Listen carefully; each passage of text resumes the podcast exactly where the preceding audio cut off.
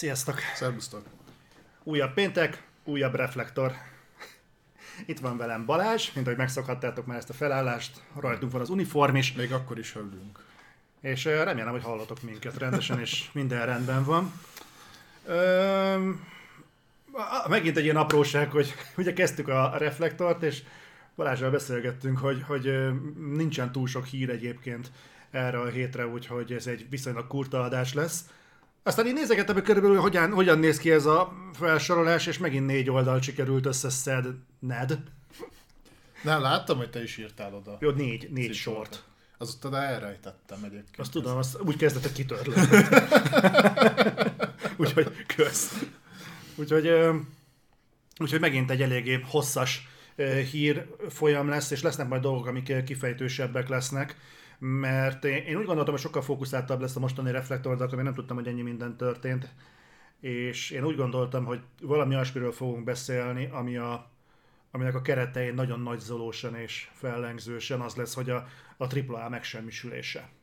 Oh. És szándékosan nem azt mondom, hogy marginalizálódása, vagy bármilyen ilyen szépség, hanem igazából itt ez a testi-lelki leromlása ennek a szintérnek. Amiről majd beszélünk ugye, hogy emberileg, főleg az Activisionhez fogunk érni, milyen magatartás szivárgott ki, mert ott azért történt egy olyan... Sok minden. Tehát egészen új szintekig csapott fel ott a szarhullám, és fogunk beszélni arról, hogy AAA játékok hogy tudnak olyan minőségben megjelenni. Amit én bevallom őszintén, hogy a Far Cry 6 megjelenésnél azt hittem, hogy ez egy ilyen... egy ilyen kirívó példa, hogy a Far Cry 6 az úgy sikerült, de úgy néz ki, hogy egyre újabb címeket tud elérni ez a szarcuna, ami nem tudok szebben fogalmazni, és lássul olyan nívós neveket, amiktől azért nem vártál volna ilyen mértékű problémákat. Hát te. Hát én, igen. De én naív vagyok. Úgyhogy... Te abszolút naív vagy. Én tényleg meg tudok lepődni még őszintén. Én nem hiszek abban, hogy tudod, hogy minden politikus hazudik, minden vállalat csak meg akarja lopni az embereket. Én még őszintén meg tudok lepődni, amikor ez így van. Igen? Uh-huh. Na, de jó neked. Igen. Viszont így beszéljünk egy kicsit szerintem arról is, hogy így a műsort milyen mértékben fogja érinteni most így a elkövetkezendő karácsony, új év tengely. Ugye erről beszéltünk a múltkor. Nagyjából úgy kell készülni, ugye néha kiszoktunk hagyni így egy-egy adást, ennek különböző okai vannak, viszont az már úgy egészen bizonyos, hogy mi is fogunk egy karácsonyi szünetet tartani. Uh-huh. Nem kell megijedni, nem most még rögtön. Uh-huh.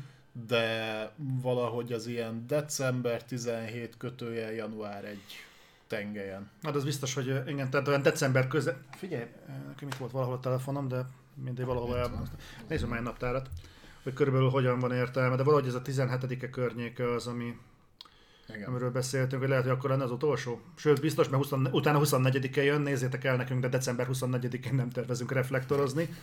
És csak a senkit ne érde meglepetésként 31-én sem, szilveszter előestéjén hát, sem tervezünk. Nem hiszem, hogy olyan állapotban leszünk, meg nem is leszünk itt, tehát... Igen, úgyhogy szerintem gyakorlatilag konszenzusra jutottunk, nem, hogy 17-e lesz valószínűleg az utolsó reflektor. Hát ugye erről beszéltünk, hogy 17-én még legyen, vagy már ne legyen, de valahogy abban a környéken, illetve szerintem a másik, ami biztos dolog, hogy december 9 az ugye Game Awards, ez csütörtök, illetve inkább péntek hajnali óra nálunk. Tehát az hát gyakorlatilag nálunk az már 10-e, az pedig valószínűleg úgy fog lenni, hogy nyomunk egy élőzést a Game Awards-ról, uh-huh. Viszont én nem gondolnám, hogy aznap még lesz reflektor. Aha. Bocsánat, lehet, hogy véletlenül valamit bannoltam, mert pont ugrott egyet a... Nem, csak jóvá hagytad. Ja, jóvá hagytam, jó, mert... Mindegy. Igen, szóval ott már pénteken nem lesz akkor reflektor, akkor a heti reflektor. Az a Game Awards. Az a Game Awards lesz, úgyhogy erre lelkiekben készüljetek fel, nem fogunk tudni fizikailag többet bírni. Nézzétek el, nekünk nem vagyunk már 18 évesek. De időnként kell aludnunk is. Na neked. Ebben az évben már 3-szor haltam bele egyébként a stresszbe, de már jön a 4. hullám. Azt képest egész jól nézek. El akartam sütni neked egy jó szóviccet, és mindig belevágsz. Na, szóval. Meg lesz rá egy 3-4 órán. Köszönöm. Ja, úgyhogy ez nagyjából így fog kinézni. Nyilván ez a mai adást meg az elkövetkező két hetet nem fogja érinteni, hanem utána ugye akkor lesz ez a Game Awards-os téma, az utánolódást azt még így kitaláljuk. Meg majd természetesen, ahogy ígértük, akkor majd a top 20-as lista két részletben ki fog menni valamikor. Illetve én készülök egy meglepetéssel nektek. No. Én szeretnék ajándékozni. Ugye az utolsó reflektorban szerintem ki fogunk sorsolni játékot. Hasonlóan, hogy eddig csináltuk, tudjátok, hogy beírjátok a reflektort, most ne írjátok be, tehát semmi. Tehát majd amikor ott, ha majd ott vagyunk, akkor majd beírjátok, hogy reflektor, és akkor részt vesztek majd egy játékba, és egy kis apróság, egy párat kiszúrunk a szerencsések között. Úgyis Alcatraz fogja nyerni az egyiket, mert mindig ő nyer. Jó. Rárepüljünk akkor a dolgokra?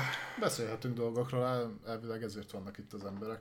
Jó, akkor csak, hogy senkit ne érje meglepetésként, ugye megint szokás szerint Sony-val kezdünk, aztán Microsoft, nem tudom, van Nintendo? Talán egy hír. Igen, egy Nintendo, megint reagáltak? Jó. És most reagáltak hivatalosan. És aztán viszont annyi újdonság lesz, hogy a rövid hírek is tematizálva vannak, úgyhogy... Szia, Betszektor! Igen, jó. Tehát lesz egy Activision Blizzard szekciónk, lesz egy Electronic Arts szekciónk, írtam még fel? Yeah, Take-Two! Ó, az mi volt? Mindegy, fogunk róla beszélni. Igen, meg nyilván egy rövid hírezés, és a rövid hírezésben szerintem kicsit jobban belemegyünk a Game Awards-ra, ha már ez így felmerült, ugyanis kikerültek azok a listák, ami meg vannak nevezve a bizonyos játékok, amiket indítottak. Igen, majd ha odaértük. Itt felmerült valami egyébként, hogy nem fogunk beszélni az Iron Channel-es jelenségről, mert bár mi közegünket érinti, már nem a pedofilia, ugye a YouTube-ek tartalomgyártás, de nem hiszem, hogy a reflektornak tisztje lenne ilyen dolgokkal foglalkozni. Pont elég probléma, hogy ez a dolog létezik. Aki nem tudja, miről van szó, az olvassa el az elmúlt egy-két nap indexes cikkeit. Például. No de! Repüljünk akkor rá, nézzük, mit történt. Menjünk akkor, kezdjünk Sony-val. Meglepően kevés Sony sír lesz most, de azért van egy pár. Még hozzá kezdünk is egy Sony szabadalommal, mert a Sony szeret szabadalmakat bejegyezni. Úgyhogy ezt most is megtette. Egyébként ez már, én ha jól emlékszem, ez egy régebb óta létező szabadalom. Mégpedig arról van szó, hogy szeretnék kicsit fejleszteni a streaming szolgáltatásuknak a minőségét, és ezzel kapcsolatban jegyeztek be egy szabadalmat, ahol a több videókártya együttes munkavégzése vagy feladat megosztásán keresztül szeretnék a minőséget javítani. Ugye ez nem egy új keletű dolog, hogy játékos számításokat végeztetünk több videókártyán párhuzamosan. Ezt, ha jól emlékszem, de majd kijavítotok, ezt még annó a 3DFX, a megboldogult 3DFX vezette be annó talán a Voodoo 2-es szériával, Voodoo 2, Voodoo 3, valahogy így, amit egyébként utána átvett az Nvidia. Egész konkrétan megvásárolták a 3DFX-nek a maradékát, és akkor az SLI az onnan eredeztethető. Még a nevezető is ugyanez volt, csak a rövidítés az mást jelentett, picit más volt a lényege. Viszont ha észrevettétek, ezek a technológiák nagyjában és egészében így kezdenek így eltűnedezni. Tehát már az SLI se úgy működik, ahol még működik, kivette az Nvidia az támogatást, az AMD-nél ugye volt a Crossfire. Ennek nagyon egyszerű oka van, mert valahogy soha nem tudták jól megoldani azt, hogy a terhelést megfelelően osszák el a videókártyák között.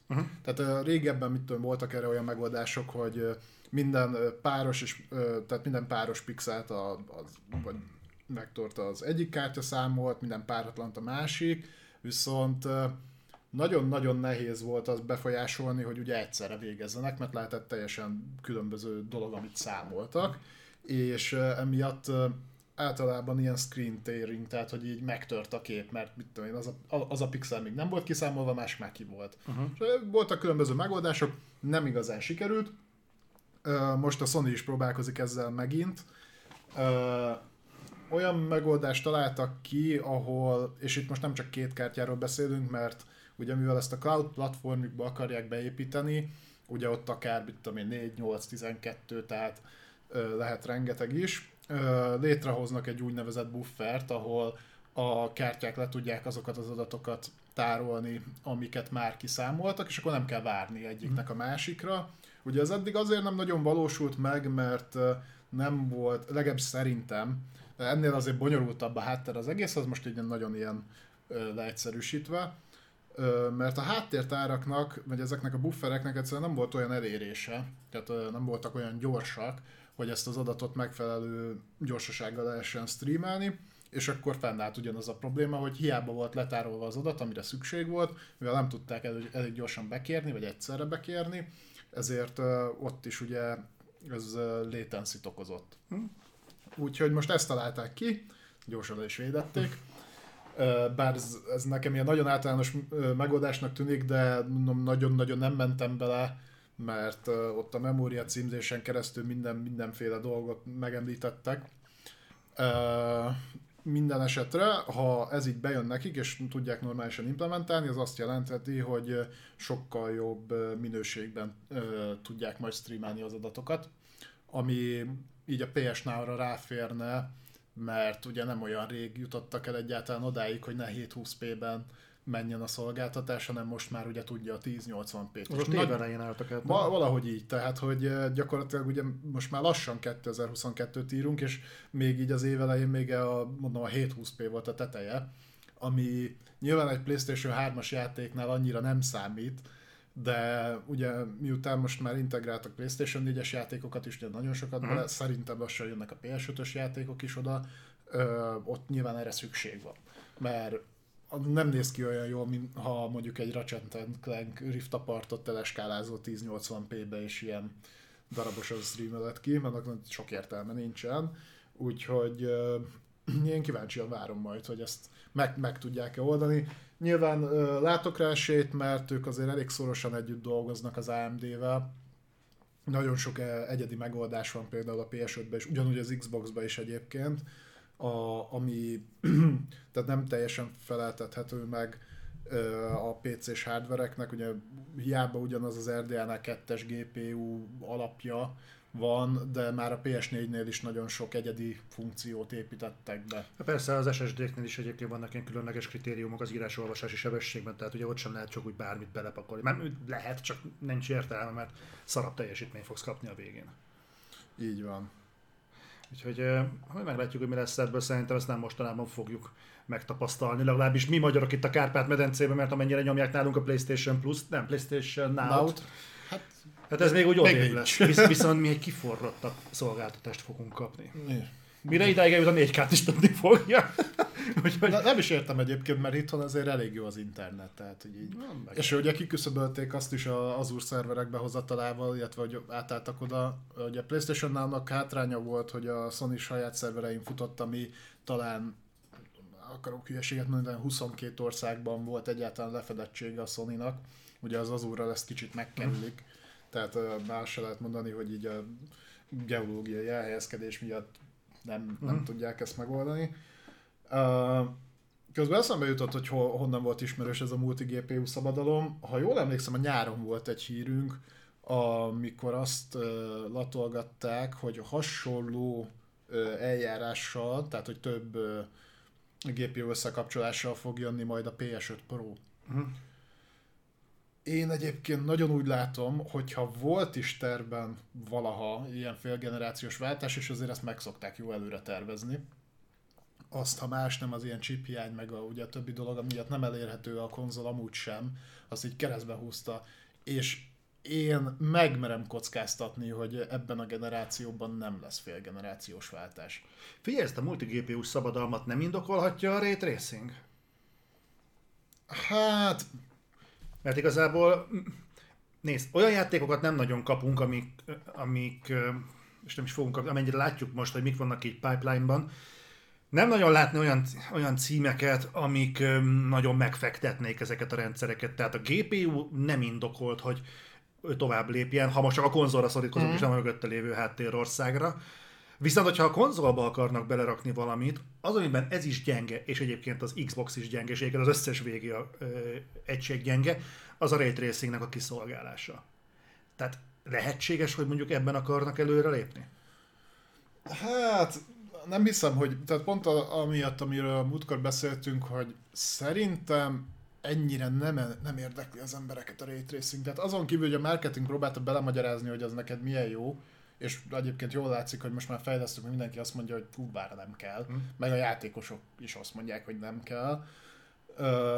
Így szerintem csak emiatt belerakni még egy videokártyát nem lenne értelme. A másik gond meg az, hogy ezek a konzolok még mindig egy adott energiafelhasználásra vannak tervezve. Jogos. Aha. Tehát, hogy nem tudod a végtelenségig növelni a teljesítményt. Nyilván, ahogy a csíkszélesség csökken, úgy tudod, de akkor megint nincs értelme többet belerakni. Tehát ezért nem. A Cloudnál azért működhet, mert ott van valahol egy baszom nagy szerverpark, arra elkülönített részre, ott nem téma az, hogy most mennyi gigawattot eszik meg, arra van tervezve, hogy ezt kiszolgálja. Tehát ott ezt látom, így otthoni felhasználásra nem látom. Egyébként csak egy kis kikacsintás, ha már Ray Tracing, megkapta a Guardians of the Galaxy a Ray Tracing támogatást. Igen? Aha, és javítottak a teljesítményen Xboxon, PS5-ön, meg PS4-esen is. Gondolt a teljesítmény? Nem, csak javítottak rajta még. Jaj. Tehát ilyen dinamikus... volt ugye azt hiszem a felbontásskálázás, meg az FPS is nem fix 60 volt. Azt, hogy én is láttam játék közben. Most javítottak, és tök jó, mert mondom PS4 is kapott teljesítménypatchet, tehát elvileg már ott is jobban fut. Na, ez jó hír. Úgyhogy ez ilyen plusz dolog. Na, faszom. Ja. Na, ez viszont nekem egy tök új dolog, úgyhogy rá is nézek, és addig kérlek vezest fel, hogy mi a nagy helyzet. Igen, tehát a következő hírünk az az, hogy jó eséllyel megtippelték, hogy mi lesz a következő PlayStation Plus, tehát a decemberi PlayStation Plus-nak a PlayStation 5-ös játéka.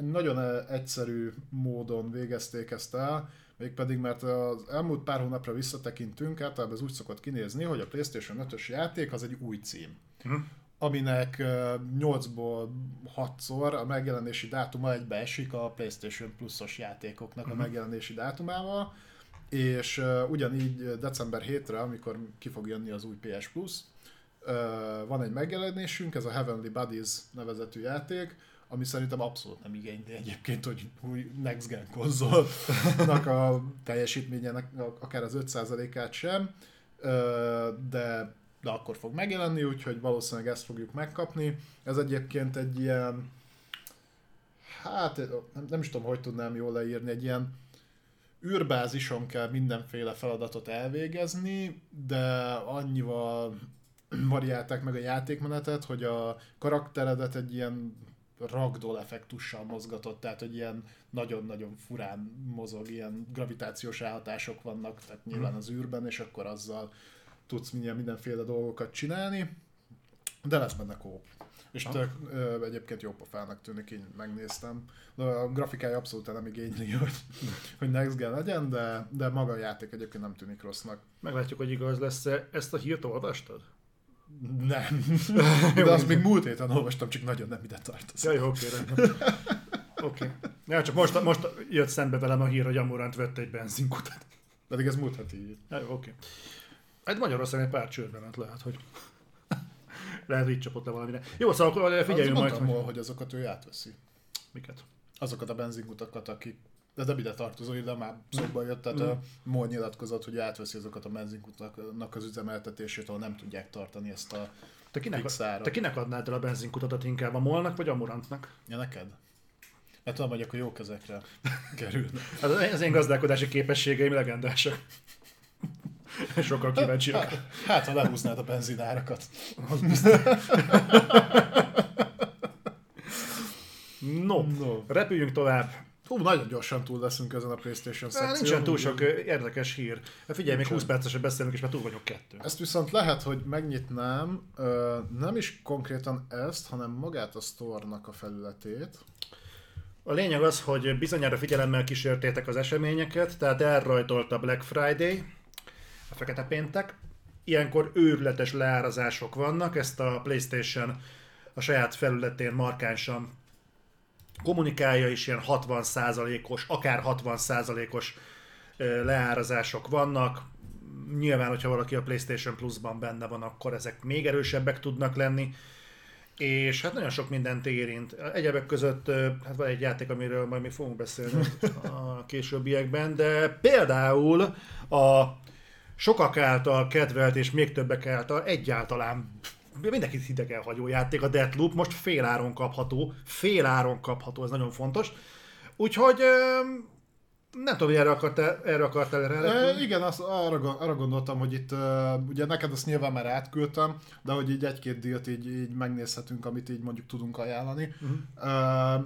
Igen, Zolinak így átküldtem a Deathloopot, én nem tudom, hogy ez most kinek szól, de szerintem Black Friday ide vagy oda egy kritikailag elismert, több díjra jelölt, remekbe szabott játék. Mármint a Deathloop? Hát, jó, igen. Deathloop, ha gyakorlatilag másfél hónappal a megjelenése után kap egy -50%-os árcímkét, az egyrésztről és mondom, tök jó, hogy leáraszták, mert aki eddig nem vette meg, és most úgy gondolja, tök jó. Egyrészt szerintem mocskos mód arcú köpése annak, aki behúzta teljes áron, amikor megjelent. Ennyi idő után leárazni 50%-kal, erre még a Black Friday sem mentség. Másrésztről meg szerintem sokat elmond. És nem nagyon láttam, hogy kommunikáltak volna eladási adatokat. Nem, miért a kus van. De egyébként az a durva, most a múltkori adásban próbáltunk nagyon korteskedni a Guardians of the Galaxy mellett, de hát az is megkapta a maga 35%-át. Nyilván is sok mindent rá lehet fogni a Black Friday-re. Na, ezt viszont ennek örülök. Hogy lement az ára? Ja, hát ha több emberhez eljut, igen. Igen, tehát hogy...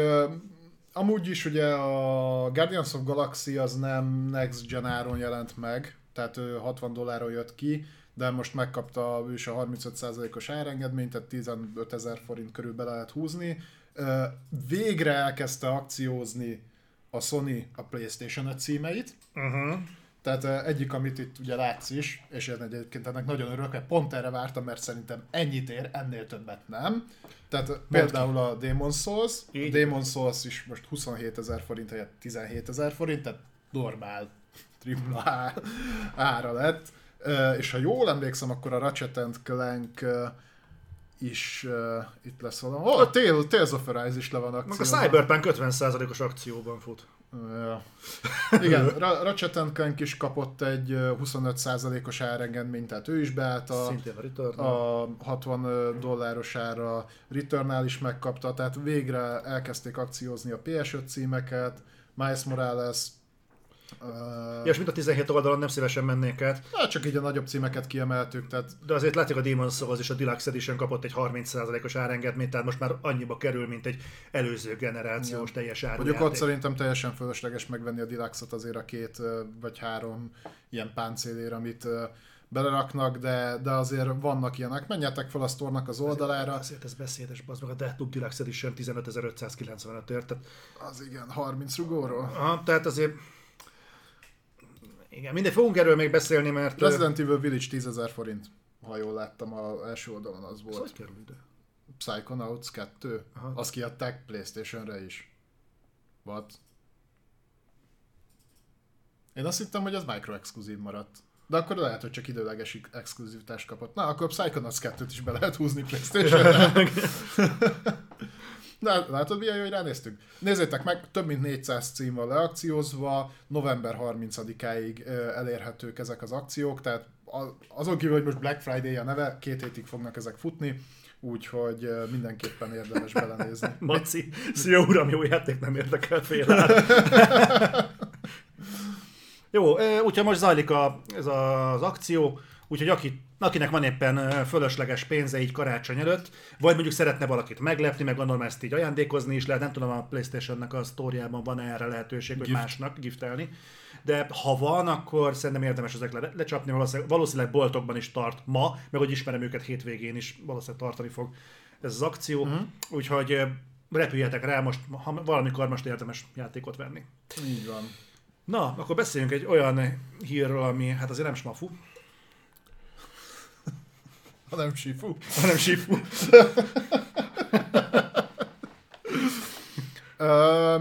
Végre nem arról kell beszélnünk, hogy egy játék csúszik, sőt, mi többennek pont az ellenkezőjéről.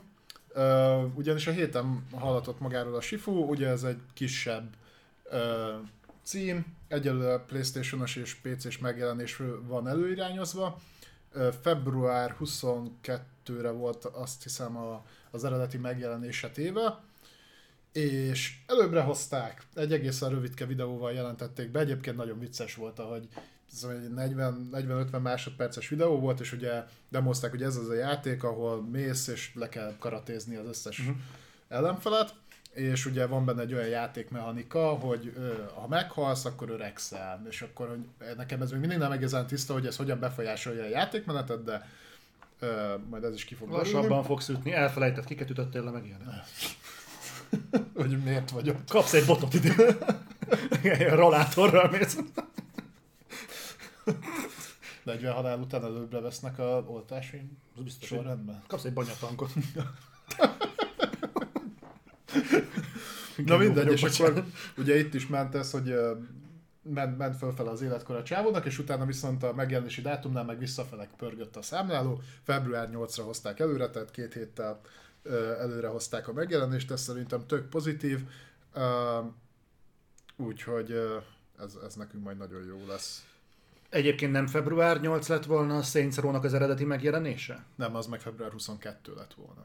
Az 22 lett volna? Nem. A Saints Row együtt jelent volna meg az Elden Ringgel. El is menekítették onnan, majd erről beszélünk. Nem az Elden Ringet, az azért nem ilyet meg a Saints Row-tól. Az durva lenne. De valamivel együtt jelent volna meg, most nem tudom. Valami volt. Hát a skorna. Hát az. Jó. Akkor elő fogunk be csifúzni. De nézd meg, ezek szerint van, aki hamarabb kész tud lenni a játékával, nem kell halogatni. Majd lesz rá példa a mai napi reflektorban egy csomó olyan dologra, amit viszont tologattak, mert nincs reflektor egyébként anélkül, hogy ne tolnának el 3-4 játék megjelenést. Félnek. Hogy most dátummal, vagy minőségben az... Odébb rúgdossák ezeket a dolgokat. Na, ott biztos nem volt Covid, igen, sem biztosnak igazok. Ez ilyen szelektív ez a vírus. Ja. Nem illik ezzel a vírussal viccelődni, nem is a vírussal viccelődök, hanem az iparági hozzáállással, gondolom ez átjön. Ezt csak azok kedvéért mondom, akik mondjuk ilyen hivatásos rettegők, tudod, és imádnak beleállni mindenbe. És ha beszéljünk erről az utolsó blokkról, ezt neked fog sokat mondani, mert tudom, hogy te vagy ilyen nagy SMT őrült. Rá vagy csavarodva, az első két kockából felismerted, hogy mi ez. Hát tudom. Szóval ez ilyen félig meddig PlayStation-os hír, igazából arról van szó, hogy ugye megjelent Shin Megami Tensei 5 Nintendo Switch-re, és Shin Megami Tensei széria, azt hiszem, hogy az előző 3, a negyedik résznél biztos, a 3-nál szerintem volt portolás PC-re később, de most már jó ideje Nintendo platformon fut. Ugye arról a szériáról van szó, aminek a mellékvágánya az a Persona JRPG széria, ami szerintem túl is nőtt egyébként az eredeti, tehát a Shin Megami Tensei, főleg azért, mert mondom, ezt csak Nintendo-ra adták ki jó darabig.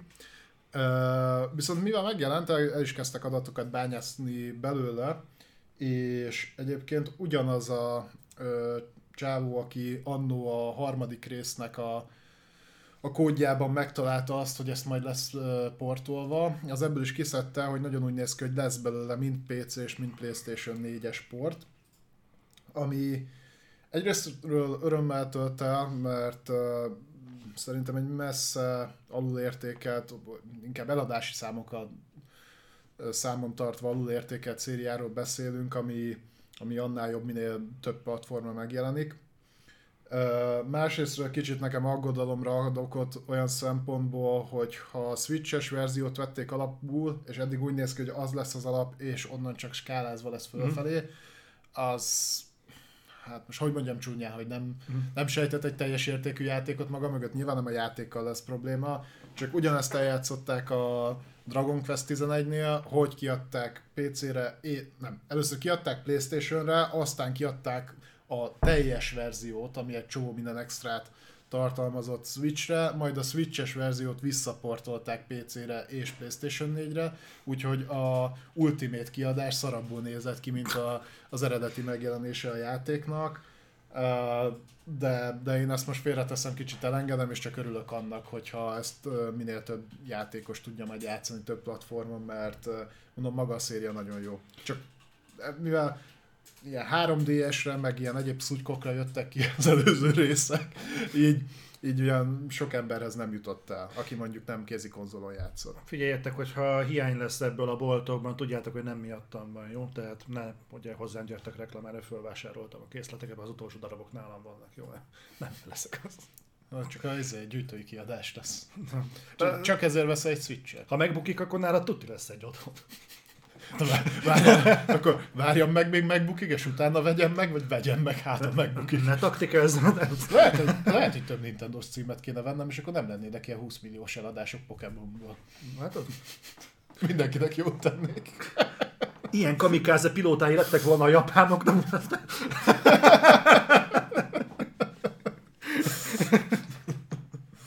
Jó, a Sony blokkal végeztünk is volna. Ilyen sem volt még, hogy fél óra alatt túljutottunk a Sony blokkon. Hát Sony szempontból nem történt olyan nagyon sok minden a héten. Ez most olyan volt, mint a Microblog szokott lenni úgy általában. Most az ő Microblog is szoktunk beszélni. Szoktunk beszélni, csak a Microblog nem szokott annyira erős lenni. Van általában egy-két peak hír, általában inkább a Sonynál szokott csapkodni a villám. De most úgy ez a hét úgy egész csöndes volt Sony fronton. Jó, hát hogyha figyelj, azt nézzük, hogy gyakorlatilag ugye jön az év vége, a játékok, tehát új játék megjelenésünk már nem nagyon lesz. Ugye azokról, amik voltak, vagy jönnek, és már kim vannak early verzióban, beszélni fogunk most, tehát ilyen Battlefield, GTA Trilogy, stb.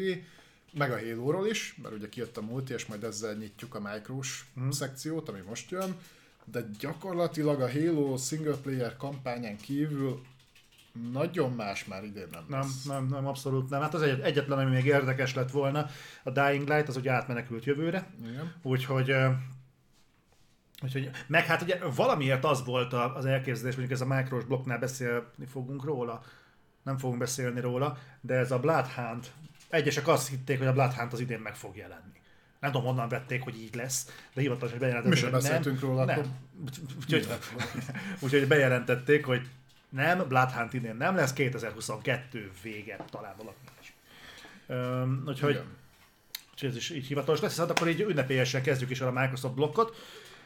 Azzal, amit mindenki már tud, hogy azért, pusztán azért, mert beszéltünk róla múlt héten. Mert mi megmondtuk, nem hogy így lesz. Nem másért. Ugye beszéltünk arról, hogy ezen a héten hétfőn el fog rajtolni a Halo Infinite multia. Ezt meghallotta a Micro.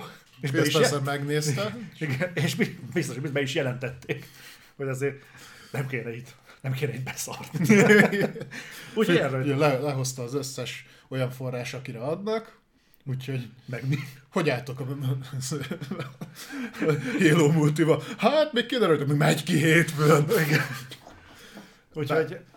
Úgyhogy a lényeg az, hogy tényleg elrajtolt, úgyhogy most már mindenki belekóstolhat, hogy mind dolgozott a 343 az elmúlt években. Ráadásul ugye free-to-play, elérhető PC-ről, konzolról, mindenhonnan ki lehet próbálni. Most ugye elég komoly Halo blokkal fogunk így érkezni, mert 4 hír lesz a Halo alatt. És beszéljünk egy kicsit a multiplayerről. Meg a kommunikációjáról, ugyanis itt vannak gondok azért. Tehát kezdjük úgy, hogy amikor az volt, hogy Early Access, tehát korábbra hozzák előre a multiplayer launchot, ugye erről volt szó, hogy korábbra hozzák a multiplayer launchot. Hát hivatalosan szerintem ezt így nem mondták, csak azért ezt már mi egy jó ideje találgattuk, hogy így lesz. Rengeteg ilyen homályos dolog van, tehát itt most volt egy olyan, hogy pont Cimbivel beszélgettem, és akkor volt az, hogy nem a Halo Infinite-et sosem mondták Open World játéknak, és fölmentem a Windows Centralnak a blogjára, és ott még 2 nappal ezelőtt is úgy hivatkoztak rá, hogy Open World Style Halo Infinite. És akkor ez a bazd meg, tehát miért gondolom, hogy sosem mondtuk, hogy Open World, ezt nem a fasz nem mondtátok, csak azt mondtátok, hogy Open World Style. Ezt egy FPS Style játékon dolgoztunk, bazd meg, akkor az most FPS, akkor nem. Na mindegy, szóval vannak ilyen dolgok, egyébként kijöttek érdekes dolgok a Halo kampányáról is, hogy ez mennyi lesz Open World jellegű, kiderült, hogy annyira lesz Open World, mint amennyire a Metro Exodus, tehát mindig fogunk kapni egy zónát, azon belül lehet majd mászkálni, de ez nem egy egybe Open World lesz, hanem ilyen kis zónák, amik lineárisan követik egymást. Tehát akkor úgy lesz elvileg, hogy hiába lesz több ilyen zóna, ami ilyen semi-Open World, nem úgy fog működni, hogy egyszer eléred az összeset, hanem egyikbe tudsz valamit csinálni, itt elég sok dolgot, tehát átmész a másikba, és ott is tudsz valamit csinálni. Igen, ilyesmi lesz. Úgyhogy nincsen ezzel probléma, csak így nagyjából helyen tudjuk majd kezelni, hogy mi van. Na és akkor itt jön be az, hogy mik voltak itt még a kommunikációs érdekességek, ugyanis az volt, hogy előre hozzák a multiplayert.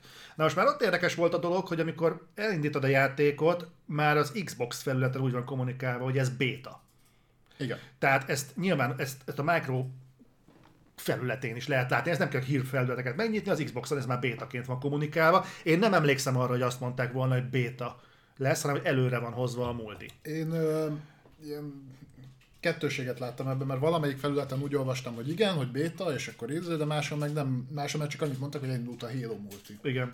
Úgyhogy lehet, hogy hiányos kommunikáció volt, lehet, hogy félre kommunikáció, és a lényeg az, hogy nekem nem volt egyértelmű, az úgy értelmeztem, hogy előre hozták a multiplayer elindulását. Ami még ennél is érdekesebb, hogyha megnézitek a launchot követő kommunikációt, szintén mondjuk Windows Centrálon, elolvassátok az ide vonatkozó hírt, abban az szerepel, hogy a Halo beta az gyakorlatilag már a teljes élményt tartalmazza, a launch pakkot. Ami felveti a kérdést, akkor ez miért beta? Ha minden benne van, ami launchkor lesz. Ezt érdemes majd megnézni, ezt pont beszélgettük egyébként chatten egy páran, az konkrétan ott szerepel a kommunikációban, hogy az összes mappa, amivel indulni fog a multiplayer, az benne van jelenleg a bétában. A kórjátékmódok meg ez az amaz. És ez egy ilyen fura, hogy ezek szerint azok a dolgok, amik most ott vannak, ha így kerülnek bele a launchba, és addig nem fogják ezeket javítani, tehát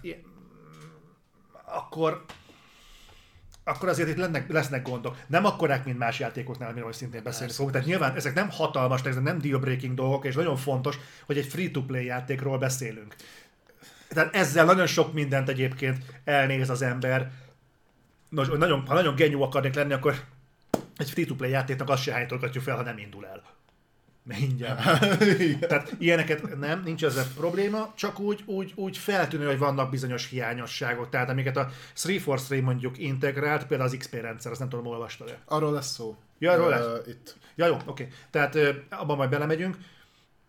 Én őszintén szólva a béta alapján, te játszottál végül is a bétával? Nekem már letöltöttem, mert mondtam, hogy addig nem akarom rugdosni a Halo-t, bár mondom, a Halo multi engem úgy nagyjából hidegen hagy, technikai jelleggel akarom kipróbálni, hogy azért PC-n voltak ott beállításbeli, meg mindenféle problémák, hogy hogy sikerült a widescreen support, mennyire jóskálázható, nekem egy öregebb hardverem van, azon mennyire játszható, meg ilyen dolgot, ezeket akarom megnézni, mert pénzbe nem kerül, de még nem volt időm vele játszani, le van töltve már. Szóljál már, mert akkor összehozunk egy ilyen közös meccset, és akkor megnézzük, hogy mit lehet. Hát de veled játszom, az módosítja az élményt. Fölfelé. Hát... Túl jó vagyok. De mindegy, a lényeg az, hogy így az első élmények, azt láthattátok is, azt itt streameltük élőbe. Megmondom őszintén, nekem az a gyanúm, hogy ez a játék nem elsősorban azt hivatott szolgálni, hogy új rajongókat nyerjen a Halo-nak. Mert azok az emberek, akik a Call of Duty-n, Battlefield-en, meg úgy általában a most divatos multiplayer játékokon, akár free-to-play, akár fizetős játékokon szocializálódtak, szerintem nagyon nehéz lesz elsőre átállni a Halo-ra. És azért is mondom, hogy ugye 5 éve vagy 6 éve jelent meg az utolsó Halo. Tehát most már azért olyan távolságban van, hogy ez a majdnem ködbeveszett élmény. Csak ehhez kapcsolódóan egy dolog, amit ma olvastam, hogy aztán mennyire igaz vagy nem, azt nem tudom, de állítólag azzal, hogy előre hozták a Halo multinak a megjelenését, 200 ezeren mondták vissza a Battlefieldnek az előrendelését. Igen. Mondom, nem tudom, nekem kicsit... Én azon is csodálkozom, ha annyian megrendelték, de el tudom képzelni, bár én ezt most kivételesen nem a Halo számlájára írnám, hogy azt visszamondták. Lehet hozzá közelben, biztos van. Ez mikor volt a héten? Most olvastam valamelyik nap. Szerintem ennek inkább a Battlefieldnek a béta tapasztalataihoz, vagy a megjelenés előtti tapasztalataihoz lesz köze, de beszélni fogunk meg erről. Mindegy, úgyhogy most jelenleg kint van a Halo Infinite-nek a multia. Nem is érdemes igazából szerintem beszélni róla, mert mindenki ki tudja próbálni. Úgyhogy akinek Xboxa van, és főleg Game Pass-szel, de szerintem Game Pass-ben nincs is benne, ez azt hiszem teljesen free-to-play. Úgyhogy, hát biztos elérhető a felületen, tehát próbáljátok a ki. Elére. mondom, pénzben nem kerül, tényleg próbáljátok ki, és akkor majd megdiszkusszáljuk, hogy mi a tökön van. Cimbit megkértem, hogy csináljon egy óvéklánt Halo Infinite-ben, mivel ezt a Micro tartósan tervezi támogatni, és egy live service modellt akar mögé építeni. Ez valószínűleg nem egy olyan játék lesz, ami ma van, holnapra eltűnik, hanem ez tartósan itt lesz mellettünk, úgyhogy fogunk tudni ilyen játékokat játszani. Hát én meg várom, hogy... Érdekes egyébként, amit te mondtál az elején, hogy ez a launch pack, tehát hogy ebben elvileg már minden benne van. Igen. Én úgy olvastam, hogy a 343 azt kommunikálta, hogy ők ezt azért adták ki így, és ez van a Season 1-ben, mert már látjuk, hogy mi van a Season 1-ben, hogy ők innentől kezdve már a Season 2-vel foglalkoznak, és ez, ami most úgy benne van, az úgy marad. Ja, igen, ez fontos, hogy nem arról van szó, hogy ezzel launchol el, tehát nem csak én, hogy ezzel launchol el, és majd támogatják, tehát ez az első Seasonnek a tartalma, amit itt láttok, és az első Season nem úgy lesz, mint a COD-nál, hogy tart mondjuk 2 hónapig, vagy ilyesmi. Májusig fog tartani az első season. Tehát ez, amivel most megjelent a játék, ez a content, ez májusig lesz így, ami viszont, most ezt igazából beszélnek a Battle Pass-es részről is, mert gyakorlatilag ez már annak a része. Gyorsan ezt elmondom még előtte, és akkor utána mehetünk a Battle Pass-re, hogy minden mellett, amit elmondtunk, azt azért látni kell, hogy a Halo Infinite launch-a bődöletesen jól sikerült a Micronak. Az egyik dolog, ami ezt jól mutatja, aztán majd mi árnyaljuk, nem miért ne árnyalnánk, hogy rekord elérése volt Steamen. Tehát Steamen 162,000 egyidejű játékosa volt a Halo Infinite-nek. Hogy ezt így hova tegyük? Az eddigi rekordtartó Microsoft játéknak, a Forza Horizon 5-nek ennek a fele volt. Valahogy ilyen 70,000-80,000 volt a peak. Igaz, hogy azért kellett fizetni, ezért meg nem kell. Tehát ettől függetlenül nagyon szép szám, tehát ezt nem veszem el tőle, ez iszonyat sok. Egyébként amikor el is rajtolt, akkor úgy voltak gondok, nem olyan jellegű szerver gondok, hogy a microservereivel erről én nem hallottam, hanem a letöltéssel kapcsolatban ugye mindenki rárepült és szedte le ezerre a Steamen. Úgyhogy ilyenek voltak. Szerintem kell eltelnie mondjuk egy 1,5-2 hónapnak. Ugye a Steammel azért lesz szerintem bajba a Micro, mert a Micro tudjuk, hogy nagyobb megválogatja, hogy mit kommunikál. Tehát most sem a saját platformjának az adatait kommunikálta, hanem a Steam-est. Csak ugye a Steam charton ugye tudod gyakorlatilag heti szinten követni, hogy melyik játékkal mennyien játszanak. Tehát szerintem egy 2-3 hónap, főleg most azért még lehet, hogy kicsit becsapós is lesz, mert most azért nagyon sok embernek lesz majd ideje játszani, úgy így a karácsonyi szünettel, stb. De azt szerintem egy jó képet fog arról festeni, hogy ki az a korközönség, mekkora az a korközönség, mondjuk konkrétan PC-n, konkrétan Steamen keresztül, akit így be tud csípni a Halo.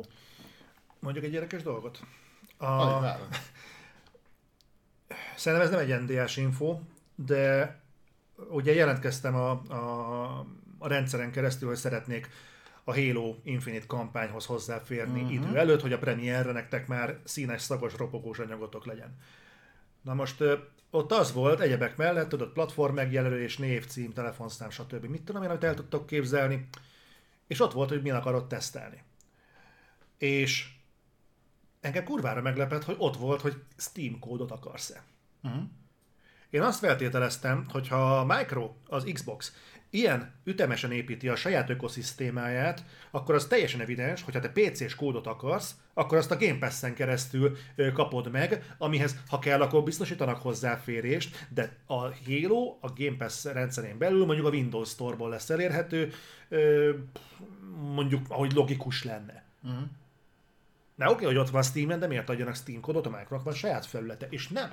Tehát úgy néz ki, hogy ők a PC-s platformban most már nem úgy gondolkodnak, hogy az a PC az a Game Pass-szel egy közös halmazt kell, hogy képezzen, hanem ők a Game Pass-en kívüli játékos, Game Pass-en kívül is gondolkodnak PC-n. És azt szerintem egy nagyon érdekes paradigmaváltás, amit nem vagyok benne biztos, hogy véletlenül nem kommunikál a Microsoft. Lehetségesnek tartom, elképzelhető, bár mondom, nem tudom a hátsó szándékot, de el tudom képzelni, hogy a PC és Game Pass közösség annyira marginális, hogy nem akarják azt, hogy ennek a függvénye legyen az, hogy mekkora sikert fut be a játék PC-n. Szerintem ők is tisztában vannak azzal, arra tudok gondolni. Nyilván a Steam a piacvezető digitális platform PC-n. Uh-huh. És azt azért be kell látniuk, és szerintem erre érkezett nekik elég visszajelzés. Hogy a saját felületeik PC-n kimondva-kimondatlanul szarok. Tehát az Xbox applikációjuk, a Windows Store, az összes többi ilyen megoldás, amire így rá nem kényszerítenek, de hogy az van nekik PC-n, az szar. Tehát aki már használt ilyet, vagy befizetett PC-s Game Pass-re és használta az Xbox appot, az szerintem ezt tudja, nagyon bénán működnek, és úgy vannak vele, hogy PC-n is értékesítenek, ha nem feltétlenül a Game Pass-en, hanem mondjuk tényleg mint játékot értékesített, tehát nem szolgáltatáson keresztül, ugye a Halo.il Steam-en ki kell perkálni, akkor miért ne legyen ott? Ez szerintem addig lesz így, amíg ki nem kupálják a saját platformjukat olyanra, hogy ne legyen szükség a Steamre. Addig viszont szerintem ezért is kommunikáltak ők is itt PC-s fronton Steam-es adatokat, mert én megmerem kockáztatni, hogy amelyik Microsoftos játék, Microsoft által publikált játék kint van PC-n, annak az eladásainak, ami konkrét eladás, a 80-90% a Steam-en keresztül zajlik, saját példával tudok kiindulni, én Game Pass-en keresztül kipróbáltam az Age of 2 Definitive Edition-t, ha fele annyiba került volna, se vettem volna meg arra az applikációra, Steamre vettem meg, és azon keresztül játszom, mert szerintem borzalmas a platformjuk PC-n. Nem az Xbox-ra gondolok, ott ugye máshogy van ez megoldva, de a PC-n szerintem még mindig elég használhatatlan, meg van egy csomó gyermekbetegsége, úgyhogy én erre tudok gondolni, hogy ezért. Nyilván ha hosszú távon, főleg ugye a Games as Service modellre, nem gondolnám, hogy ez egy nagyon-nagyon hosszú életű együttműködés lenne, de ugyanakkor meg, ha valaki konkrétan meg akarja vásárolni a játékot, és nem szolgáltatáson keresztül akarja használni, akkor meg tényleg marad a Steam. Szerintem. Egy picit térjünk vissza magára erre a számra, mert eznek van egy másik érdekes vetülete, ugyanis jelen tudomásunk szerint ez a kommunikált játékos szám egyelőre a Micro részéről.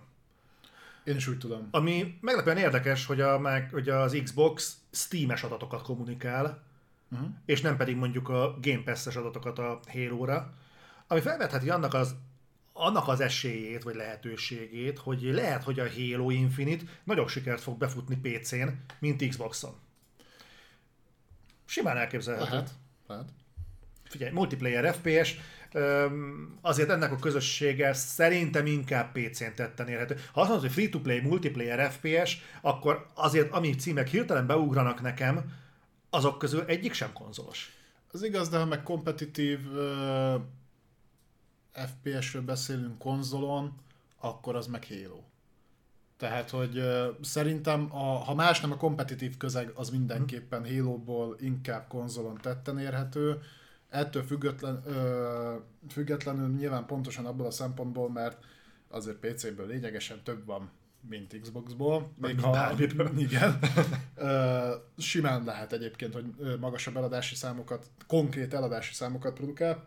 Ami még torzíthatja ezt a képet, az az, hogy szerintem a Micro akkor fogja elkezdeni kommunikálni a Halo-nak a számait, amikor a kampány megjelenik, mert az igényli a Game Pass-t. Ha jól tudom, a multi az nem igényli a Game Pass-t. Nem. Ha jól tudom, az nem. Sőt, az még a Goldot sem. Én mondtam, hogy a Live Goldot sem igényli a free-to-play. Igen, mert ugye free-to-play. Tehát, hogy ezzel most nem nagyon... Mert ők nem... Tehát játékeladást nagyon ritkán kommunikálnak. Ugye a múltkor játékos adatokat kommunikáltak például Forzából. De az megint egy teljes értékű játék volt, és benne volt a szolgáltatásukban is. Most ugyan elég jó számokat dob, tehát ez nagyon jó számokat dob a Halo Infinite-nek a multiplayer-re, de ez nem egy... Tehát mivel nem értékesített megoldás, se nem service-en keresztül, se nem önmagában, mert free-to-play a játék, szerintem ezért szorítkoztak erre tudok gondolni. Jó. Lehet, hogy ez van mögötte. Megvárjuk. Nincs olyan messze a december 9. Akit ellen írtam, hogy Forzánál mondtak, 10 milliónál tart. Az egy nagyon-nagyon szép szám, tehát azt megsüvegelendő. Nézd, őszinte leszek, hogy beszélek sokféle sokféle, hogy mondjam, társadalmi helyzetű emberrel, és gyakorlatilag mindenhonnan az jön vissza, hogy kurvára élvezik a Forza Horizon. Hozzáteszem, nekem ma megy ki majd a Forza Horizon cikk. És szerintem ezzel a Forzával egyébként el tudnak érni egy olyan kritikus tömeget, amit egyébként mondjuk egy Scornal nem biztos, hogy tudnának, vagy egy Psychonauts-szal nem biztos, hogy tudnának. Még jót tenni ezeket a próbálkozások, hogyha mondjuk a Scorn megjelenne. Hát az nem lenne rossz, de mondjuk hasonló címek. Azért egy autós játék azért viszonylag univerzálisan befogadható élmény. Azért egy Halo Infinite-nek a multiplayer lövöldözése az egy univerzálisabban értelmezhető dolog. Most az, hogy gigeres környezetben, horror atmoszférában csúszva mászik. Csak óvatosan, mert egyébként a Windows Central pont emiatt ment neki a Game Awardsnak, hogy a Forzát nem nevezték elég helyre, mert hogy autós játék is nem érdekel senki. Aztán ebben volt torzítás, de... Majd beszélünk a Game Awardsról egy külön blogban, szerintem az kifejtős lesz elég rendesen. Na mindegy, úgyhogy jelenleg még itt vagyunk, és van még egy dolog a Halo Infinite-tel kapcsolatban. Ez pedig a fogadtatás. Igen, a fogadtatás. Hát ja, ugye megjöttek a visszajelzések, fontos hozzátenni, hogy gyakorlatilag elsőprően pozitív. Tehát ez látszik, hogy amit az emberek vártak és szerettek volna egy Halo játéktól, azt tulajdonképpen, most szándékosan ezt a szót fogom használni. Az emberek vagy a Halo játékosok? Szándékosan ezt fogom használni, és ezt a szót azt a 343 kiszolgálta. Szándékosan ezt a szót mondom, hogy a 343 kiszolgálta az embereknek ezt az igényét, hogy egy Halo multit kapjanak. Ennél a pontnál jobban nem árnyalnám ezt a kifejezést, majd később, hogyha több... időm lesz a játékban, akkor már ezt árnyalom, ha kell, de egyelőre inkább a kiszolgálást érzem, mint azt, hogy itt egy szignifikáns előrelépés történt volna.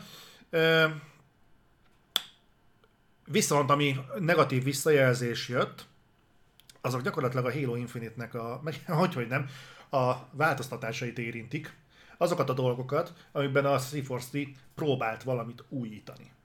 És ez leginkább az előrehaladási, a fejlődési rendszert érinti. Azért az egy elég központi eleme egy Games as Service játéknak, nem? Normál esetben azt mondanám, hogy a szék kellett ilyet csinálni, de mellette megjelent egy Battlefield 2042, és azért ez árnyalja, hogy mekkorát hibázott a 343. Én úgy gondolom, hogy akkorát azért nem. Nem tudom, miért kellett ehhez hozzányúlni. A lényeg az, hogy ha már játszottatok multiplayer játékkal, nyilván van köztetek egy pár ilyen, ez úgy szokott kinézni általában, hogy játszol el, vagy lelősz embereket, kapsz érte valamennyi XP-t, vagy mondjuk tartod a zászlót, vagy tartod az adott pontokat, azért is kapsz XP-t, meg mindenféle cselekedetedért számol valamennyi XP-t a játék, és a végén ugye van egy előmenetel, és akkor tök jól el vagy. Na most a Halo Infinite-ben ezt radikálisan megváltoztatták, és napi challenge-ek teljesítéséhez van kötve az előmenetel. Volt. És ezt már mostanra kijavították? Azt majd, akkor majd elmondom azt, de igen, mondd végig, mert így kezdődött az egész. Én úgy tudom, hogy nem javították ki, csak megnövelték az XP-t, amit kapsz most már a challenge-ekért. Meg más, mindenben elmondom. Jó, igen, ez igaz, amit az Zoli mond, így indult el. Ami azért probléma, mert addig nincsen gond, hogy mondjuk ez olyan XP-t kapsz, ami például azért jár, mert megnyertél egy meccset.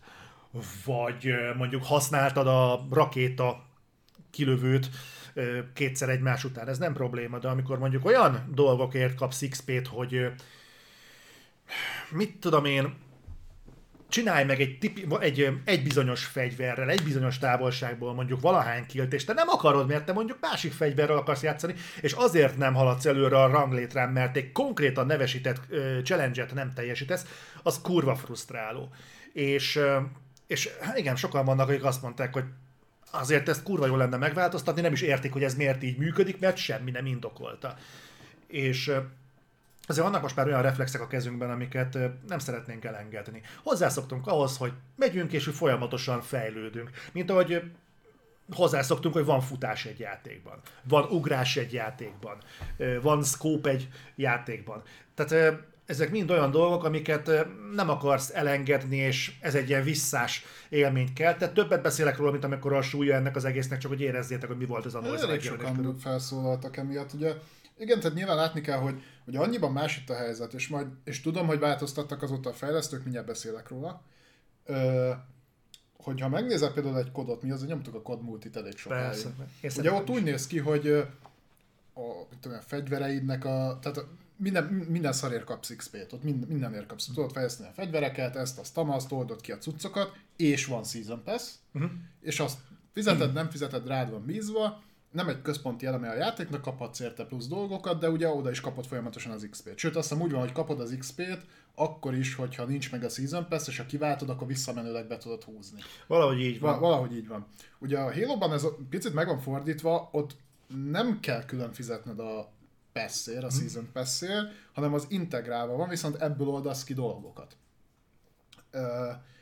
De viszont magáért eddig úgy nézett ki, hogy a játékon belül, ha jól teljesítettél, megöltél embereket, stb. Tehát ha csak játszottál a játékkal, nem kaptál semennyi XP-t, hanem a challenge-eket teljesítetted, ez beszorította az embereket, hogy egyféleképpen játsszák a játékot, és abból tudtál előre haladni. Ezt el is mondták egyébként a fejlesztőknek a játékosok, hogy ez rohadt zavaró, mert miért így találták ki. Na és akkor azóta reagált egyébként a 343, csináltak egy rollback-et, tehát egyébként az eddigi haladásodat azt így vissza, nem az egészet, csak amit az e-heti challenge-ekben, ahol tartottál meg ilyesmiket, azt így kinullázták. Mert ezt még kell fizetni a Season Pass-ért. Igen. Mondom, már megnézem, nekem például nincs előttem most, hogy mi van, de mondom, egyszer játszottam. Akkor meg főképp nem értem. Na mindegy. Köszönöm, hogy kijavítottak. Ezért jó ez a... hogy így válaszolgattak nekünk, mert akkor kijavítjátok, a hülyeséget beszélünk. És most változtattak annyit ezen, hogy most már kaphatsz aztán meccsenként 50 XP-t, vagy valami ilyesmi, de hogy még mindig bődületesen kurva lassú a fejlődés. Igen, mert nem az volt a baj, hogy kevés az XP, hanem az, hogy olyasmiért kapod, amit nem akarsz csinálni. Hát egyrészt meg azért se sokat. Igen. És akkor így valaki feltette a kérdést, hogy eddig is volt olyan challenge, napi challenge, daily challenge, hogy ha megnyertél 2 meccset, vagy játszottál 2 meccset, kaptál 100 XP-t. Most meccsenként kapsz 50-et. Ha nem játszol csak napi 2-t, akkor kurvára nem változtattak semmit. Tehát, hogy még mindig nem igazán boldog a közösség. Nyilván pontosan a játék jellegéből adódóan lehetőség van rá, és az már jó felemutat, hogy reagálnak a közönségre.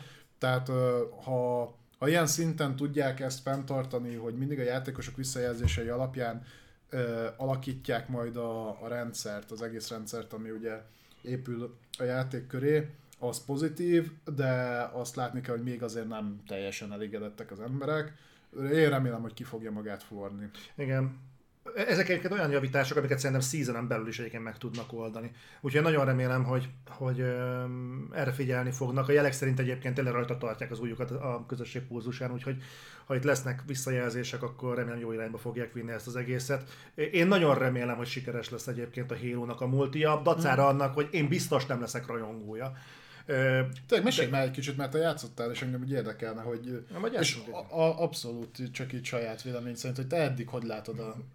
Én már mondtam, hogy szerintem ez a hírósokat fogja elsősorban megfogni, meg azokat látom magam előtt, akik kicsit megfáradtak a Call of Duty sémában. Tehát akiknek ez a fajta multi már sokszor látott, nem nagyon nyújt újdonságot, nem mondjuk a Valorantban, vagy a Counter-Strike-ban, vagy mondjuk a Tarkovban látják a megoldást, hanem valami nagyon másban gondolkodnak. Nekik a Halo egy izgalmas ajánlat lehet, a Halo Infinite-nek a multiplayerre, mert teljesen más mindsetet igényel a Halo-ba belecsöppenni. Én a magam részéről rettenetesen lassúnak tartom, tehát nagyon-nagyon nincs meg az a könnyedsége, az a tempója a játéknak. Nem érződik például, mint hogy 60 FPS-en menem.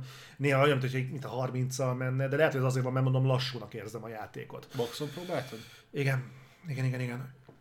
De mondom, hogy lehet, hogy ez változik, mondom, hogy hozzá kell szoknom ez az egészhez, de elsőre nekem nagyon más. De el tudom képzelni, hogy az, aki mondjuk ezt a fajta másságot keresi, az be fogja csípni. Nem játszottam még annyit vele, legyen róla úgy igazán véleményem. Egyelőre nekem egy ilyen korrekt játék. Lehet, hogy ennek egyébként az oka, hogy így érzed, hogy a Halo szerintem, hát nem is azt mondom, hogy az egyetlen, de az egyik talán legnagyobb olyan, ami alapvetően ekte konzolos FPS. Tehát igen, tudom, Halo első 2 része megjelent PC-re, ott is lehetett vele játszani, de alapvetően ezt tartják a konzolos FPS-ek ősatjának, tehát hogy az egész, a játékmechanika, irányítás, minden, azt szerintem jobban rá van szabva konzolra, még mondjuk a többi megjelenésnél, amikkel mondjuk játszunk, vagy játszottunk, tehát amit mondtál, Counter-Strike alapvetően nagyon kevés kivétellel PC. Tudom, volt pár rész, ami megjelent konzolra is, de alapvetően PC-s gyökerekkel jelentkezik. Valorant ugye egyértelműen, a COD az PC-ről indult, később terjedt el ugye konzolon, és ezek alapvetően egy másik fajta irányításra voltak nulláról szabva, és igen, én is úgy érzem egyébként, hogy pörgősebbek ezek, de hogy valószínűleg itt lehet a differencia, szerintem. Ezért nem tudom, hogy a PC-s közösség hogy fog rá reagálni, mert most rárepültek rohadt sokan. Én őszintén szólva, nekem van egy olyan félelmem, de mondom, ezt csak most mondom, aztán meg később megkövetem magam, hogyha ez árnyalódik. Nekem van egy olyan érzésem, hogy azért is gondolom, ez inkább a hélósoknak szól, az ős hélósoknak, meg a már meglevő hélós communitynek. Mert én tapasztaltam egy pár olyan dolgot ebben a játékban, amit a kedves Halo rutinos közös barátunk azt mondta, hogy de hát ez mindig is így volt, tehát ezért nem probléma. Az ő megközelítését tökéletesen meg tudom érteni. De az én megközelítésemből engem rohadtul zavar az, hogy valakibe egy komplett tárat bele kell ereszteni ahhoz, hogy meghalljon, és ez a default. Lehet trükközni, hogy pajzsot leszeded ezzel a fegyverrel, majd váltasz és azzal lősz. Értem, mert régen is így volt. Értem a 10 másodperces visszaszámlálást halálonként, mert régen is így volt. De bazd meg, tehát én nagyon nehezen tudom ráerőltetni magamat, hogy jó pofát vágjak egy 20 éves játékmechanikához. Tehát nekem az a gondom ezzel, hogy szerintem olyan mértékben beleszállt a faszerdőbe a 343, amikor a Guardians megjelent, és változtatni akartak számos ponton, hogy az Infinite-re úgy voltak, hogy na gyerekek, akkor most a minden szempontból a szervirizmust fogjuk kimaxolni, és aládolgozunk a Halo rajongóknak, olyan játékot csinálunk, amit mindig is akartak, és ha fejlődünk valamiben, akkor azt max felbontásban lesz tetten érhető, meg mondjuk kicsit kinyitjuk a világot, de ez a játék olyan lesz, mint 20 évvel ezelőtt. És azon gondolom, hogy kicsit azt látom, hogy az a 10 másodperces visszaszámláló, ami akkor volt, annak lehettek technikai korlát sajátosságai. Ma már ezek a gátak leomlottak. Tehát például Call of Duty-nál, ahogy agyon lőttek téged, nem kell egy másodperc, és vissza tudod dobni magadat a csatatérre. Semmi nem indokolja a 10 másodpercet. Lehet ezt mismásolni, meg mondjuk hamokázni azzal, hogy taktikai okai vannak, meg így. Nem, tehát azért ez nem egy olyan játék, ahol össze kell súgnunk, hogy jó, akkor figyelj, akkor azt úgy fogjuk csinálni, hogy beteszed ezt az amulettet ebbe a pajzsba, meg ezt a drágakövet abba a kardba, mert az az ellenfél, az rezisztens a tűzre, tehát akkor valami vízmágiával kell oda. Tehát nem, ez nem egy ilyen súlyos taktikát igénylő dolog. Mi történik abban a 10 másodpercben, kitaláltok egy új támadási formát? Nem, tehát ha van voice chat, ezeket meg tudod csinálni. És van egy az a technikai körítés, és szerintem ebben nem akart mélyebben belemenni a 343. Én érzek egy nagyon komoly kézifékbehúzást ebben a játékban, és ezért gondolom azt, hogy inkább a hélósok fogják ezt élvezni, mert nekik a kezükben lesz az, hogy hogyan kell ezzel a játékkal játszani. Mindenki másnak meg az újdonság varázsolhatja el, szerintem. Most ennél a pontnál én ezt így gondolom, de... Hát, hogy ugyanezzel is rettentheti. Vagy elrettenti, de mindenképpen más. Mindenképpen más. Úgyhogy nem védeni akarom a játékot, egyelőre csak értelmezni próbálom a játékot, majd megkapja a magáét 9. Hát meg amúgy is sokszor elmondtuk, hogy minket inkább a kampány érdekel. De igen. Bár egyébként nekem ez olyan fura, mert engem valahogy személy szerint, és tényleg most csak ez egy saját tapasztalat, soha nem fogott meg a Halo-nak a multiplayer része, egyszer-kétszer egy bohóckodásnak kipróbáltam, meg játszottam vele, de mondom, én is teljesen más FPS-ekhez vagyok, online FPS-ekhez vagyok szokva, nekem nem tetszett. Engem a Halo mindig is a kampány része miatt érdekelt, mert ugye erről sokszor beszélünk, hogy egyre kevesebb FPS van, ami egyáltalán rendelkezik kampánnyal, és az mondjuk nem 2 óra hosszú. A Halo az egy ilyen, a Halo az egyik legnagyobb szabású ilyen projekt, ami még a piacon van, sőt a legnagyobb szabású. Igen. Ilyen projekt, úgyhogy én is majd azután fogok inkább verdiktát mondani. Ettől függetlenül ki fogom próbálni ugye a többi dolog miatt, amit elmondtam. Belegondoltál, mennyire megváltozott a piac, amióta a Halo Infinite készül? De gondolj bele, hogy igazából az alatt az idő alatt, amióta a Halo Infinite-nek a fejlesztése zajlik, gyakorlatilag a történetorientált játékok szinte teljesen kikoptak a piacról. Ez nem jelenti azt, hogy... Az egységesek. Egyébként megnéz nagyjából máshonnan is. Tehát nem nagyon vannak sztoriorientált játékok. Még... Nem azt jó, azt Sony. De egyébként nem nagyon írnak történetet, de ezt nem nevezném történetnek. Tehát ez nem történet, hogy van a gonosz diktátor, aki szét akarja baszni az országát, akadályozd meg. Oké. És ezzel most elmondtam nagyjából az Outridersnek a történetét, meg elmondtam a Far Cry-nak a történetét, meg így nagyjából a legtöbb játéknak a történetét. De van rá igény egyébként? Hogy legyen történet? Tehát én úgy látom, hogy egyre több az impulzus játékos, aki be akar szállni a játékba, játszani vele egy kicsit, nem feltétlenül akarja lekövetni a sztorit.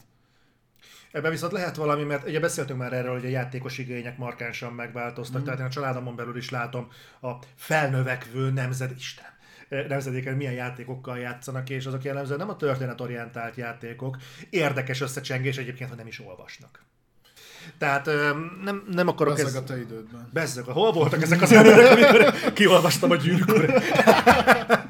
Jó, hát valamilyen szinten mindig műfaji sajátosság volt egyébként a komplex történet, mert ha belegondolsz, akkor ez nagyon sokáig igazából az RPG-knek a sajátossága volt, és utána a TPS-ek kezdték ezt el integrálni, de szerintem ott is külön vált a TPS-TPS-re, tehát a mész és lősz, meg azokra, amik meg egy interaktív sztorit mesélnek el third person nézetbe. Úgyhogy persze. Csak én nem tudom, én szerettem, tehát a FPS-eket régen sokkal több volt szerintem, ami jobban ráfeküdt a sztorira, még hogyha hülyeség volt akkor is, de nekem ezek hiányoznak. Meg a másik, amiért szerintem érdemes megbecsülni a Halo Infinite-et, csak ezek egy kicsit ilyen out of context dolgok, hogy nem nagyon hiszem, hogy lesz még egy projekt, amire ennyit fognak költeni. És én most nem a $500 millió még többről beszélek, hanem szerintem nagyjából tetőzött az, hogy mennyit hajlandóak rákölteni a stúdiók egy-egy AAA játékra, és nem most tetőződött, hanem évekkel ezelőtt. Tehát itt szerintem nagyjából véget ért a $400 millió játékoknak a korszaka. És max a Sony költ még ennyit rá, de szerintem ők is egyre kevésbé. És éppen ezért meg kell becsülnünk azokat a játékokat, amik úgy jelennek meg, mint egy Halo, hogy akarnak valamit. Én például főleg ezért vagyok rá kíváncsi. Ja, és nem mellesleg, bocsánat, a Halo után az egyetlen játék hosszú-hosszú idők óta, amire azt mondhatjuk, hogy van AI benne. A Halo. Aha. Az AI azért odabasz benne elég rendesen. Tehát most is kipróbálod mondjuk a Halo 3-at, akár a Halo 3-at, abban azért összedolgozik az AI, ott figyelnek egymásra a ellenséges katonák, tehát rád is reagálnak, látják, hogy ha jól emlékszem, akkor arra is reagálnak, hogy milyen fegyver van nálad. Tehát én nagyon máshogy emlékszünk a Halo-ra. Azért, mert egyébként a Halo-t, azt függetlenül, hogy milyen érdemei vannak, azért mind a ketten tudjuk, hogy egy eléggé... Azért nem merít sokat az a játék. De vannak elvitathatatlan érdemei. Ja, persze. Ezt nem mondom. Én már akkor játékokat húztam, amikor ti még csattogos nekét dolgattad. Na mindegy, kicsit így prézelem a Halo-t egyébként, de én nagyon kíváncsi vagyok rá. Úgy eleve az év utolsó komoly megjelenése lesz, a Micronak egy definitív címéről beszélünk, egy nagyon fontos multiplayer megjelenés, az első free-to-play Halo multiplayer élmény. Tehát ezek nagyon fontos sarokkövei lesznek ennek az évnek, az Xboxnak, a Game Passnek, meg úgy általában a játékos szintérnek. Abból kiindulva, hogy rajtoltatták el, meg mik a hosszú távú elvárások, ennek még sokáig relevásnak kell lennie. Tehát, hogy mikor azt mondod, hogy nem gondolod, hogy ennyit el fognak költeni másik játékra, azt látni kell, hogy azt a modellt, amit a Halo Infinite mögé felhúznak, az egy hosszú távú modell. Tehát ők nem akarnak most, legalábbis azt nyilatkozták, hogy évekig nem akarnak Halo-t fejleszteni, hanem hogy ezt akarják ugye kitolni. Ha nagyon geci akarnék lenni, akkor ez látszódik az Infinite-nek a fejlesztési idején is. Tehát, hogy egyrésztről a hosszú távú megtérüléssel számolnak, tehát azért is lehet becsapós az összeg, másrésztől meg pont abból adódóan, hogy ezt most évekig fogják támogatni, mikor mondod, hogy eljött az a pont, amikor már nem költenek rá. Mert akkor erre világ folyamatosan költenek is. Nyilván nem annyit, mert kell egy alap, amit leraksz, és akkor utána csak tartalmat kell gyártani. Csak. De ez lehet becsapós. Hát majd meglátjuk, hogy meddig görög fel az a dollárjel a Assassin's Creed-nél. Igen, ugye mi mondtuk, hogy ezt a live service modellt igazából az Assassin's Creed fogja bebizonyítani, hogy életképes-e, mert az Xbox azzal a tengernyi pénzzel a háta mögött nem fest túl valós képet a piaci potenciáljáról ennek a modellnek. Úgyhogy majd az AC-nál meglátjuk, hogy ez a live service ez működőképes-e, vagy a Far Cry-nál. Vagy mindkettőnél. Hát arról még nem tudjuk 100%-ig biztosan, csak erősen sejtették. Már megerősítették. De mindenben beszélünk ezekről. Még egy apróság a Halo-val kapcsolatban, ez viszont már nem az Infinite-hez kapcsolódik, hanem a magához a brandhez, hogy megerősítést nyert, de igazából azt már tudtuk eddig is, hogy jövőre... Kapott trailert. De nem a... Teasert. Igen. Lehet abban megmutattak mindent. Láttam ezt a 30 szekes teasert egyébként. Nem, a izé nyert megerősítést, hogy jövőre jön. De ezt tudtuk eddig is. Nem volt, hivatalosan nem volt kommunikálva. Hát ez lehet, de én ezt tudtam, hogy a Paramount Plus-szel indul. Jó, hát én tudtam. Elmondod a hírt is, vagy csak így megbeszéljük magad egymás között? Jó, annyi a hír, hogy hivatalos, hogy jövőre a Paramount Plus frissen induló szolgáltatásával fog jelentkezni a Halo sorozat. Jövőre ezt aztán hozzátettem. 22-re, igen. Azt fontos tudni, hogy a Paramount Plus jelenleg még nem létezik, ez a Paramountnak a VOD szolgáltatása lesz. Erre fog majd felkerülni a Warner HBO együttműködéshez hasonlóan például a Top Gun Maverick, vagy a... mit mondjak nektek? Tehát a Paramountnak a saját filmje, aztán utána a Star Trek. Jaj, hát ez nagyon kell. Nem, ő szeretem. De még új film lesz, vagy sorozat? Lesz új film. De nagyjából ennyi. Én úgy gondolom, hogy a Halo sorozat egyébként már készen van, bőven készen van. Úgyhogy ez dobozban várja a Paramount Plus-nak az elstartolását. Tudni fogjátok, ha elindult a Paramount Plus, mert fent lesz a Halo a világboltokban. Úgyhogy... Egyébként meg... Splitter Cell Live Service érdekel. Abból is lesz valami sorozat egyébként. Nem tudom, tehát vannak fenntartásaim olyan szempontból, hogy más se hallunk évek óta, csak hogy mindenki hátrál ki a Halo sorozat mögül. Nem tudom, hogy hány rendező hagyta ott. Nézd, igazából voltak ilyen homályos képek, szerintem volt valahol ilyen tesztvetítése a trailernek, és ott kijöttek ilyenek, hogy a hangár le volt filmezve, meg a Prophet azt hiszem le volt filmezve. Nem voltak képek, hogy itt forgatták nálunk. Jól néz ki, tehát még a homályos képeken is az látszott, hogy jól néz ki. Úgyhogy a homályos képeken jól látszik, hogy jól néz ki. Még igazán is jól néz ki. Hát figyelj, kicsit belelátod, és eléggé hunyorogsz, akkor látod a kontúrokat is.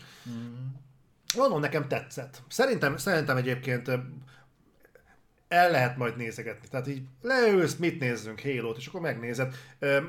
Én úgy gondolom, amit abban a sztoriból ki lehet, hogy szerintem a sorozatban ki fogják tudni hozni. Nekem vannak fenntartásaim egyébként azzal, hogy ez mennyire lesz életképes. Én nem tudom, hogy a Paramount Plus az hasonlóan áll le mondjuk a videójátékoknak a sorozat intonációjához, mint mondjuk a Netflix. Tehát van-e bennük annyi, hogy létrehozzanak egy Witcher kaliberű játékot, de... Witcher kaliberű sorozatot, bocsánat. Az eddig látottak alapján, mondom a teaser alapján, meg abból, amik eddig kiszivárogtak, szerintem magával a minőséggel nem lesz gond. Tehát nem egy elgagyizott sorozatról beszélünk, hanem egy jól kinéző sorozatról. Azt, hogy emögé mit fognak tudni felépíteni, ezt most még képtelenség megítélni. 10 részes lesz, ha jól emlékszem. Azt hiszem 10 vagy 8 vagy 10, nem tudom, de egy évados sorozatról beszélünk, és azt hiszem azt már megerősítették, hogy a rendező mondta, hogy ő nem fogja bevállalni a második évadot, ha lesz. De én azt nem értem, kell ez a Paramount Plus egyébként bárkinek? Én nem tudom miért akarnak még VOD szolgáltatást, értem miért akarnak VOD szolgáltatást csinálni, főleg sajátot, mert pénz. De egyelőre úgy tudom, hogy még a Warner HBO hibrid megjelenések sem egyértelmű, hogy megérik. A Dűnénél konkrétan nem érte meg, mert láttuk, hogy milyen bevételnél állt meg a film, és jó, hogy azt a Warner cseszte el, de még ott sem egyértelmű ez az egész. Most az, hogy ebbe a Paramount lényegesen kevesebb húzó címmel beleáll, és ugye erre jön majd még a cringe, vagy binge, a Ubisoftnak a driverrel, meg a többivel. Itt annyi VOD szolgáltatás lesz, hogy ezek szerintem 5 éven belül már arról fogunk beszélni, melyik adta be a kulcsot. És erősen merek tippelni, nem a Disney+. Igen, meg hát az jól látszik már egyébként PC-n is, hogyha a gaminget nézitek, hogy mert az EA Play, meg a Game Pass, meg a Steam, meg a Ubisoft Uplay, meg a kutyafasz a kázmérés, akkor hát az úgy látszott, hogy az EA Play az úgy lassan integrálódik a Game Pass-be, ugye már többször lehoztuk hírbe, hogy valószínűleg a Uplaynek is ez lesz a sorsa, tökéletesen megmutatja azt, hogy rohadtul nem bír el a piac ennyire széttagoltságot. Tehát amikor a Netflix nem tud normálisan hasznot generálni, úgyhogy gyakorlatilag a Disney Plus, sőt, tehát annál, ha csak a számokat nézzük, nagyobb, akkor így egy Paramount Plus, tehát hogy az úgy nem mond semmit az embereknek, nekem az a Gagyi TV csatorna ugrik be, amit sosem nézek. Én hogyha nem követném egyébként a híreket, tehát napról napra, akkor nem tudnám, hogy a Paramount Plus-t egyébként tervezik. Na mindegy, majd meglátjuk egyébként a bevezetés előtt, lehet, hogy lesz ennek az egésznek hype-ja. Én nagyon remélem, hogy a Halo sorozat nem fogja meginni ennek a levét. Én a Micro helyébe egyébként ezt kikúrnám valamilyen Xboxos felületre is, hogy elérhető legyen Paramount Plus előfizetés nélkül is. De ez én vagyok. Bár egyébként teszem hozzá, hogy érdekes módon a Riot meg tudta csinálni, hogy a Arcane. Hogy az Arcane-nek az első 3 epizódját lenyomták Twitch-en, dacára annak, hogy a Netflixen. Bődületes nézettsége volt. Igen, tehát ha a Riot tud ilyen tulajdonosi szenvedettel viszonyulni a saját brandjének a megfilmesítéséhez, akkor szerintem, mert azon, hogy elvárható lenne, mondjuk az inkább logikus lenne, hogy a Micro azt mondja, hogy az első 2 részt a Game Pass-en belül elérhetővé tesszük. Szerintem megoldható lenne. És akkor azt mondani, hogy a folytatás a Paramount Plus-on ott van. Én tudnék értékelni egy ilyen húzást.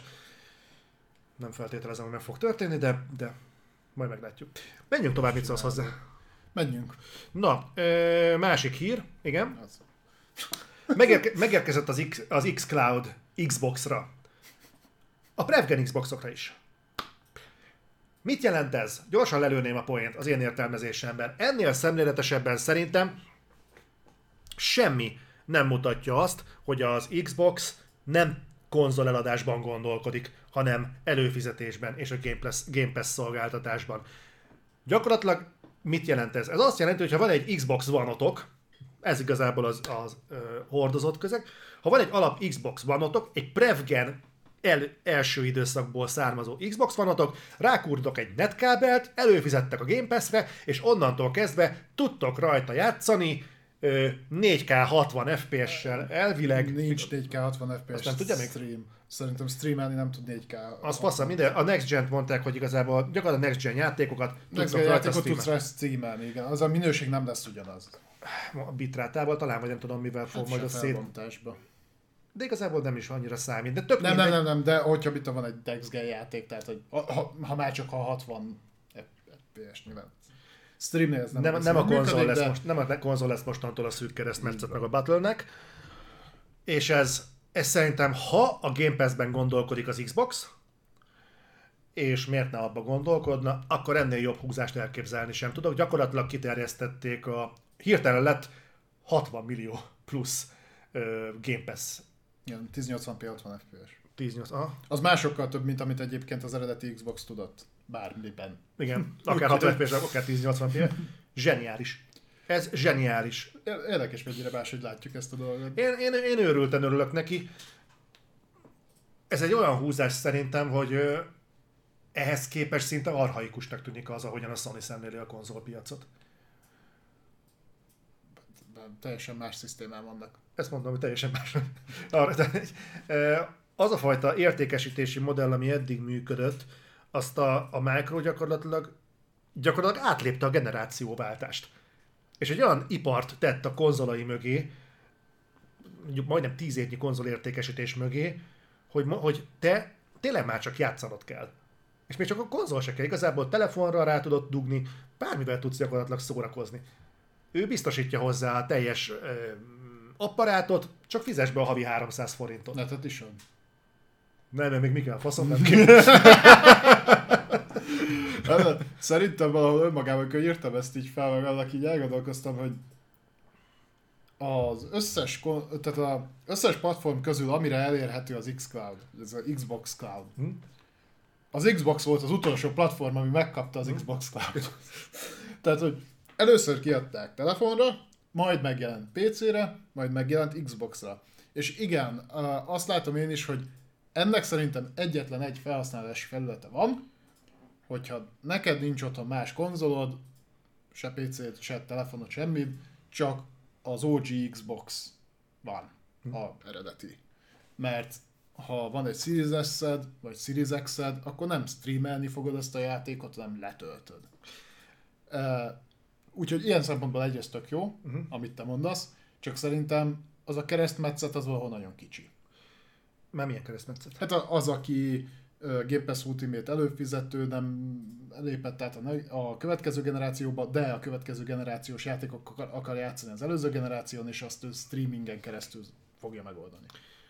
a kényszer viheti rá őket, és van még valami egyébként, aminek nem szoktunk nagy figyelmet szentelni, pedig mindig beszélünk róla. Ez pedig az, hogy gyakorlatilag az egyik kényes kérdés ezeknél a korai játékeladásoknál, hogy hiába nő mondjuk gyorsan a konzolpenetráció a következő generációs, pillanatnyilag jelen generációs érában. Nem tudod azt megcsinálni, amint kiadsz egy konzolt, hirtelen van mondjuk 100 millió vásárlód. Márpedig a játékfejlesztési költségek azok ettől függetlenül magasak. Viszont ha meg tudod azt csinálni, hogy hirtelen el tudsz érni egy játékkal 60 millió játékost, Series X-től az Xbox One-ig, igen, mindenkit, és csak annyit kell, hogy rávegyed őket, hogy előfizessenek a szolgáltatásodra, a játék pedig adott, akkor nincsen az, hogy mondjuk 3 évet kell várni arra, hogy a befektetésed megtérüljön, mert nem nő olyan mértékben a next gen konzol piac, mint hogy megtérüljön az eladásod. Mert mondjuk most éppen piacon van, most mondok valami kapitális fasságot, nincsenek előttem konkrét számok, mondjuk piacon van 10 millió Series konzol, de eladtak 10 millió Series konzolt, és ezzel lehet, hogy nem fog megtérülni a Forza Horizon 5, de mire el fogja érni a 30 milliós penetrációt, addig már valószínűleg eladnak annyi Horizont, hogy hopp, megtérül, de az 2 év. Uh-huh. Így viszont azt tudod mondani, hogy egy kurva nagy merítéssel tudsz dolgozni, nem szűk keresztmetszet az, hogy megvetted az új generációs konzolt, de csak legyen valamilyen Xboxod, az se számít, ha geci régi, mert mi elintézzük nektek, csak fizessetek elő. Szerintem ez egy kurva jó megoldás lehet, és nincs meg az a szerencsétlenkedés, hogy hát kiadtunk egy játékot, aztán majd előbb-utóbb úgyis meg fogják venni az emberek, csak az a baj, hogy most még nem jelentek meg azok a játékok, amik rávegyék az embereket, hogy megvegyék a játékot, mert most van éppen talomban, bufferben mondjuk 10 millió ember, aki arra vár, hogy megjelenjen a Halo. Hát de ők se fognak a launchkor Xboxot venni, mert nincs piacon elég Xboxunk. Megtérül majd valamikor, amikor majd a gyártás is rendbe jött, meg a forzások is, és van még ott, 30 millió ember, aki a saját szájízének való játékot vár, lehet, hogy egy Psychonauts 3-at, vagy mondjuk egy akármit. Ezeknek az emberek, ezt az egészet át lehet hidalni azzal, hogy bazd meg, szarunk a konzolokra, kiadjuk az egészet ide, és akkor fizessetek elő, és ott van launchkor, vegyétek meg egyszerre 10 millióan.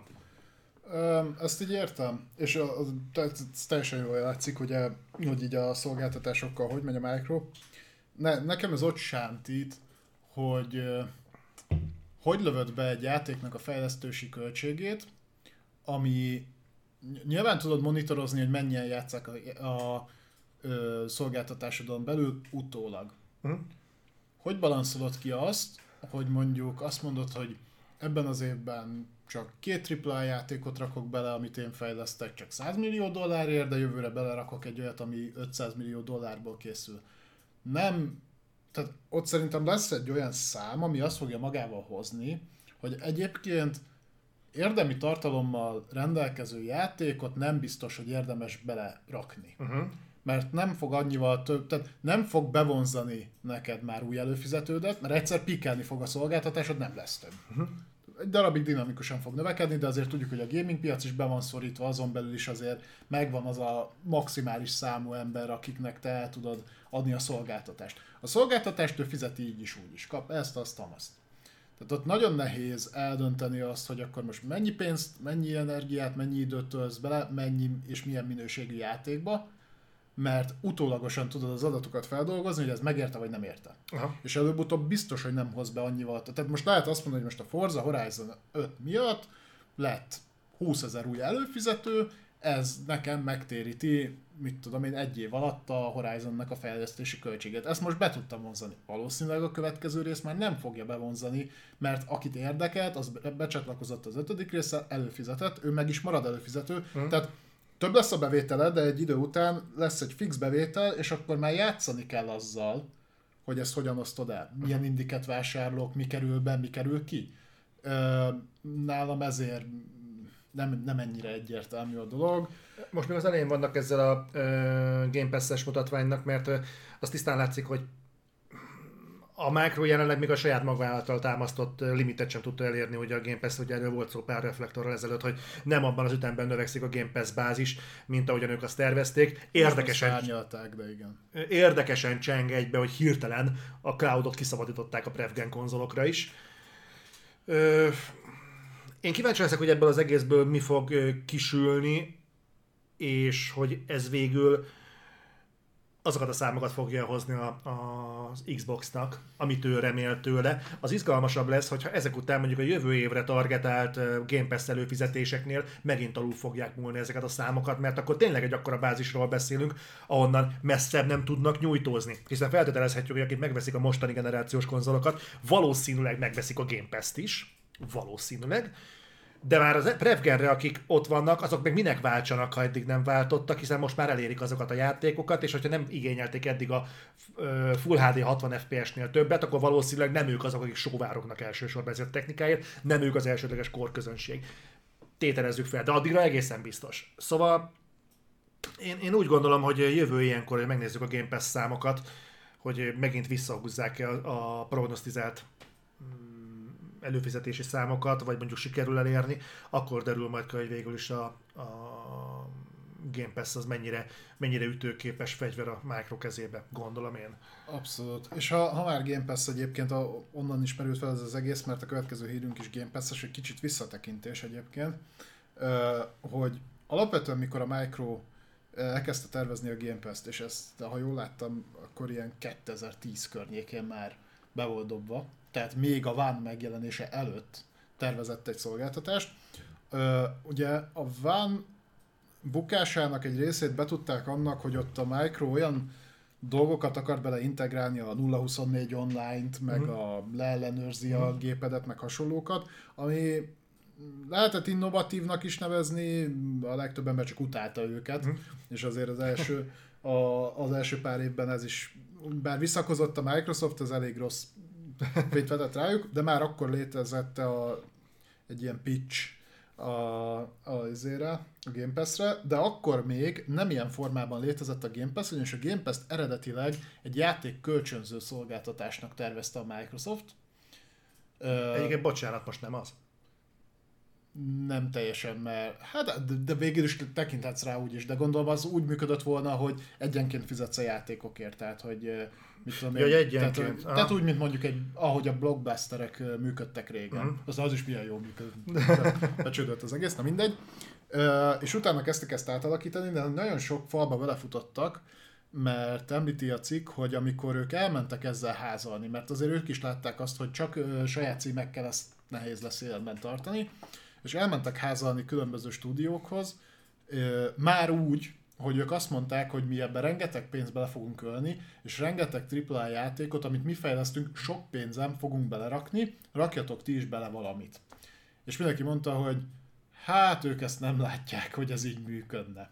És hogy nagyon-nagyon sok helyről elhajtották őket, és végül az győzte meg a legtöbb kiadott stúdiót, hogy ilyen régi, már nem nagyon futó, már nem nagyon értékesíthető, meg kisebb címeket így mondták, hogy ezt vihetitek, azért nagyobb megjelenést oda nem adunk.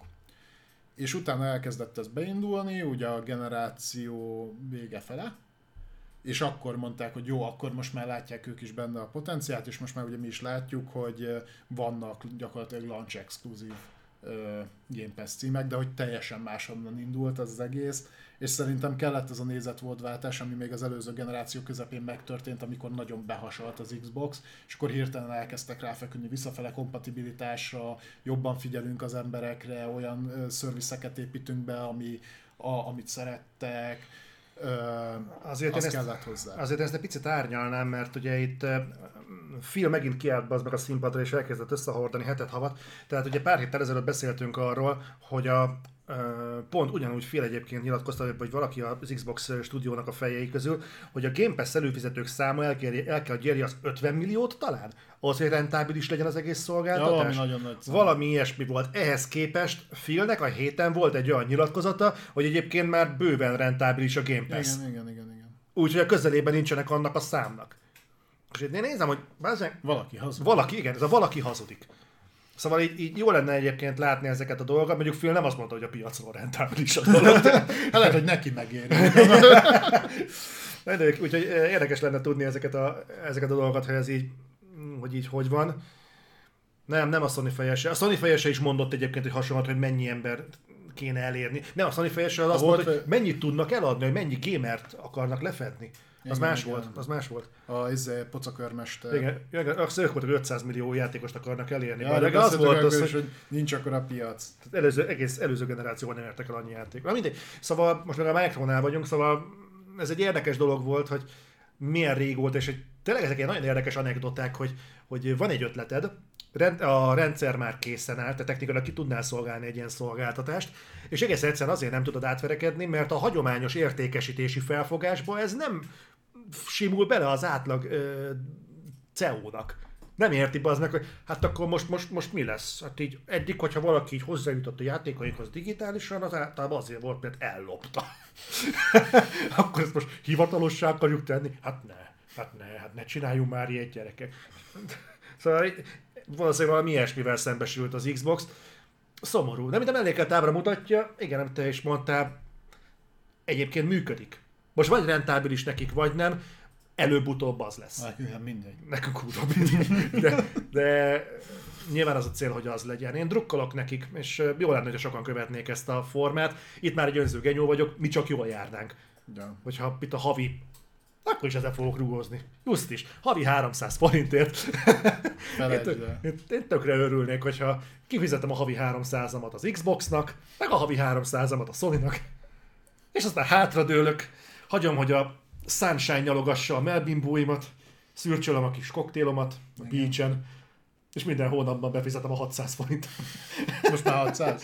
Hát már 300 oda, 300 oda. Ja. Figyelj, én flexelek, én nem szarozom. Tudod, hogy felkerekíthetik egy 1000-esre, mert úr vagyok. Abban a pillanatban, hogy piacilag ütőképes lesz a megoldás, total lesz az 3000. Még több. Na, és ha már filmről beszéltünk meg, hogy szeret fasságokat beszélni, ez mondjuk nem fasság volt, ez sajnos több mint igaz, gyakorlatilag megerősítette azt a dolgot, amit már régóta sejtettünk, mégpedig az, hogy a mindenen, ami nem Xbox vagy PC, azon nem fog megjelenni az Elder Scrolls 6. Első körben. Nem. Hát azt mondta, time exclusive-ot mondott. Tehát, nem.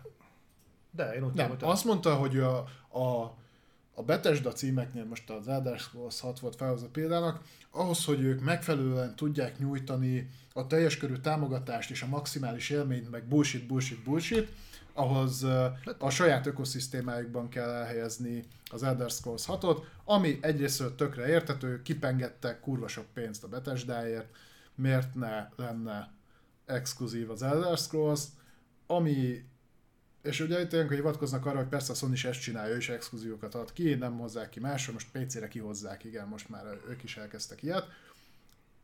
Itt szerintem az a különbség, hogy, és miért nem vetődtesz fel például a Starfieldnél, hogy miért nem álltak bele az emberek, hogy alapvetően a Sony is úgy csinált exkluzívokat, hogy ők az elejétől fogva exkluzív vokat csináltak. Uh-huh. Tehát, hogy azok a franchise-ok úgy máshol nem voltak nagyon elérhetőek. A Starfieldnél ez azért nem nagy probléma, mert az egy teljesen új IP, nem is volt róla szó, hogy más elérhető lesz. Az Elder Scrolls az hát mennyi? 30 éve? Megjelent gyakorlatilag mindenre is. És mondom, nem azt mondom, hogy nem értem, hogy miért csinálják így, uh-huh. mert miért megvették, kifizették, övék. Azt csinálják, amit akarnak. Csak szerintem ezt meg tudták volna úgy csinálni, hogy ezzel legyen egy-két játék, amihez nem nyúlnak így. Tehát azért ez nem egy olyan széria, főleg úgy, hogy a babám faszára is megjelent a Skyrim, mert a okos hangszóron keresztül az elektromos fogkeféig minden nem fut, és akkor ez meg most a másik véglet lesz. Aztán majd a Skyrimről még majd beszélünk egy kicsit, de nekem fura egy pici. Értem, hogy miért így csinálják, de fura. Nekem azért szimpatikus ez a lépés, mert én tartottam attól, hogy ebben a generációban az Xbox át fog állni teljes mértékben szolgáltatásra. A Game Passen túlmutatóan. Tehát azt fogják mondani, hogy mi pénzt kell, hogy termeljünk, innentől kezdve mi leszarjuk az exkluzivitást, elkezdünk játékokat kiadni mindenre, mert egy a fontos, hogy mennyi pénzt tudunk termelni. Na most ez mutat egy olyan olyan hozzáállást, hogy ők egyébként hisznek abban, hogy az Xbox és az Xbox körüli rendszerek egyébként képesek rentábilissé tenni a náluk lévő játékokat. Bíznak magukban.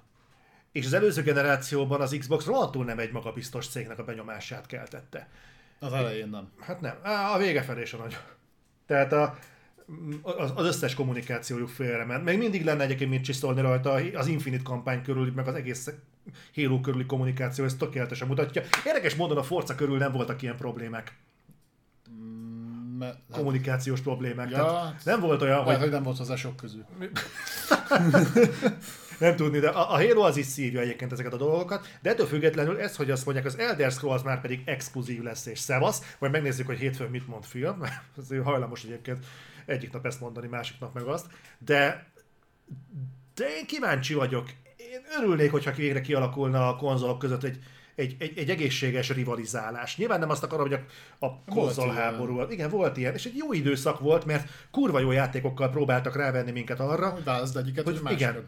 És örültem annak az időszaknak, hogy tövig rágtam a körmöm, hogy most erre költsök, vagy arra költsök. Itt is kurva jó játék vannak, ott is kurva jó játék vannak. Mit csináljak? És nem volt ez a previzionált 300 forintos előfizetési lehetőség, hogy majd 300 forintért játszok ragdaröket. Nem. Hanem én örülnék egyébként, hogyha engem kurva kellemetlen helyzetbe hozna az Xbox, hogy akkor nekem most kurva gyorsan vennem kéne egy Series X-et. Tegyék meg! Egyébként szerinted, pont azt akartam kérdezni, hogy az Elder Scrolls 6 mondjuk rávehet egy Switch vagy egy PlayStation tulajt arra, hogy csak emiatt vegyen Xboxot? Attól függ, milyen lesz az Elder Scrolls 6. Hát tipik Bethesda játék, nagyjából be lehet lőni, hogy milyen lesz. Az igazság, hogy én régen sem voltam nagy Elder Scrolls rajongó. Én félve ismerem be, hogy én a Skyrimen nem is játszottam. Nekem teljesen kimaradt a Skyrim. 10 évig? Aha. Ezt nem hallottátok. Na de a lényeg az, hogy az Elder Scrolls 6 szerintem, az 5 igazából szerintem már mindenkit elért, akit lehetett. Tehát aki bezárta az Elder Scrolls miatt mondjuk a konzolát a szekrénybe, hogy még véletlenül se vegye meg, mert nem akarja, meg elzárkózott a PC-től, az ha máson nem, akkor az Amazon Alexa biztos, hogy tudod Skyrim-ezni. Szóval, úgyhogy nem tudom, hogy meg az a borzasztó, hogy igen, tudod, vannak azok a játékok, amiket, hogyha nagyon sokáig jegelnek, akkor fel kell melegíteni az egészet. És látunk erre példákat, láttunk erre korábban is példákat, és hogy csak egy nagyon klasszikus ilyen zakóval éljek, a Max Payne 3. Ez egy hasonló bukta volt. Hogy rettentő sok időt telt el a Max Payne 2 óta, és szerintem azok, akik a Max Payne 2-t akkor megvették, most vagy ugyanannyian voltak, és az már nem termelte vissza a Max Payne 3-nak a költségeit, vagy egészen egyszerűen lemorzsolódtak, és már nem is volt túl acélos a Max Payne 3, meg az első két Max Payne nagyon hasonlított egymásra, 3 meg nagyon másmilyen.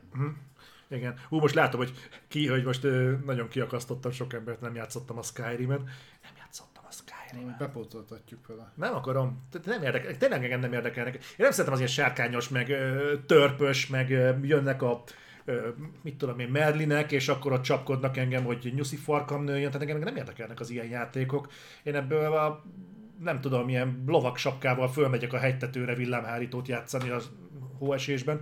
Én ebből úgy kinőttem valahogy 8 éves korom környékén, tehát...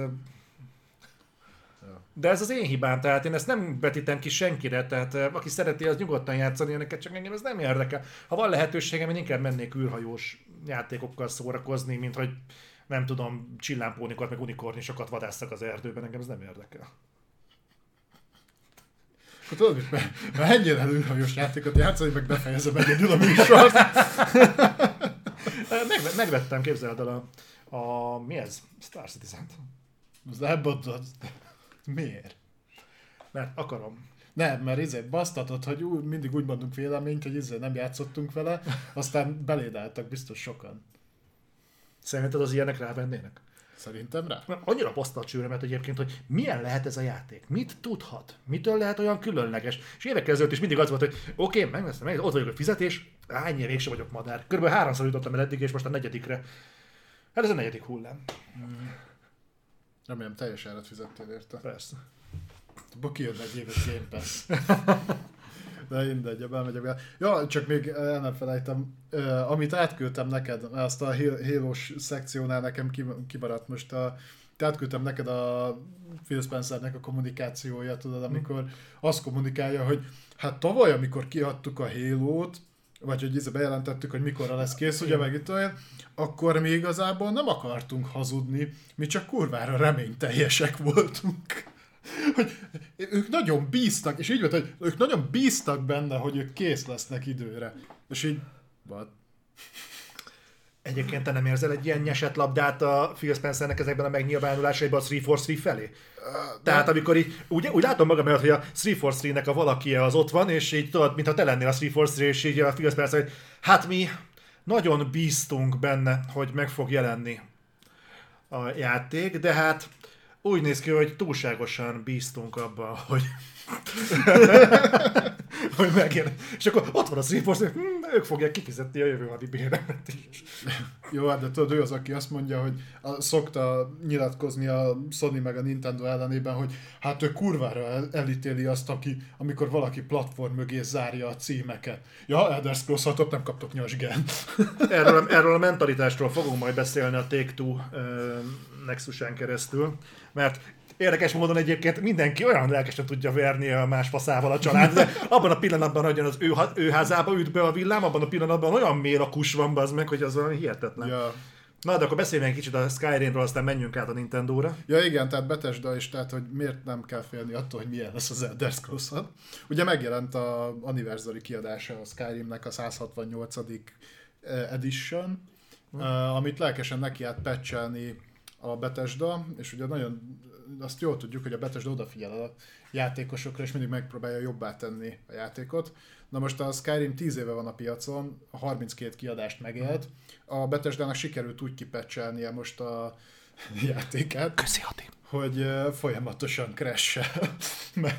Nem éred el a save fájlokat, meg hasonlók. És így mondták, hogy hát, sejtik, hogy mi állhat mögötte, de még nem tudják, hogy fogják javítani, de majd javítják. Ez a játék 10 éve kín van, baszd meg. Nem bírták játszható állapotba hozni ennyi idő alatt. Azért, mert az eredeti kódokat használták. Egy kis Diablo 2 Resurrected referenciát hallhattatok a vágyfülűeknek. Szóval. Úgyhogy még 3-4 évig nem jön az Elder Scrolls 6, úgyhogy még egy 15-20 évetek van, ha még játszható lesz már.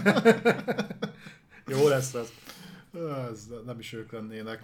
No, viszont akkor a Microsoft-blokknak a végére értünk, és akkor egy kicsit kitekintünk a Nintendóra, aztán pedig komplett kiadói blokkok jönnek, nem kevésbé érdekes meglátásokkal, hírekkel és beszámolókkal. Ez egy nagyon érdekes reflektor lesz, én baromira élvezem, mert azért van egy ilyen, hogy van nálam egy ilyen bekapcsolódási hullámvölgy, mert amikor nagyon elmegyünk a technikai irányba, akkor úgy érzem, hogy átmegyek robotüzemmódba.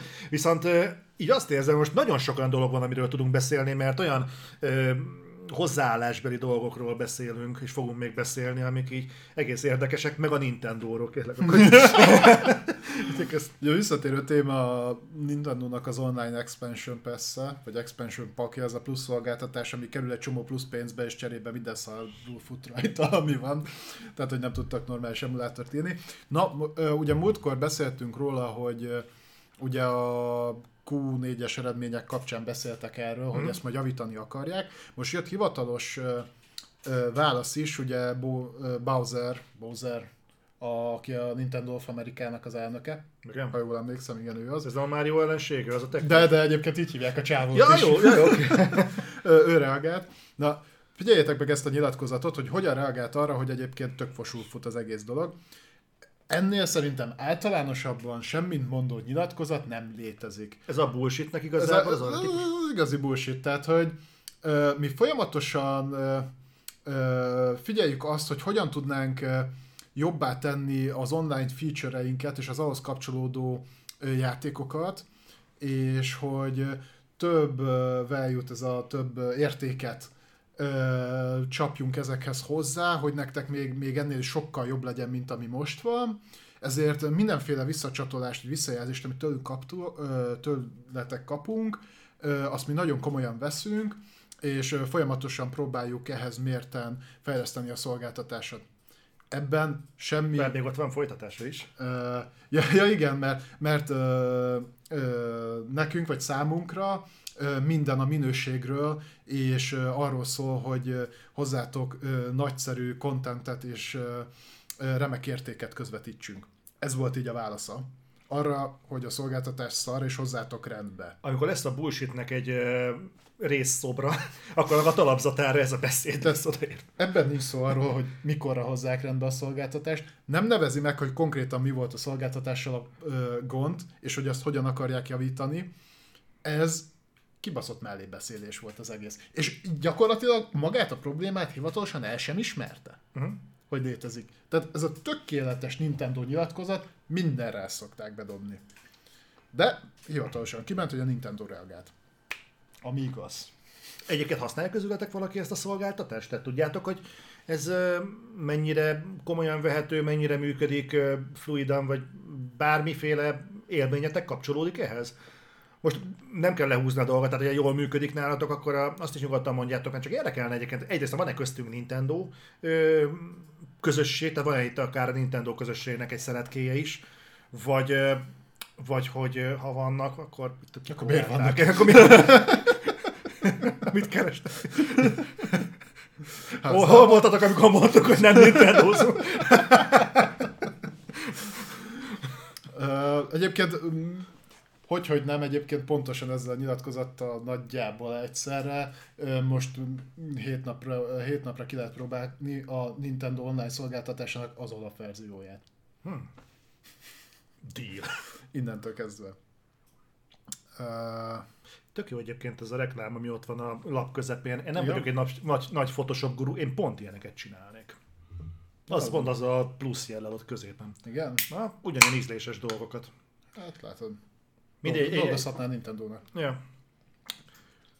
Most egyébként nagyon, hogy mondjam, ilyen, olyan, mintha bántanánk szegény Nintendo, de nem erről van szó, tehát nem a Nintendónak szól, csak valahogy nehéz komolyan venni egyébként a dolgaikat, amikor ilyen dolgok jönnek, amikor ilyen hírekről kell beszámolnunk, úgy, hogy egyébként még most is lapátolják a pénzt. Tehát olyan eladások vannak még mindig a Switchre, és nem csak azok, amikről itt beszélünk, hanem a multiplatform, vagy mondjuk utána rengeteget adnak ki. Igen, tehát pont az ellentétje látszik, mint mondjuk a Micronál. A Micro látszik, hogy kapálódzik, és így próbálja bevonzani az embereket, és tesz érte. A Nintendo meg az látszik, hogy ahogy egyre több pénzt keresnek, egyre jobban szarnak a saját közösségükre. Ez szerintem egy ilyen teljesen normális, legalábbis bevett szokása azoknál a cégeknél, akik mondjuk elkezdenek irgalmatlan méretű bevételt termelni. Onnantól kezdve tudod, nem kell már figyelned a visszajelzésekre, mert igazából igazolódik folyamatosan. Bár a Riot ennek pont ellentéte.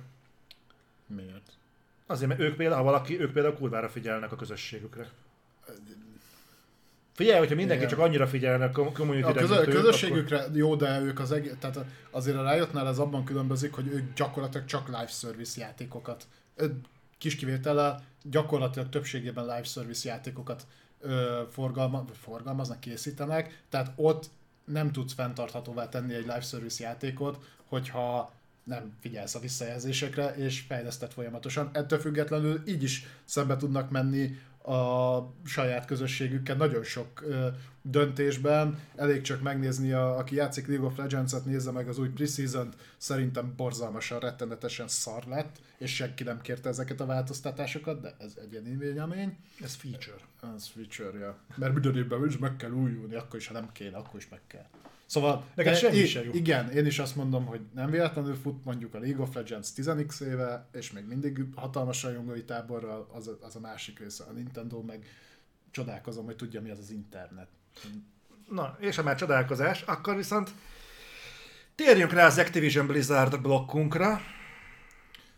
Igen. Ugye amikor a mai reflektor elején felvetettem ezt a AAA hogy volt megsemmisülése felvetése, mert akkor amikor azt mondtam, hogy a morális megsemmisülés, meg a fizikai megsemmisülés, és akkor a morális részre, főleg az Activision Blizzard perspektívájából tekintettem.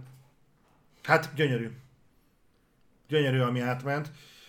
Itt igazából itt pontokban van szedve az egész, de a lényeg az, hogy ugye aki nem egy kő alatt élt, vagy a kő alatt is mondjuk minket nézett, tudjátok, hogy az Activision Blizzard környékén nagyon-nagyon komoly problémák vannak, visszaélések, szexuális visszaélések, ebben benne van a kukkolás, a zaklatás, a nemi erőszak, a diszkrimináció, meg mindenféle ilyen dolgok. Meg az általános munkahelyi körülmények is, tehát fizetés, ugye a férfi-női alkalmazottak közötti pénzügyi juttatásoknak az eltérés, hogy hogyan kezelték az alkalmazottaikat, milyen bánásmóddal, tehát nem feltétlenül csak szexuális jelleggel, hanem egyébként is, munkahelyi körülmények, nagyon sok minden. És amiről beszéltünk, az eddig úgy nézett ki, hogy tehát ugye elképzeljük valahogy, akkor van mondjuk az Activision mondjuk így a hierarchiában, és valamivel alatta a Blizzard, ugye nagyjából így képzeltük el, igen, hogy ha nem is ekkora a különbség a kettő között, de mondjuk így ennyi, de mindenképpen a Bobby Kotick van a Blizzard fölött. Én úgy feltételeztem, mondom megint naívan, hogy azért Bobby Kotick szintjéig ezek a dolgok nem jutnak el. Mert Bobby Kotick olyan szinten távol van a plebsnek a munkájától, meg a hétköznapi kapcsolatoktól, meg egyébként is a Coca-Cola-nak az testületében is benne van, és a játékok sem igazán érdeklik, hogy valószínűleg ez a fosvihar, ami zajlik a Activision Blizzardnak a falai között, ez hozzá nem ér el. És valószínűleg ezért nem is foglalkozik vele. Gondoltam én, hogy valami ilyesmi lehet, és ez egész logikusnak is tűnt.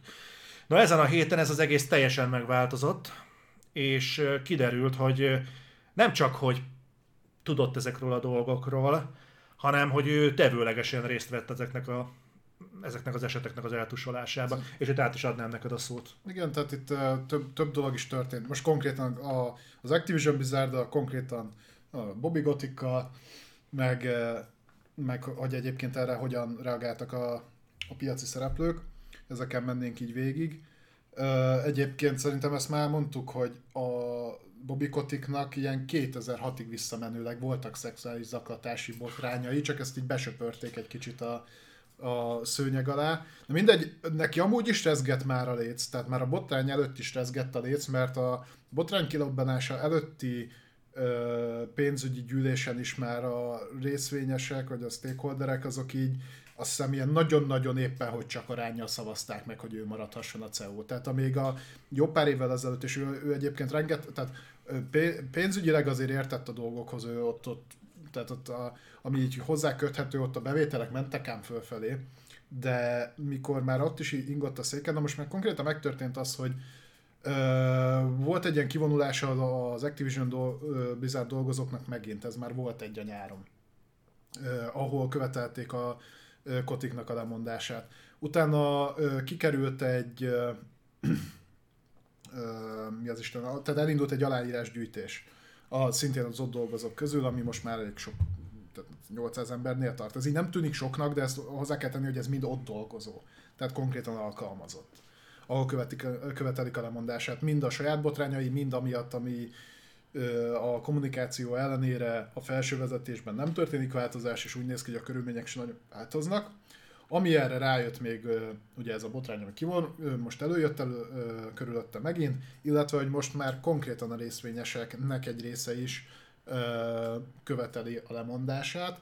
Ez azt hiszem, hogy akik szintén, tehát ezek között vannak, ez a részvényeseknek egy része is talán 5,3 milliárd dollárról vannak benne a cégben, ami soknak tűnhet, ez nagyjából egyébként a cég egészének a 10%-a. Ha a mostani piaci részvényeket nézzük, viszont abban van beleszólásuk, hogy kikülhetnek ott az úgynevezett board of directoron, tehát a döntéshozók között. És hát már fenyegetőznek vele, hogy hát akik most ott ülnek, azok kurvára nem fognak ott ülni a következő alkalommal, amikor nekik lesz ugye megint szavazásra lehetőség, hanem kúrják ki.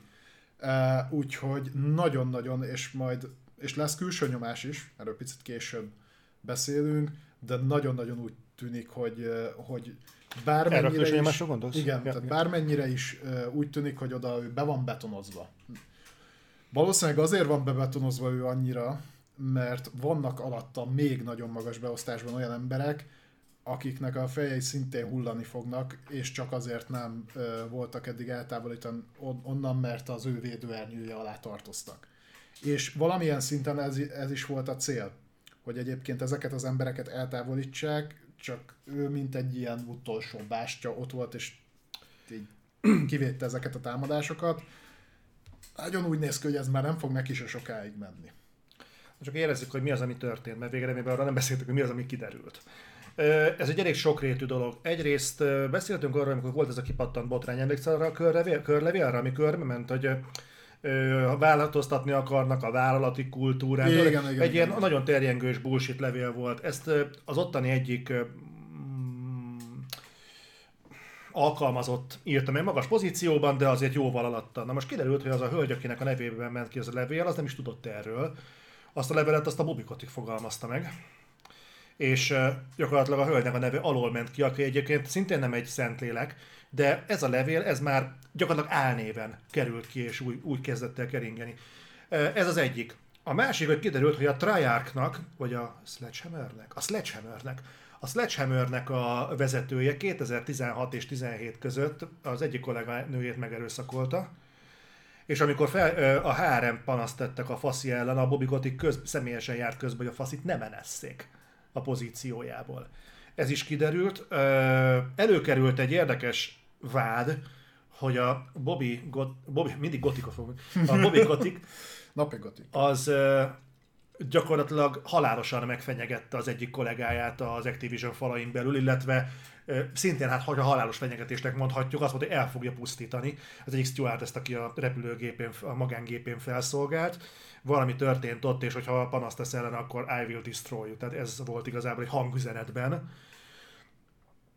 Rettenetes dolog, és igazából ami a boardot illeti, ugye amiről beszéltünk, ezt az igazgatótanácsi légkört, hogy ott viszont azért vették elő, mert hogy ezeket a sexual misconduct dolgokat ő nem jelentette az igazgatóságnak, mondván, hogy ez belügy, és majd ezt ők elrendezik, és úgy gondolta, ez nem érinti az ottani dolgokat. Nem jelentettem, vagy könnyebb most azt mondani, hogy... Lehet, hogy biztos, hogy nem jelentette, de az, hogy nem tudtak róla, abban már nem lennék olyan biztos. Szóval itt azért felmerülnek nagyon komoly problémák, és... Ez még mindig azt tudod, hogy még mindig megy ez a szépítgetés, meg a szarakodás, és most volt egy olyan protestálás a vállalat dolgozóitól, hogy több mint 100-an kivonultak ugye az Activision elé, fizikailag, és ott demonstráltak, hogy Bobby Kotickot azt távolítsák el a pozíciójából. Ez elég sok mindent előjelez egyébként, tehát egyrészt azt, hogy tényleg komoly probléma van az Activision falain belül. Egy ponton túl át fogok menni az ördög ügyvédjébe, jó? Jó. Majd át fogok menni. Csak azért mindig legyen, amivel kiakasztam itt az embereknél az ingaórát. Jó. De ezek nagyon-nagyon súlyos vádak, tehát ezek olyan mértékű emberi visszaélésről tanúskodnak, hogy ez normális, egészséges vállalati kultúrában, vagy legalábbis civilizáltabban egy ilyen után az ember lemond. Önként és dalolva. És akkor erre még rájön az, amit odaírtál. Igen, tehát, hogy olyan dolgok is voltak itt, ugye most, ha ezen a nyomvonalon megyünk tovább, hogy miért kell fejeknek hullani, és miért mondjuk azt, hogy teljes felsővezetésváltás, meg hát nyilván az ott dolgozók, és ezt mondják, és sokkal jobban látják ezt a helyzetet. Ugye 3 hónappal ezelőtt kinevezték mikor nem Rackman, ki volt a Blizzard feje előtte? Mindegy, lemondott a Blizzard CEO-ja, és egy duális vezetést neveztek ki. Egyrésztről a Blizzard részéről kineveztek valakit, egy csávót, másrésztről pedig a Vicarious Vision éléről a Jen O'Neill-t, ketten vezették a vállalatot. Ez volt 3 hónappal ezelőtt. Ellen Brack, mikor lemondott, igen, utána. És ugye beszéltünk róla múlt héten, hogy Jen most felmondott hirtelen 3 hónap után. És ő akkor azt mondta, hogy hát új kihívások elé tekint, ment egy ilyen semmilyen kommunikáció, és most kiderült, hogy egyébként az nem teljesen volt igaz, meg voltak rá az okai, hogy ez miért volt. Egyrészt az, hogy holott, tehát hiába végezte ugyanazt a munkát, mint a másik CEO, ugyanazokkal a felelősségekkel, ugyanaz a szerződés, stb. Fizetés az nagyon nem ugyanaz volt. Másrészt itt is kiderültek az tehát ellene elkövetett szexuális visszaélések, ami azért durva, mert ugye ő is egy elég magas beosztásban volt. Minden más szempontból is durva, de hogy tehát ezek a dolgok kiderültek, úgyhogy... már nem olyan egyértelmű a kép, és ez megint csak azt bizonyítja, hogy egyébként azzal ellentétben, és ez nagyon friss dolog, tehát ez már bőven azután történt, sőt az egyik olyan lépés volt, ami azt hivatott bizonyítani, hogy változás van a menedzsmentben. És hát nagyon-nagyon visszájára sült el. Igen, ez is egy elég komoly probléma. Egy héten belül ezek történtek. Igen.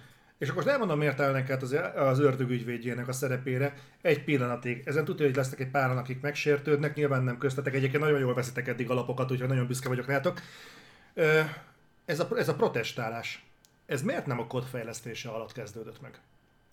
Miért most, amikor gyakorlatilag egy biztonsági zóna van, nincsenek igazából látványos határidők, nincsenek olyan dolgok, hogy úristen, most az utolsó simításokat kell végezni, amikor tényleg botot lehetne tenni a vállalat küllői közé, és meg lehetne akadályozni a dolgokat, és nyomás alá lehetne helyezni a felsővezetést, az igazgatóságot, a részvényeseket, meg mindenkit. Ez a 100 plusz fők felállhatott volna akkor is. Miért most, amikor nagyon kisarkítva nincs tétje a dolognak? Nekem ez egy olyan fura dolog, tudod, most vagy komolyan vesztük ezt az egészet, és azt mondjuk, hogy már pedig változást akarunk, és ott fogjuk meg a céget, ahol a legjobban fáj, hogy érezzék, hogy mi számítunk, és velünk ezt nem tehetik meg. Vagy pedig ilyen kirakat gesztusokat kezdünk el gyakorolni, amit most vagy komolyan vesznek, vagy nem, de azért kockáztatni nem akarjuk olyan nagyon az állásunkat, mert így is azért necces, amit csinálunk. Ott írja Csabi Strong, hogy pont emiatt nagyon sokan nem kaptak jutalékot. Jó, hát... De érted, hogy miről beszélek? Nem kaptak jutalékot? Oké, értem, de... Figyelj,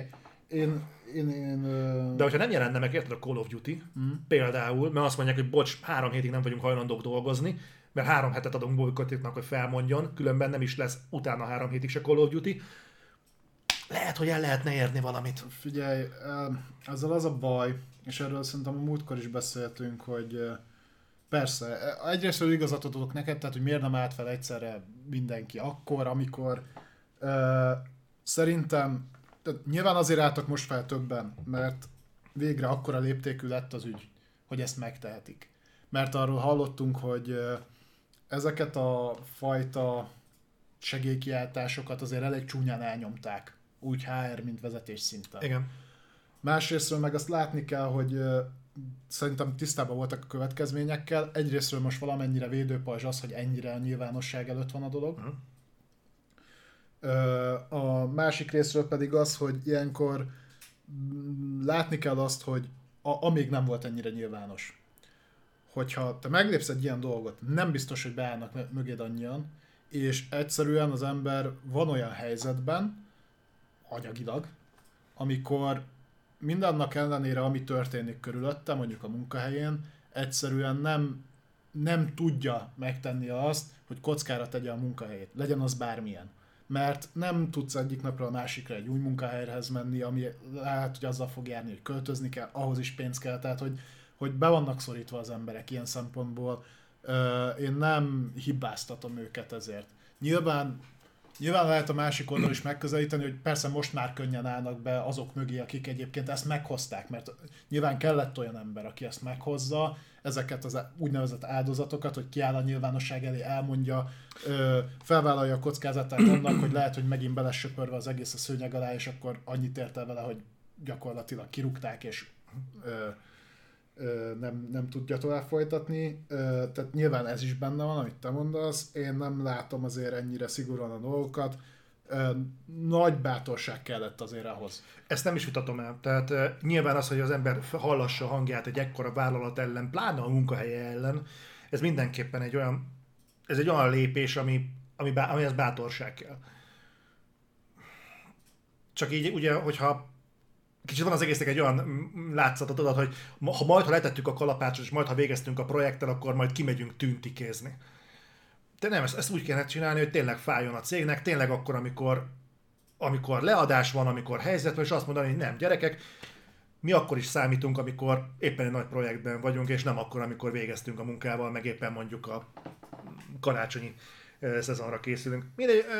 De egyébként értem a nézőpontot, és értem ezt az egészet. Én nagyon szeretném, hogyha történne valami, és én is azt mondom, hogy Kotikat azt zavarják el a búsfrancba. Mondjuk itt elkezdődött egy érdekes felvetés, hogy sehol nincsen mondjuk az, hogy ugyanazzal a pozíción emberek ugyanannyit keresnek. Ez mondjuk egy érdekes dolog, mert mondjuk amikor fölvesznek egy pozícióra, az a legtöbb esetben megindul egy bértárgyalás, ahol nagyon sok minden szempont. Ugye a tapasztalat, meg mit tudom én mi. Tehát egyáltalán nem biztos, hogy a hölgy azért keresett kevesebbet, mert ő nő. De utána, tehát ennek ellent mondana az, hogy utána egyébként és igen, ez is benne volt a cikkekben, hogy utána egyébként újra tárgyalták az egészet, és megkapta azt a vért. Hát miután kijött a balhé. Mert igen, de úgy elvileg itt az volt a különbség, hogy mind a ketten a cégen belülről hasonló vállalati kultúr, tehát vállalati háttérrel, hasonló tapasztalattal egy úgymond teljesen új pozícióra egyenlő félként kerültek be. Uh-huh. Tehát az, és egyébként nyilván vannak bérkülönbségek. Én is dolgoztam olyan helyen, ahol hiába dolgoztam mondjuk 3-szor annyi ideje ott, kevesebbet kerestem, mint aki most esett be az utcáról, fele annyi tapasztalata. Ez kicsit fordítottja is, mert ő mit tudom én, kívülről jött, ő mondott egy magasabb összeget, az lett elfogadva. Tehát én ezt értem, csak itt most konkrétan, amikor arról van szó, hogy mind próbálnak meg változtatni, akkor erre talán oda kellett volna figyelni egy kicsit. És értem a másik oldalt is, hogy hát persze lehet, hogy nem olyan háttértapasztalata volt, miért lett volna ugyanannyi. Én ezt is megértem, nem erre akartam kihegyezni, csak hogy tehát ugye ez is benne volt. Szerintem itt tudod milyen be a képbe, hogy az emberek egészen egyszer most már azt akarják, hogy... Tehát, és most megint az ördög ügyvédje lesz, tegyük fel, hogy igazából ez a... Hogy hittek a hölgyet? Jen O'Neill. Uh-huh. Tegyük fel, hogy Jen O'Neill egyébként valóban azért kevesebbet, mert egyébként arra a pozícióra pontosan tudjuk, hogy elsősorban politikai okokból lett kinevezve ő is, meg a kollégája igen, is, aki azt hiszem ráadásul direkt egy meleg faszit kerestek, és ő volt a párja, tehát látszik, hogy a diverzitást akarták ezzel a kinevezéssel kontrasztosítani. Tehát ez inkább egy politikai indítatású döntés volt. Viszont az az igazság, hogy még ha Jen O'Neillnek nem is volt igaza ebben az érvelésben, egészen egyszerűen most már olyan szinten mélyen van az Activisionnek az ázsiója, hogy egyszerűen nem hiszed el már azt sem, ha kérdeznek valamit. És ahhoz, hogy ezt a fajta reputációt visszadolgozzák, ehhez nagyon komoly tisztújításra van szükség, és egyébként már a piac is visszaigazolta ezt a fajta ellenszembet. Igen, és akkor menjünk is bele abba, hogy igazából miért változhatnak most a dolgok, és miért jöhet végre az, hogy aktívan történnek lépések, akár felsővezetői váltásban is, mert amit már régebb óta mondunk, hogy piaci nyomás szükséges, pénzügyi nyomás szükséges ahhoz, hogy az Activision bármit is reagáljon. Ebben történtek fejlemények, méghozzá, hogy mind a Sony, mind a Microsoft, és itt egyébként még a Microsoft még jobban beleállt és beintett az Activisionnek. Megint az ördög ügyvédje lesz. Jó, rendben, azért vagyunk ketten. Tehát, hogy mind a két oldalról olyan visszajelzések jöttek, hogy teljes egészében elítélik ezt az egészet, és hogy figyelemmel követik a fejleményeket, és ettől függően fogják egyébként alakítani a viszonyukat az Activisionnál. Na most, hogyha az Activision bármelyik, tehát vagy a Microval, vagy a Sonyval rossz kapcsolatba kerül, és ők aztán tudnak hatni a piaci helyzetére.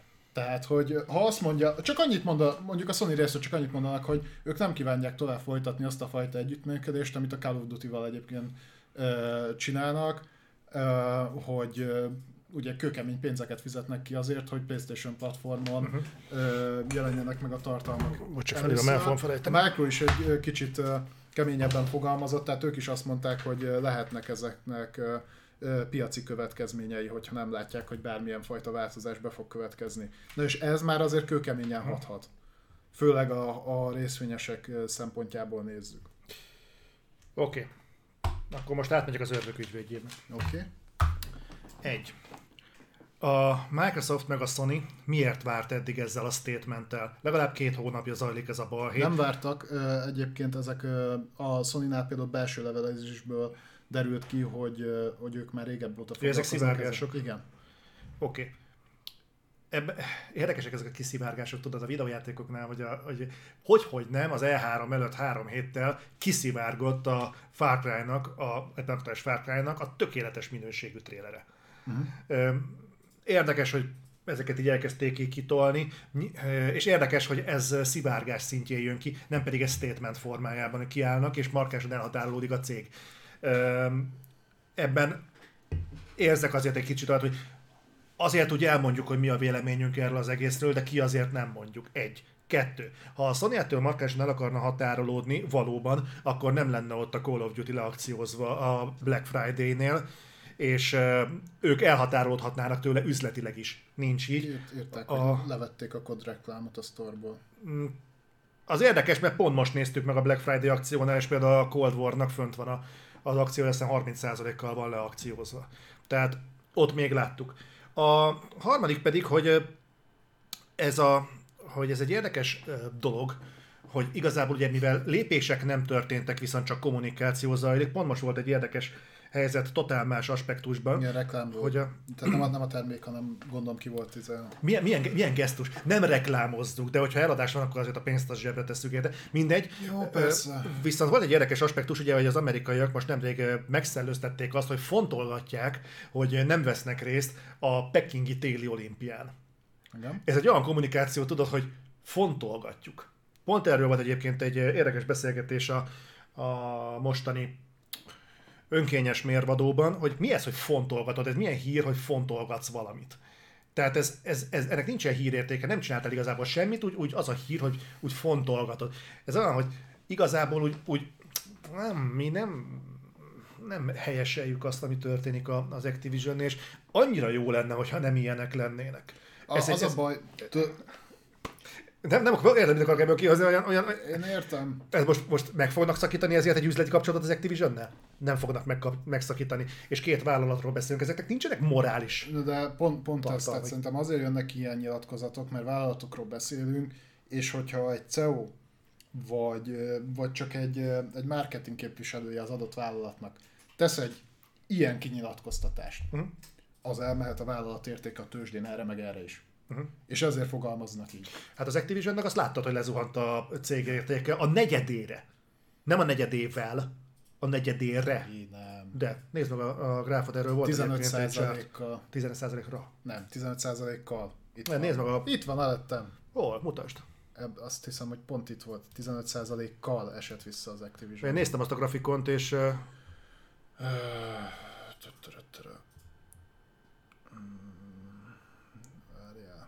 Biztos, hogy ennél a cikknél olvastam, mert pontosan a tőzsdei érték. Mert nagyon komoly zuhanás volt. Activision buy 14%, tehát 14-15%-kal esett vissza az értékük, nem pedig annyira. Az azért nagyon durva lenne. Akkor... Annyit nem mozog a piac. Mert sokkal nagyobb zuhanás lett. Na mindegy. Akkor lehet, hogy valami más idő. Hát ez is rengeteg, hogyha megnézed, hogy mekkora értéket képviselnek, akkor ez is bődületes összeg. Mondjuk az durva éket, hogyha csak a botrány hatására végén túl sok minden nem történt az Activision házatáján, de sokkal többet hallasz róluk a balhé kapcsán. Más is.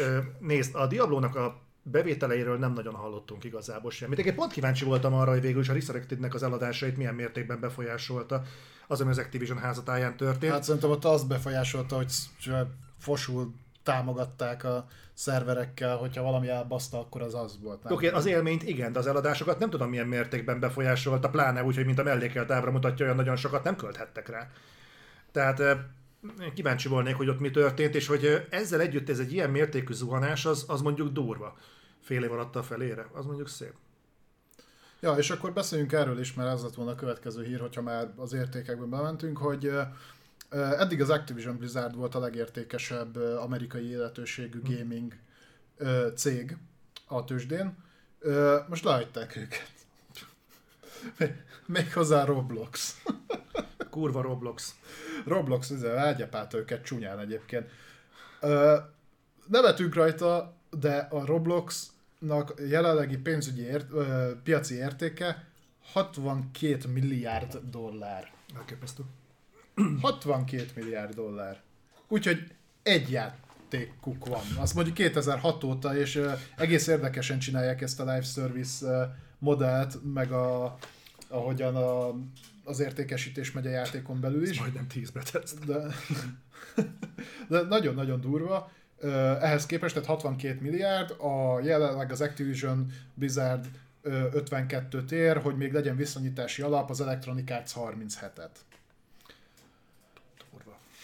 Úgyhogy nyilván ebben közrejátszik az is, hogy a Roblox nőtt, az Activision Blizzard megcsökkent. De ez is jól mutatja azt egyébként, hogy úgy látszik, hogy azért lesz pénzügyi hatása annak, amik most így történnek, főleg hosszú távon, abszolút. Ez az, amit egyébként meg kéne csípni, és ez az, amire rá kéne menni, mert ugye látszik, hogy a befektető. Egyébként érdekes volt, hogy ami kijött ez a kommunikáció az Xbox meg a PlayStation részéről, utána a board az nyilatkozott, hogy ők kiállnak a Kotick mellett. És egy része? Bőven elegen ahhoz, hogy ha rajtuk múlik, pozícióba fogják tartani, és utána volt egy olyan konklúziója ennek az egésznek, csak nem tettem ide be a linket, de egyébként ezt olvastam, hogy ez kicsit pofánköpése mindannak, ami egyébként a cégen belül zajlik. Tehát a board az teljesen egyértelműen letette a garasta mellett, hogy ha rajtuk múlik, a Kotick nem fog mozdulni a helyéről.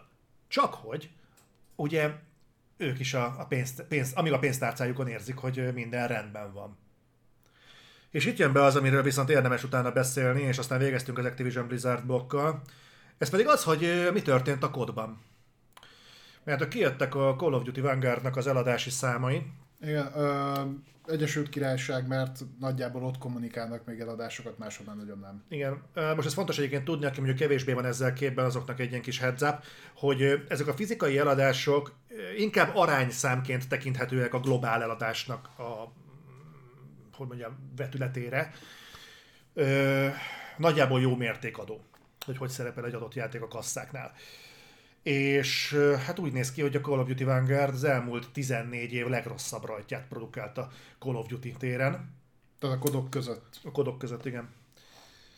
És ezt sok mindennel lehet magyarázni, tehát lehetne, ha megint naívak vagyunk, akkor lehetne magyarázni a gyengécske kampánnyal, a még gyengébb zombi móddal, vagy a multiplayernek a kicsit szerencsétlen megoldásával, tehát hogy nem konkrét frakciók küzdenek egymás ellen, gyakorlatilag mindenki rohangál, és tehát nem az van, hogy amerikaiak lőnek az oroszokra, vagy mondjuk németek az angolokra, hanem olyan, mint hogyha így 10 ember kell rohangálna 10 másik ember ellen.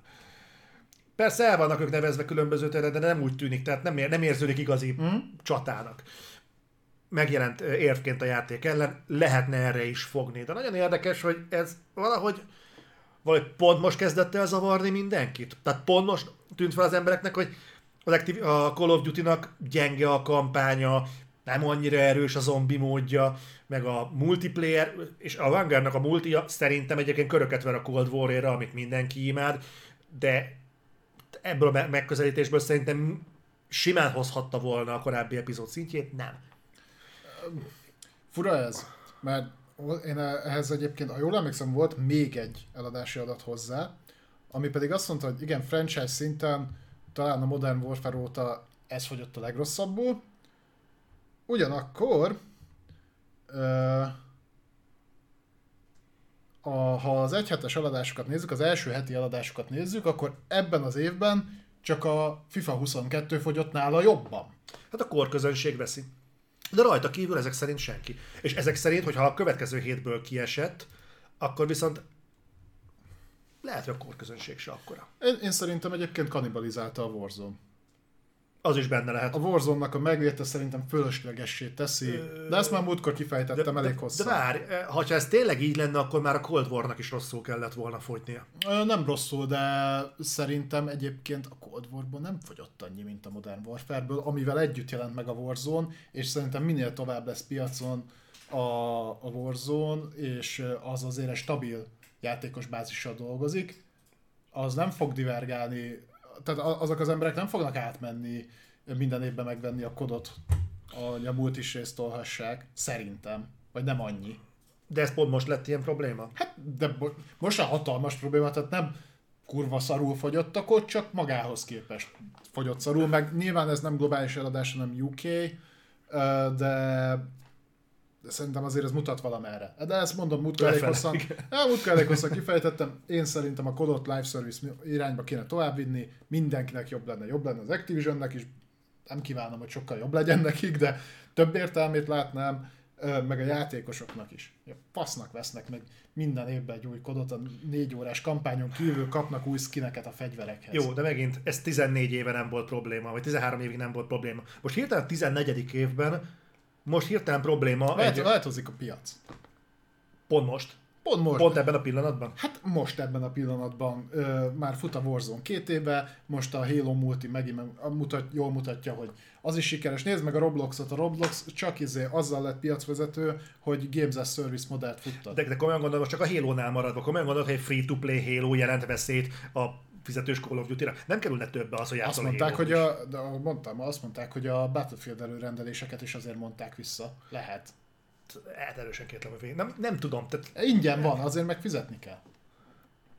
Jó, de ezt tudhatták volna eddig is, hogy free-to-play lesz a Halo-nak a multi. De miért pont most volt hirtelen, hogy tömegesen visszavonták a Battlefield előrendeléseket? Előrehozták a megjelenést.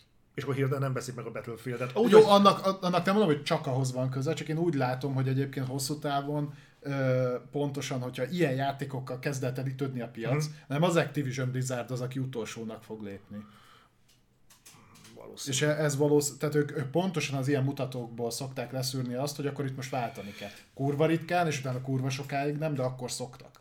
A másik dolog egyébként, ami szerintem egy kisebb mértékben befolyásolja ezt az egészet, de azért emellett sem mennék el szó nélkül. Szerintem ez a PC kultúra, amit próbálnak folyamatosan injektálni ezekbe a játékokba, igen, ez kezdi elérni most már az embereknek a tűrés küszöbét. Tehát nem hiszem, hogy különösebben ez a probléma, mert azért ezt nem látom akkora gondnak, mint a falábú katonát a valamelyik Battlefieldbe, tudod, amikor vagy műkezű, protézises csaj volt, aki ott lövöldözött az első világháborúban, de valami ilyesmi volt, nem tudom. Aha. Tehát nem érzem ezt egy akkora ambivalenciának, ami a Vanguardban van, de azért úgy felmerül, tudod, hogy miért nem lehet mondjuk tényleg hitelt érdemlően feldolgozni ezeket az eseményeket, miért kell ebben mindig egy ilyen politikai attitűdöt injektálni. Nem hiszem, hogy ez volt igazából a döntő dealbreaker vonás a Vanguardnak, viszont azt el tudom képzelni, hogy ez a sok minden úgy szépen lassan lerakódik az emberekben úgy, hogy nem biztos, hogy tudják azonosítani, hogy mi a probléma, mint a flódni. Imádom azt a sütit. És tudod, van egy réteg mák, ez mondjuk azt mondod, hogy a Bobby Kotikéknek a viselkedése lefelé. Van egy réteg, hogy a kod alapvetően nem tud megújulni, mondjuk a Dio, hogy nem újul meg igazából a franchise, évről évre ugyanazt játszod, nem is érted igazából, hogy miért, de úgy azt érzed, hogy most már egyre kevésbé vagy motivált, hogy megvedd az új kodot, és van mondjuk egy réteg alma benne, ami meg a passzon tudja micsoda, hogy a multimódokat már nem élvezed annyira. Uh-huh. Akármi, és végül elfogyasztod az egészet, és nem tudom pontosan mi volt az, de valahogy azt nézed, hogy nem vagy olyan nagyon motivált arra, hogy megvedd az X+1 Call of Duty-t. Ezek valahogy benned vannak a lelked rétegeiben, de nem biztos őket egy szemelvényenként tudod nevesíteni, lehet egyszerűen csak helyette megveszed a Battlefieldet, amit utána majd kitopsz és hélózod. De nem tudom, lehet, hogy valami ilyesmi van benne, de minden esetre az időzítése ennek a mértékű zuhanásnak az vészjósló. Mindenképp vészjósló. Én még azért nem temetném őket, de azt mondom, hogy ezzel így iránymutatott a piac. És hogyha ez van mögötte, amit egyébként kétlek, mert hogyha lenne ilyen mértékű tudatosság a piacban, akkor ez lecsapódott volna a Diablo 2 Resurrected megvásárlásánál is, és én amennyire tudom, azért ott nem sírt a szája a Blizzardnak, hanem köszönték és elégedettek voltak az eladási számokkal. Hát jó, de az mennyibe kerülhetett nekik? Nem sokba. Azért, amikor 3 kodot párhuzamosan fejlesztesz, hogy évről évre ki tudj egyet hányni, az azért jóval több pénzbe kerül. Fogunk majd beszélni olyan játékról, ahol hogyha fele annyira jól sikerült volna, mint a Blizzard, a Diablo 2 Resurrected, akkor seggünkkel kivittük volna a plafont. De mindegy. Ja. És akkor végül még egy apróság a Call of Duty-hoz. Így van, a kodhoz tartozik, ugye említettük már a kernel szintű anti-cheatet, ami majd egyszer érkezik, meg voltak vele gondok. Viszont most egy egész érdekes kijelentést tett az Activision, mégpedig azt, hogy olyan szinten én úgy vettem le, hogy a visszatérő csalóknál, de alapvetően a csalókra ráhúzva, hogy innentől a ban az nem csak egy játékon belülre fog számítani, hanem tehát franchise szintű bant fognak bevezetni. Magyarul, ha téged bannolnak Cold War-ban, akkor nem tudsz se Modern Warfare-ezni, se Warzone-ozni, se Vanguard-ozni, se a jövőre megjelenő Call of Duty-val játszani, mert nem. Ha kikúrnak a Mekiből, nem mehetsz be a klotyóra sem. Egyébként ezt szerintem, ha meg tudják, ha normálisan tudják implementálni, akkor ez üdvözölendő. Nagyon jó lenne. Mindenki, aki csal, kapja be. Igen. Egyébként meg a csalókat. Na ezzel például vissza lehetne tartani, és egyébként ez egy üdvözlendő hír az Activisionnel szemben, mert ez azt jelenteni, hogy az, akit egyszer kikúrnak a kodból, az nem fogja tudni legközelebb megvenni a Call of Duty-t. Mert megvenni meg tudja. Értem, csak mi a fasznak vedd meg, hogyha nem tudsz vele játszani, csak a single player-rel maximum. Igen. Most tehát itt ha az normálisan hardveres alapon meg tudják oldani, mert nyilván, hogyha csinálsz egy új akontot, tehát ha mondjuk akont szintű bant van, akkor, de ezért az emberek úgy szoktak ragaszkodni a saját akontjukhoz. Hardware bannal, de azt meg lehet, hogy meg ki fogják hackelni. Ez is érdekes, mert azt is megemlítették, hogy bármilyen olyan szintű device ID, vagy Mac cím, vagy akármi módosítás, amivel el tudod maszkolni a hardware ID-det, hogy azért is jár. Csak ezt le tudják-e követni normálisan. Kernel szintű integrációnál elvileg lehet. Felvet más problémákat, de elvileg lehet. Ha ezt így meg tudják csinálni, akkor üdvözölendő, mert akkor kíváncsi leszek, mikor húzzák majd rá azt, hogy akkor nem csak franchise szinten, hanem mondjuk kiadó szinten nem játszhatsz semmivel. Hú, az mondjuk csúnya lenne. Miért?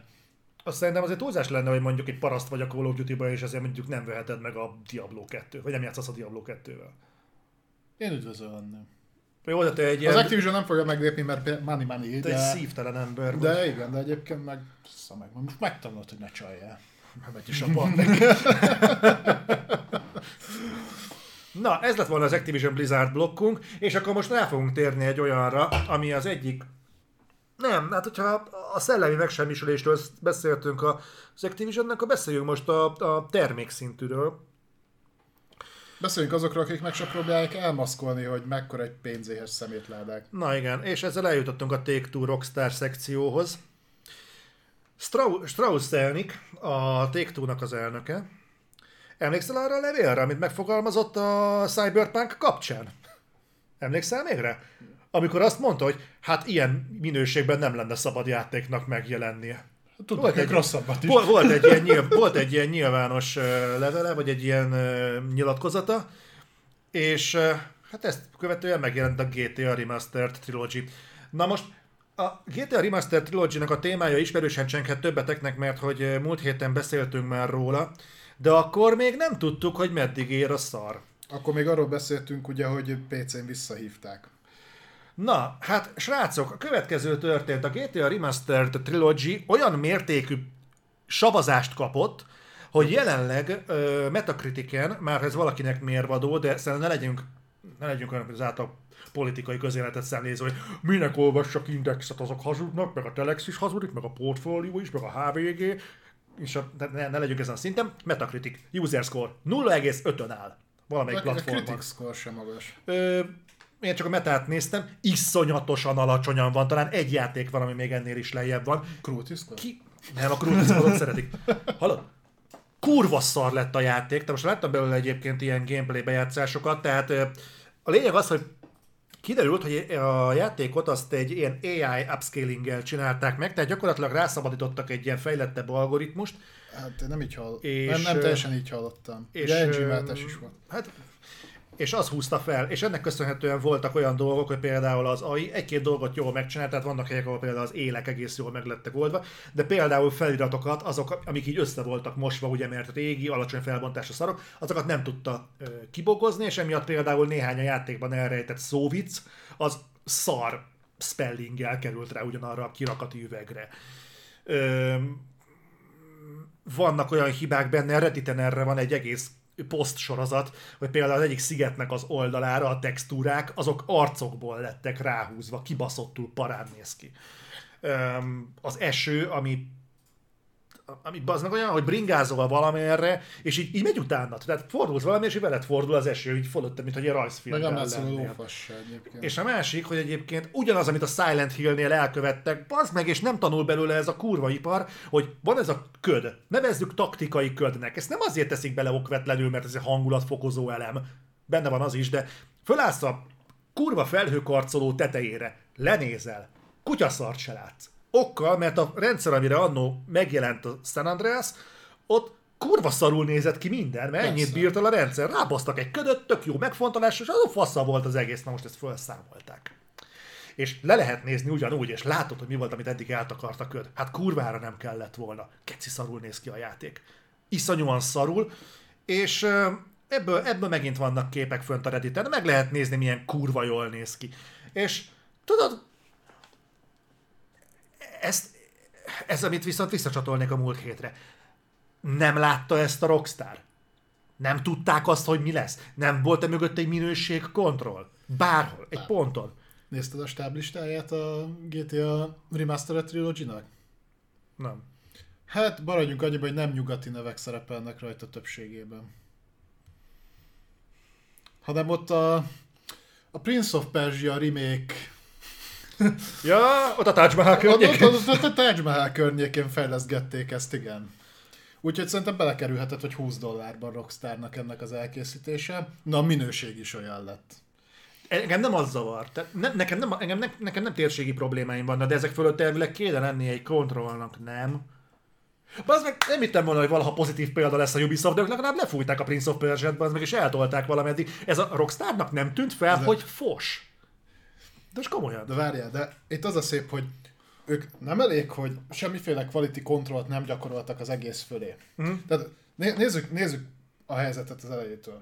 Van neked 3 játékot, mindegyik klasszikus játék. Imádják az emberek, több generációval ezelőtt jött ki. Megkapod most már évek óta a savazást, hogy a kurva kibaszott menő fejlesztő stúdiód nem képes kiizzadni magából még egy játékot, hanem 2013 óta reszeli a szart a GTA Online-ban. Mm. De, hogy valami lépés mégiscsak nem fogsz GTA 6-ot kiadni, mert a pénzbe kerülne meg ilyesmi, akkor előveszed a régi klasszikusokat, és azt mondod, hogy felhúzod egy még csak azt sem mondta mindenki, és nem mondta senki, hogy te ezt ültesd át új engine-re, remake-eld az egészet, javíts ki az összes bágot, mintem. Szerintem már annak is örültek van az emberek, textúra felhúzva, akár AI upscaling-el, az eredeti engine-nel, vagy akármi, fusson a modern rendszereken normálisan, mert eddig a androidos port volt elérthető. Egyébként ugyanazok, akik androidra csinálták a portolást, annó azok csinálták, ha jól emlékszem, ezt is. Mindegy, hogy miért bízol meg egy ilyen stúdiót, egy ilyen franchise-zal, akik életükben nem csináltak egy... Csinálták valahol, nagyon sok is gondol. Hát jobban jártunk volna, és ez elég szörnyű kivannak. Na mindegy, ezt kitalálod, hogy ezt megcsinálod. Ez egy több milliárd dolláros franchise, te azt mondod, hogy erre van itt, ami $1,5 Kiadod a indiánoknak, jól megkalapálják, ebből... látod, hogy valami ki fog sülni. Kapsz belőle képeket, azon úgy még nem látszik, hogy gond van, mert nem mozgás közben van, meg hát igen, úgy emlékszem, hogy így nézett ki. Aztán a közösség elkezdi mellé rakni, hogy egyébként otthoni hobbi modderek 12-szer szemben helyreállították a játékot. Mit csinálsz? Első lépésben közlöd, hogy mostantól ez lesz a Definitive Edition, az összes alapverzióját mindenhonnan eltávolítod a GTA-nak, mert ennek mindenki örülni fog, nem? Tehát, aki szerette és az eredeti verzióval játszott volna, az kapja be, most már ez lesz. Ha tetszik, ha nem. Bepereled az összes moddert, aki valamilyen szinten hozzányúlt. Bocsánat, ez nem hipotetikus felvetés, ezek konkrétan... Ez megtörtént. Van egy ilyen per, majd mindjárt beszélek róla. Tehát nekik mész, hogy ellehetetleníted őket, majd mikor jönnek a negatív review-k, szétteszed a kezedet. És miért csinálod meg mindezt? Mert így is kurva sok elment belőle. Annak, aki hisztériázott miatt, hogy ez milyen szarul néz ki, meg mennyire fos az egész, a fele se fogja refundolni. Tehát te megint $5 befektetéssel kerestél $10 millió. A Take-Two meg fosik bele. Szerinted érdekli őket a megítélés? Akkor már régen kaptunk volna GTA 6-ot, 7-et, 8-at, normális Rockstar játékot, vagy bármi más. Ez tudod, megint ugyanaz, mint ami a piac számos egyéb szegmensében érvényesül, nem csak a videójátékoknál, mindig lesz valaki, aki megcsinálja 2 gombóc fagyért ugyanazt a munkát. Persze. És ezen pontosan ugyanaz a mentalitás látszik, és tudod, hogy mi az, ami súlyosbítja ezt az egészet, hogy bazd meg a AAA piacnak az egyik, ha nem a legsikeresebb brandjéről beszélünk, a GTA-ból. A GTA 5-ből több mint 100 millió darabot adtak el. 100 millió darabot. Annál is többet. Ilyen eladásokat talán a Minecraft tudott produkálni. Őrületes mennyiség. És az csapódik le az egyszeri emberben, ami egyébként nem is teljesen elrugaszkodott, hogy hát az új GTA kurva szar. Ja igen. És ugye ehhez kapcsolódóan ez a hír, hogy annyira nem volt képes a Take-Two. Úgy képzeljétek el, azért vagyok majdnem biztos benne, hogy kurvára nem költöttek erre lófasz se.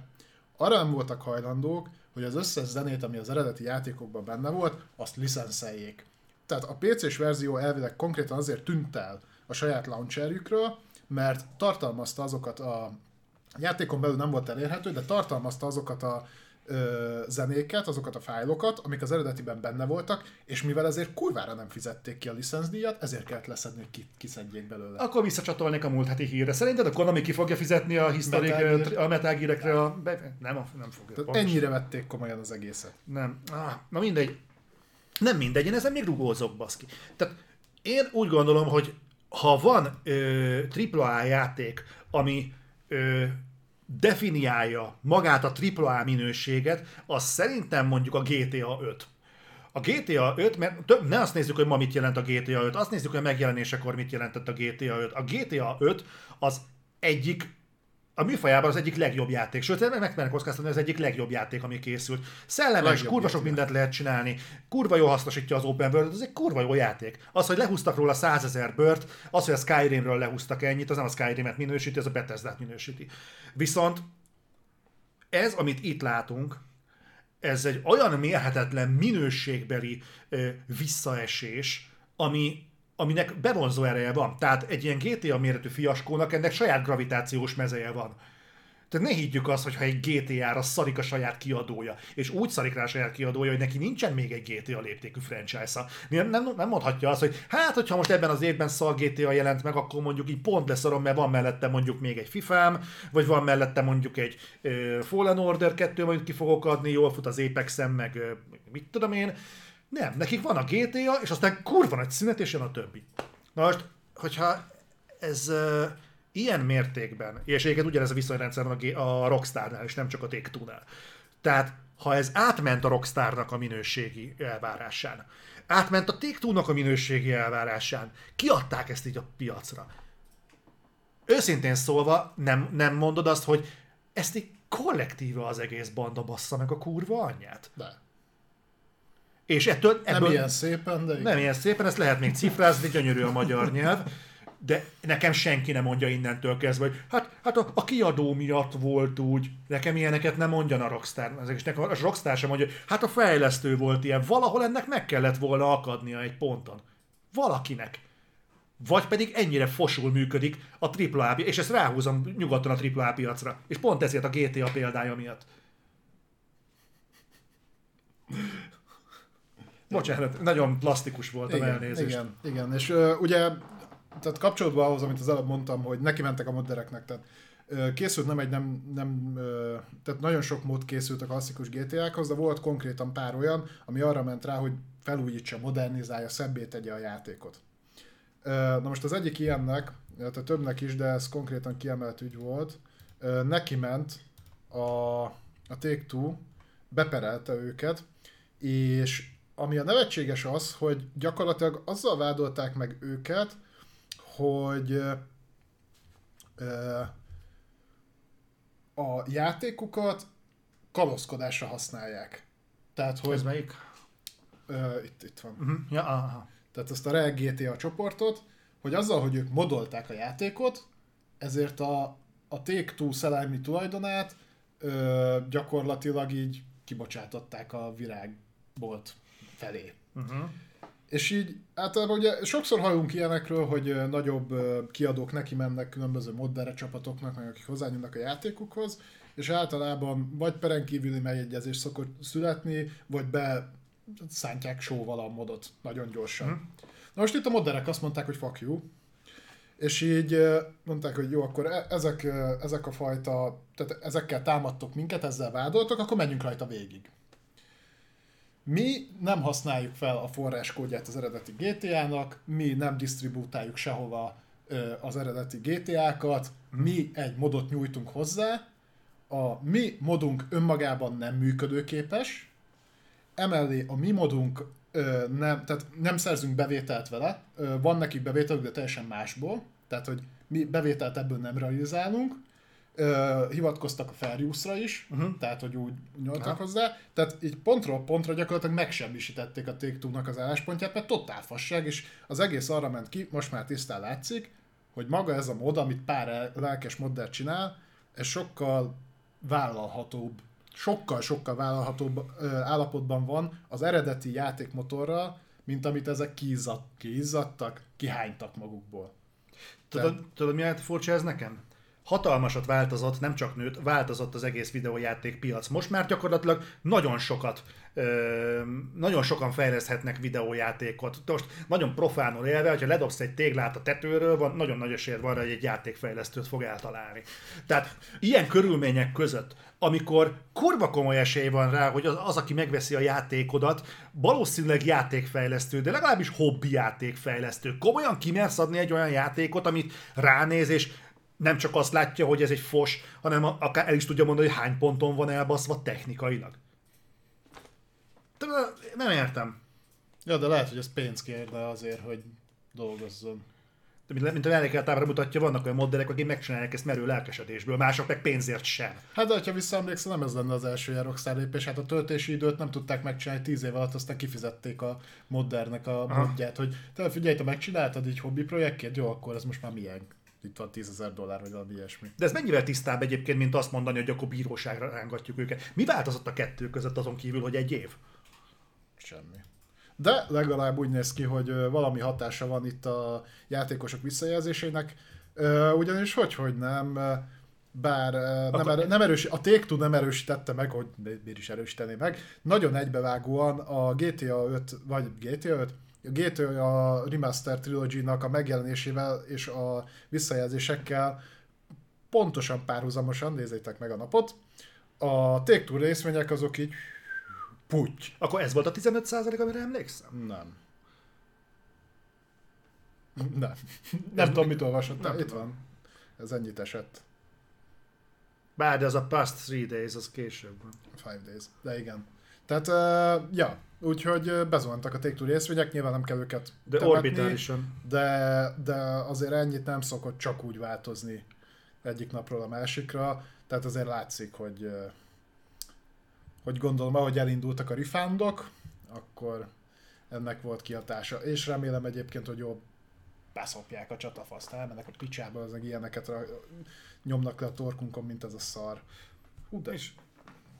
Én ezen nagyon felkúrtam magam egyébként, úgy, hogy én nem vettem meg a játékot, mert talán kifejtettem korábban, hogy nekem nincsen személyes kötődésem sem a San Andreashoz, sem a korábbiakhoz, pedig azokkal játszottam, mert valaki is játszottam rajta, de azok azért megvoltak, de na mindegy.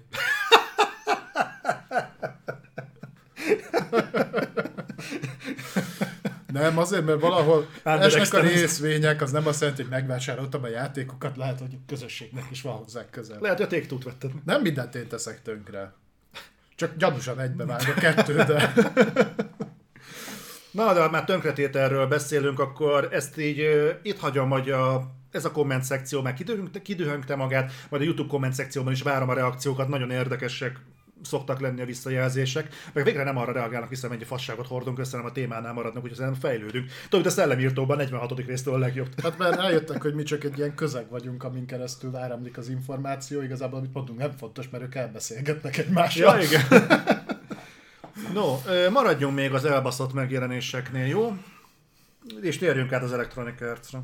Jó, rendben. Jó, aki mondjuk lemaradt volna a dolgokról, mert nem követi szervesen minden nap a játék megjelenéseket, megjelent a Battlefield 2042, és mégsem. Ez úgy nézett ki, hogy aki megvette a teljes ár, a deluxe változatot, valami $110, nem tudom mennyibe került, az egy héttel korábban már hozzáférhetett a Battlefield 2042 teljes élményhez. Na most ez azt jelentette, és ezért voltunk egyébként itt bizonytalanok, hogy mi indokolhatta, hogy tömegében mondták vissza a Battlefield előrendeléseket.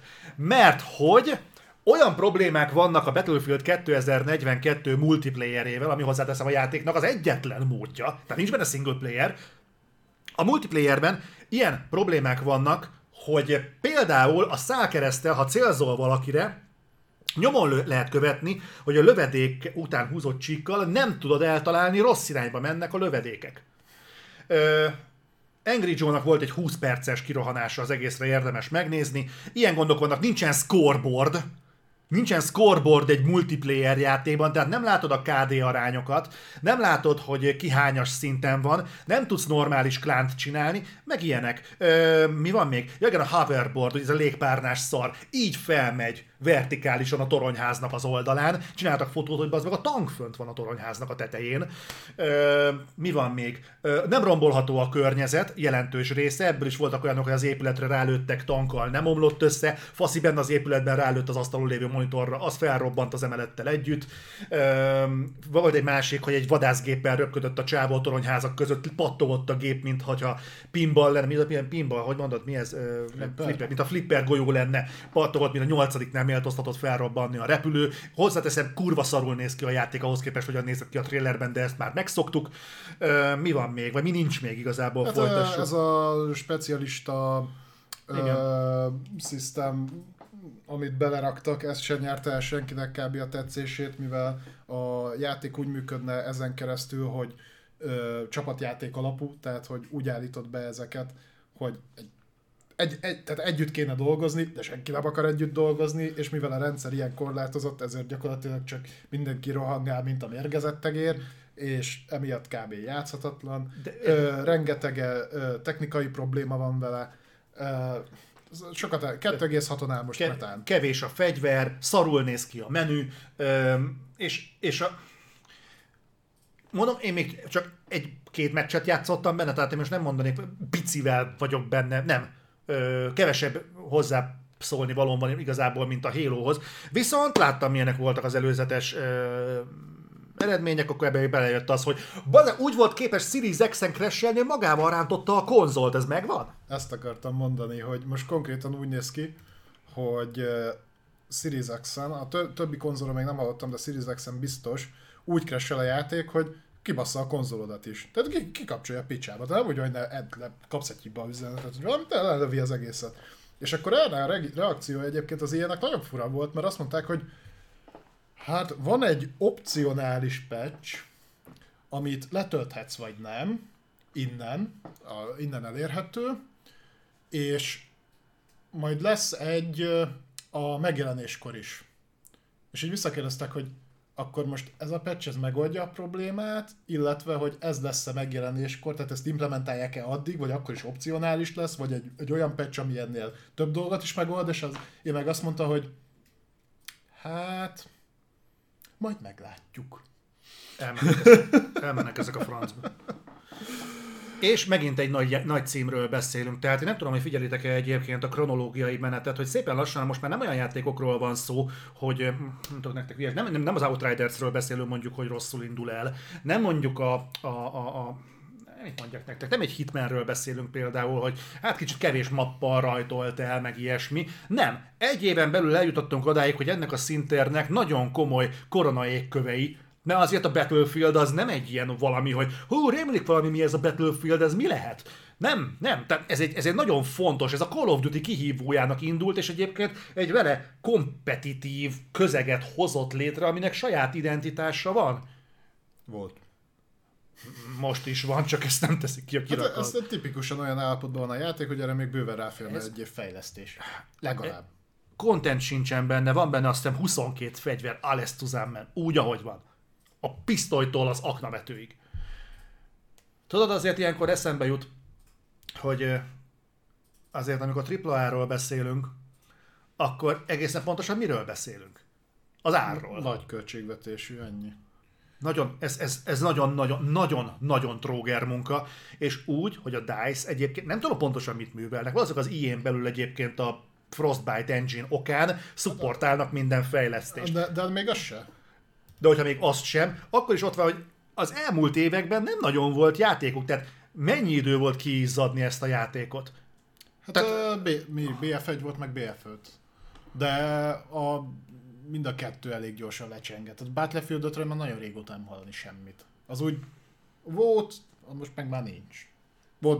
Volt egyik első játék volt, ami támogatta normálisan a Ray Tracinget, de nagyjából ennyi volt. Szerintem a DICE egyébként nem bír normális játékot fejleszteni, és picit azt is megcáfolnám, hogy de legalább a Frostbite-ot támogatják. A Frostbite engine-t ők hozták létre. emellett már jó idő óta nem tudnak vele normális játékot gyártani, eddig legalább olyan játékot tudtak vele gyártani, ami jól nézett ki, most már ez sincs. Most már nem. Emellett nem támogatták a többi stúdiót olyan rohadt módon, mert ha ez így lett volna, akkor a Mass Effect Andromeda, meg a Dragon Age Inquisition, amire ráhúzták ezt a kurva Frostbite-ot, meg nem kellett volna, az lehet, hogy tudott volna normálisan működni, mint ahogy nem tudott, még az Inquisition se, pedig ott azért kegyetlen kurva sok mindent, azt hiszem a kanadai stúdiójuk rakott bele, így kézzel belefejlesztette az engine-be, mert nem tudott olyat, nem arra lett kitalálva, a Frostbite FPS-re lett kitalálva, egyébként Battlefield-en kívül használta bármi FPS-ként a Frostbite, mert szerintem nem. Hát talán a Syndicate-nek a remake-je. Lehet, de hogy így nem. De most akkor ott tartunk, hogy a DICE csinált egy engine-t, ami kurva látványos, de most már ők se tudják vele megmutatni, hogy miért az, és egyébként már szerintem kezd el is avulni a többi engine-hez képest. Az EA is rájött, hogy más projektekre nem érdemes használni, jól mutatja ezt például a Fallen Order, az ugye Unreal Engine-es volt, és játékot nem tudnak, a engine-jüket nem tudják normálisan szupportálni. Én nem tudom, hogy mi a tökömnek tartják őket. Igen, pont ezt akartam mondani, hogy a DICE-nak a viselkedése a teljes szintérre, ától cettig, a pincétől a padlásig, ez mindenkire nézve szégyen. Ez szégyen az EA-re, ez szégyen a DICE-ra, szégyen a AAA megnevezésre. Ez Medal of Honor, na hát azon... Tényleg, Medal of Honor, tényleg. Volt, mikor volt utána a Medal of Honor-ünk? A Warfighter vagy Warfighter nem? Volt az utcsó, nem? Hát de az mikor volt? Az volt VR-ra volt Medal of Honor. Jaj, tényleg az a Beyond, Airborne, vagy... Nem Airborne, volt az a 2 generációval ezelőtt volt. Valami Beyond, vagy nem tudom mi volt az. Itt tudom én beírják ide csetre. Farkan Beyond, valami volt, nem tudom. Szóval ott tartunk, hogy... Warfighter. Nem, a Warfighter az a... Az a Medal of Honor volt. Az, igen. Nem, ez is az volt, csak a VR játékokat tudod, nem tudom, hogy hívták. És egyébként tudod, mi volt a durva? Hogy nem tudtam, hogy ez lesz, de megjósoltam, hogy körülbelül 1 hónapig lesz legfeljebb téma a Battlefield, és megint el fog úgy múlni, mint a fing a szélben. Csak nem tudtam, hogy azért, mert kurva szar lesz a játék, hanem azt hittem, hogy, az, hogy hát ez a hagyományos Battlefield, az a nem nagyon tud meg... Tehát szeretik egy darabig, aztán utána ez a Battlefield látsz, hogy elég gyorsan leszokott csengeni. Ja. De azt nem hittem volna, hogy ez... Úgyhogy gyakorlatilag a karácsonyi szezonnak az első kurva nagy vesztesét már borítékolni lehet, mert az egészen biztos, hogy a Battlefield lesz.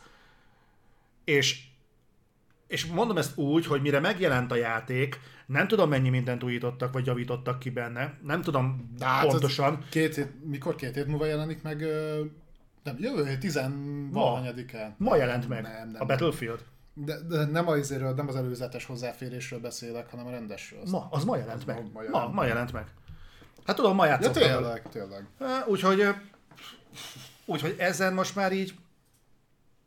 Ez így ennyi, ez a hajó elment. Én nagyon félek attól, most már tényleg ott vagyunk egyébként, hogy emlékszel, korábban példáloztunk azzal ilyen nagyon frivol módon, hogy a jövőben már örülni fogunk, hogyha egy AAA játék egyáltalán elindul. De akkor ez... Jöjjön a free-to-play. De az ilyen nagyon távoli dolognak tűnt. De szerintem 1 éve volt körülbelül, hogy beszéltünk erről. Talán pont a Cyberpunk kapcsán. Igen. És most ott vagyunk, hogy még 2 év basz ki, és tényleg arról fogunk beszélni, hogy egy AAA játék egyáltalán hajlandó elindulni. De látod, hogy lehet bele... Tehát, hogy azt mondtuk, hogy addig, azért nem tűntek ezek föl eddig, mert akkora bukta nem volt, mint a Cyberpunk. Főleg úgy, hogy ugye mondtam is, hogy a Cyberpunknál előtte azért a stúdió minőségi játékokat tett le, amik küzdöttek megjelenéskor hiányosságokat, de legalább az alap ötlet jó volt. És azt hinnéd, hogy utána, közvetlenül utána nem kezdenek el tömegével belefutni a faszerdőbe a kiadók, ehhez képest megcsinált az Activision Blizzard, megcsinált az Electronic Arts, megcsinált a Microsoft a Halo-val, a Take-Two az magának kívánta, tehát az azon nem segített volna. Ez nagyon súlyos problémákat, ez olyan szintű, ez már nem, tehát itt már nem az emberi tényező az érdekes. Tehát nem arról van szó, hogy ezek az emberek zaklatják a kollégáikat, vagy Square Enix, igen. Tehát nem arról van szó, hogy zaklatások vannak, vagy visszaélés a hatalommal, vagy bármilyen ilyen emberi soft skill problémák. Itt olyan szakmai kompetencia kérdések merülnek fel, kicsiben és nagyban, Mert oké, el lehet itt kúrni mondjuk a megjelenési időpontot, ez az örök több, mint mi volt előbb a tyúk vagy a tojás kérdés, ugyanitt meg vagy kibaszta el ezt a játékot. A kiadó azért, mert sürgette a kiadást, vagy a fejlesztő, aki elkúrta a játékot. De ki akart itt szarjátékot csinálni? A kiadó rendelt meg szarjátékot, vagy a fejlesztő nem tud jó játékot csinálni? Szerintem itt a menedzsmentben vannak komoly problémák. Tehát, hogy ahogy megy a játékfejlesztés, ugye mindig vannak riportok, hogy hogy áll. Azt emberek látják, azt playtesztelik. Látszik, hogy fejlődik a játék.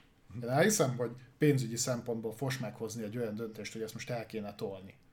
De azt inkább meg tudom érteni, mint azt, hogy ezt látták, hogy ez így néz ki, ennyit tud, ki lett playtesztelve, lelettek jelentve a problémák, mert biztos vagyok benne. Ugyanúgy, ahogy a Cyberpunknál is tudtak róla, ugyanúgy, ahogy a GTA-nál is tudtak róla, ezek tudott problémák voltak, és ennek ellenére azt mondták, hogy fuck you, kimegy. És feltesszük a kezünket. Hoppá, bukott, akkor surprise Pikachu face. Tehát bocsánat, de azért egy DICE szerintem van annyira erős az IE-n belül, hogy azért mondhatná, hogy srácok, nincs kész a játék, ennek nagyobb lesz a füstje, mint lehet, a lángja. BioWare is mondta elvileg az Anthemnél, azt is leszárta az IE. Mondta a BioWare. Nem akarom elhinni, hogy az IE egyébként a saját pénze ellensége. Nem hiszem el, hogy az IE szarjátékot akar kiadni. De nem szar játékot, csak ki akar adni játékot, az, hogy honnan teljesít, azt majd rákenni valakire. Érdekes, hogy fogják magyarázni, hogy nem az ő elhibázott döntésük volt, hogy azért bukott a izé, mert most ment ki, hanem azért, mert is szarul fejlesztettek. Érdekes, amikor épül egy híd, akkor sosem az merül fel, hogy az állam, aki megrendelte, ő sürgette az átadást. Mindig az merül fel, hogy a mérnök baszta el, az építők baszták el, gyakorlatilag a kivitelezésnél baszódott el valami. Nem szokott az felmerülni, hogy hát nagyon sürgetjük a híd átadását, ezért nincsen még kész a túloldala. Ez csak a játékiparban van, hogy hát nem azok tehetnek róla, akik csinálták. Sosem az a hibás, akit csinálta, mert hát ő, higgyétek el... Nem azt mondtam, hogy nem hibás. Nem. Egy mentalitásbeli dolgot próbálok ki körülírni ezzel, hogy vagy mindig a fejlesztő, mert érdekes módon az IE-től nem szokott, vagy a kiadótól nem szokott olyan kijönni, hogy hát mi nem akartunk ilyen játékot kiadni. Mindig a fejlesztők jönnek, hogy hát nem is értjük, hogy miért szar ez a játék. Hát ha ti nem értitek, akkor ki érti? Az megint más, igen, de... Hát itt megint olyan, hogy kit fogsz meg, tudod, tehát, hogy ki kommunikál. Azt mindig visszatérő dolog, hogy kommunikálni játékiparban senki nem tud. Hogy direktbe vesznek fel ilyen hülyéket, azt nem tudom, de ez visszatérő dolog. Nagyon-nagyon kevés van. És egyébként itt írtátok például a Coffee Stain-t, ugye, akik a Satisfactory-t csinálják. Igen, ott jól működik a kommunikáció, azért, mert ők kis cég. Ezt nagyban nem lehet egyébként normálisan megcsinálni. Nem tudom elgondolni, nem lehet valamilyen szinten. Tehát én még azt gondolnám, hogy egy ekkora nagy vállalatnál, vagy kiadónál 32-szer annyi ember ül a customer supporton, és figyeli ezeket a dolgokat. És hogy nem, nincs erre egy normális chain, hogy így ezt az információt, amit így befogadsz, hogy ez a szar, meg ezen kéne változtatni, azt így továbbadod ide, akkor ott megbeszélitek, hogy ez mennyi pénzt, időt, energiát fog elvenni, és akkor azt tovább lefejlesztjük, és mindenki boldog. De azt nem értem, hogy ha ezek a cégek egyébként így állnak ez az egészhez, akkor mi a faszért vannak a videójátékiparban? Annyi más terület van, ahova ezzel a garnitúrával, akikkel dolgoznak, lehetne sokkal több pénzt keresni.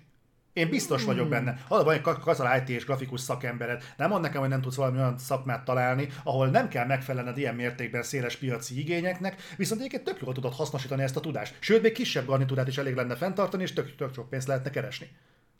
Akár, most lehetne grafikai kivitelezést csinálni, vagy épületmodellezést csinálni, vagy akár, mert az lehet, hogy elég 10 ember, nem kell fenntartani 6 fejlesztő stúdiót. Profit maximalizálás. Sok mindent lehetne csinálni.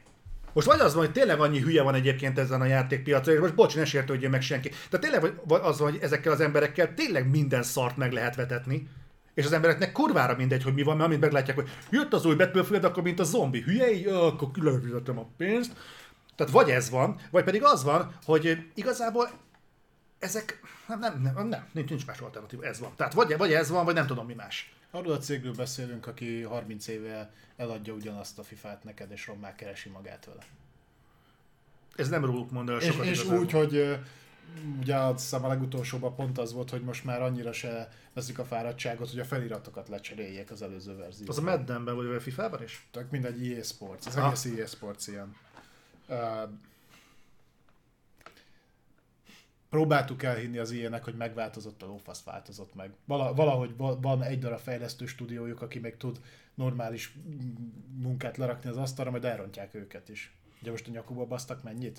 Respawnnak 6 vagy 7 címen dolgoznak egyszerre? Hát ők az eltűnek elszak az Obsidian. Ja, de azt közölték, hogy a Titanfall-t nem csinálhattok. Mert azt szeretnétek. Az egyikkel kész vagytok, majd Titanfall-ozhattok. Szerintem a Respawn most jelenleg az egyik legnagyobb fejlesztő stúdió lélekszámban a piacon. Hát az ugyanaz, mint a Micronál az Obsidian. Csak az Obsidian azon dolgozhat, amin szeretne. A Respawn meg nem. Vagy nem csak. Én nagyon remélem, hogy a Respawnnak a jövőjét egyébként nem az új Medal of Honor, amit egyébként itt a közösségbe dobott, hogy Above and Beyond volt a címe. Tehát remélem nem ezt fogja kikövezni, hogy körülbelül milyen játékok várhatóak a jövőben. Nem, szerintem azt egy 4-5 fejlesztő csinálta. Ahhoz képest viszont kurva jó. Na, akkor beszéljünk egy dologra, ami az EA-nél volt, a Mass Effect. Ja, ez elég vicces volt, mivel majd és azzal befejezzük ezzel a hírrel az IS szekciót, és át fogunk térni a rövid hírekre, rá fogunk szállni egy kis időt a Game Awards-ra. De nem menjetek el sehova sem, mert vagy lesz még dühöngés, ne aggódjatok. Game Awards jellegű a hír, mégpedig azért, mert nevezték, ugye a tavalyi Game Awards-on volt a Mass Effect 4-nek egy ilyen leleplező trélere, amire egyébként nem sok mindent árult el. Viszont nevezték egy olyan dologra, most képzeld, egy ilyen szekció a Mass Effect, vagy a Game Awards-on, hogy az előző évi Game Awards-nak a legnagyobb volumenű leleplezései, vagy valami ilyesmi. Best moments from last year, tehát a legjobb pillanatok. Közkívánatra. És nevezték rá a Mass Effect trailert, és akkor egy pici nyomást gyakorolt így az EA a emberekre, és így mondták, vagyis a BioWare-től mondta valaki, hogy hát akartok új információt megtudni a Mass Effect-től? Akkor megszavazzátok, hogy ez a trailer nyerje meg ezt a díjat. És ha megnyeri, akkor majd elmondunk egy titkot. Nem úgy van, hogy még el se kezdték fejleszteni? Lehet ez a titok.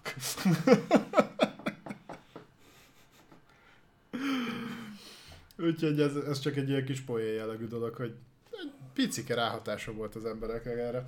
Egyébként nem biztos, hogy nem nyeri meg önmagától sem, mert azt hiszem egy Super Smash Brothers-ös leleplezés, meg 3 darab zenei betét ellen indul.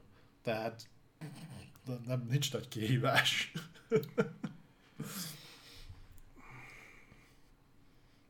Úgy érzem magam, mint az óvodában egyébként. Mindegy. Á, Istenem. Menjünk át ide, mert ezzel majd tudsz döhöngedni. Hát tudod, ez hogy mint az óvodában, tudod, hogy ha meghúzod a Julika haját, akkor majd megkapod tőlem a lapátomat, és akkor csinálhatod a kis homokvárat. Hogy bassz meg, én nem akarok. Nem akarok ilyen világban élni. Ez szörnyű. Na, viszont akkor véget ért az Electronic Arts-os blokk, és akkor áttérünk szépen a rövid hírekre, de hogy senki ne érezze azt, hogy visszaesés történt a minőségben, amihez hozzászokhattatok a reflektorban. Beszéljünk mindjárt a Game Awards-nak a jelöltjeiről. Most mondjuk, itt van. Aki kevésbé van képben, ez ugye, amire szoktunk hivatkozni, ez a videójátékiparnak az Oscar, a legjobbakat abban az évben csokorba fogják, különböző kategóriákra bontják, és ez a legnézettebb show, az E3-mal van egy ligában, most december 9-én kerül megrendezésre, ami magyar idő szerint hajnali 2 lesz 10-én. És hát megvannak a jelöltjeink. Ja, együtt előjáróban csak mielőtt Zolinak elpattan egy ér a fején. Nem látszik? Hogy... Azt mi értjük, hogy be van határolva a Game Awards olyan szinten, hogy elviekben idén is azt mondták, hogy november 6-a után megjelent játékok már nem kerülnek be. Ugye úgy megy a nevezés, meg egyébként a győzteseknek a kiválasztása, hogy összeállítanak egy ilyen zsűrit, ami mindenféle gaming orgánumoknak az újságírói, meg mindenféle média személyiségek, meg stb. Ilyenek vannak a zsűriben. És a szavazatnál ez úgy néz ki, hogy érdekli a Game Awards-ot a véleményetek, viszont az összesített pontszámnak az 5%-át teszi ki, és az összes többit meg a zsűri hozza meg, tehát igazából leszarnak. Uh-huh. Ugye ebből tavaly volt is balhé, ott összement a Last of Us 2, meg a Tsushima, és kifejezték az emberek a nem tetszésüket, mindegy. Nem baj. Az a lényeg, hogy ha nem láttok itt címeket, annak lehet az oka, hogy olyankor jelent meg. Például a Demon's Souls, az nem került bele a tavalyiba, mert, vagy ilyen volt a Fallen Order, olyankor jelent meg. Na most az idei Game Awards-nak kikerültek a nevezési listái, hogy mikre lehet majd szavazni, és hát felvet egy pár kérdést. Ez nem sokat elmond, hogy mind Sony oldalról a Returnal miatt, mind Microsoft oldalról a Forza miatt már támadják. És még a Forzánál megpróbáltak annyival védekezni, hogy az ilyen határon jelent meg, és ezért nem nevezték például Game of the Year-nek, de más kategóriában meg elindították, úgyhogy ez sem teljesen védhető. Jelölték a Forzát? Nem, épp az, hogy jelölték, csak például az évjátékának nem. Ja, mondjuk. És ugyanez volt a Sony-nál, a Returnal. Általában egyébként ugye egyetértenék azzal, hogy évjátékának nem jelölték, de az alapján, hogy miket jelöltek az évjátékának, hát én nem igazán értem, hogy a Forza például miért nincs benne. Igen. Na igen, Guardians of Galaxy nem kapott. Na, menjünk egyébként. Nem, azt végig? Nem fogunk, szerintem nem érdemes nagyon végig menni. Érdekesebbeket nézzük? Az érdekesebbeket szerintem. Jó. De az ezzel, hogy mondjuk itt azért a performance-ben én így... Kezdjük úgy. Jó. A legtöbb jelölést kapott játék... Az a Deathloop lett. 9 jelölést kapott. Semmilyen másik játék nem kapott ebben az évben ennyi jelölést. Mielőtt valaki felfedezné ezt magának, én elismerem, coming out-olok a dologgal, nem játszottunk a Deathloop-pal. De fontos, hogy nem véletlenül nem játszottunk a Deathloop-pal. Azért az ember látja, hogy körülbelül egy játéknak mik a gyengeségei, mik az erősségei, de őszintén szólva, egy olyan játék, ami olyan mint a Deathloop, akivel beszéltünk, tehát mindegy, beszéltem azért pár emberről a Deathloopról. A Deathloop egy olyan játék, ami jelenleg 50%-ra van leértékelve, nem véletlenül beszéltünk róla a PlayStation Store-on. Meg Metán is a user review az benn van a békasegg alatt. Igen, a rizikósan indult el, meg minden ilyesmi. Ez lehet, hogy egy jó játék, de biztos, hogy nem évjátéka, és még biztosabb, hogy nem 9 kategóriában kell indulnia. What the fuck? Ez mi?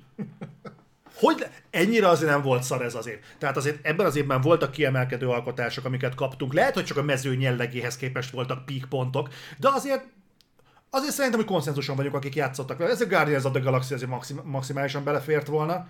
A Ratchet & Clank az bőségesen belefért volna, és hiába nem az én zsánrem, de szerintem egyetértünk abban, hogy a Returnal azért úgy kitolta azokat a fajta határokat, amit az ember egészen addig ebben a Next Gen érában átélt.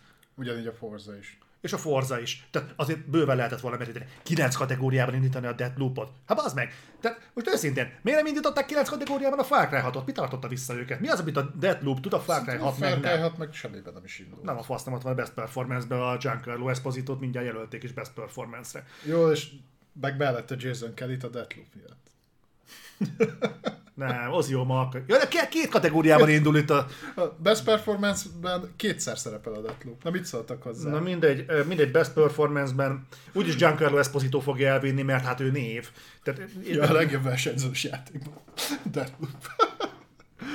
Jó, legjobb multiplayerben azért egy elég beszédes, hogy a... Hát figyelj, a Back 4 Blood ott van a Knockout City, az szerintem belefér.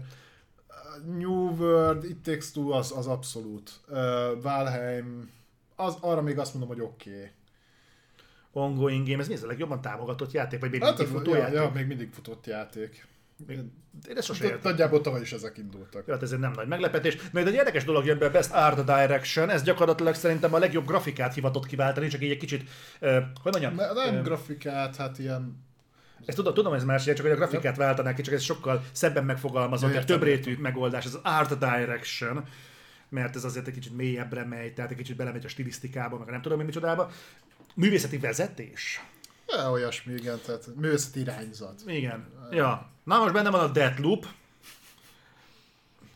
Kapásból utána a Kenna Bridge of Spirits, aztán Psychonauts 2, Ratchet & Clank Rift Apart és The Artful Escape. Mi ez az Artful Escape? Tehát oké, nem azt vonom, tehát oké, az én ismereteim hiányosak, de azért úgy, amikor az évjátékát indítod, akkor azért úgy elvárod, hogy a fontosabb kategóriákban azért olyan címek legyenek, amik mondjuk nem kell külön utána googlizni, nem? De ha Art Directionről beszélünk egyébként, a Deathloop azon kívül, hogy milyen közegbe helyezték, tehát ez a nem is tudom, hogy 70-es, 80-as évek beli közegbe van helyezve? Igen, egy de ilyen tök általános. Na most, ha valaminek szerintem volt egy egyedi megjelenése, na az a Returnal. Azt 16-szor inkább beraknám ide, mint a Deathloopot. Hát és az viszont nincs itt. Hát az nem. A Ratchet & Clank az így... Ratchet & Clank is jól nézett ki, de ha Art Directionről beszélünk, a Ratchet & Clanknek az Art Direction az 20 éve ugyanaz. Nem bántani akarom a játékot, tényleg jól néz ki, de nem egy nagy megfejtés. Art Directionben egyébként most hiába egyébként nekem nem nagy favoritom, de egyébként a Resident Evil Village miért nincs ott? Azért annak a vizuális elképzelése az az egész vámpíros, katakombás, barlangos, hegyvidéki tája, az úgy rendben volt. Tehát amögött volt egy vizuális koncepció. Igen. Mi ez? És akkor ösd a kedvencünk, ugyanis ezt is elindították két kategóriában. Ja igen, fontos, hogy a mostani Game Awards-on két kategóriában van indítva a Cyberpunk 2077, legjobb zenébe és legjobb RPG-ben. Szerintem bármelyik idén megjelent indie RPG lenyomja egyébként a maga kategóriájában. Na, szóval a zenében a Cyberpunk, jó, én ezt el tudom fogadni, tök jó zenéje volt a Cyberpunknak, oké. Deathloop, nem tudok erről nyilatkozni, Near Replicant, hosszú számsor, nem tudom, Guardians of the Galaxy, tele van licenszel dalokkal, oké, azok kurva jók, tehát ki ne szeretné a Europot, vagy mondjuk a Kiss-nek. Szóval nézzük már meg, mi ez az Art Flash képe, itt van. Ezt mondták, hogy ez valami Game Pass-es indie játéke 3-4 óra hosszú. Igen. Ami nem jelent egyébként semmit, mert még lehet jó, és nem is azt mondom kétségbe, hogy nem jó, mert rengeteg jó játékot láttuk, meg hallottunk róla. A látványvilága az tényleg olyasminek tűnik, ami legalább kicsit egyedi. Hát egyedi, mint a Deathloop-é. Majd ránézzük. Jó.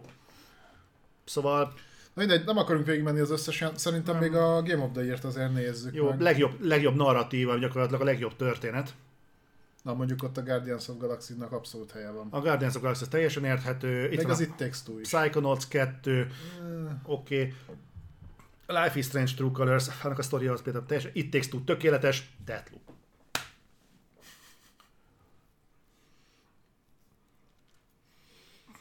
Mondjuk ahhoz kell egyébként egy koncepció, hogy megint hogy a Respawn köré építsél egy játékot. Tehát az mondjuk egy eredeti gondolat. Jó, cinikus vagyok. Tudom. Na, mindegy, és lényeg az, hogy akkor menjünk rá az év játékára. Ott a legjobb RPG. Igen, ilyenek ellen indul, mint a Tales of Arise, a Shin Megami Tensei, a Scarlet Nexus, és a Monster Hunter Rise. Bár a Monster Hunter Rise az ugye MMO jellegű, inkább.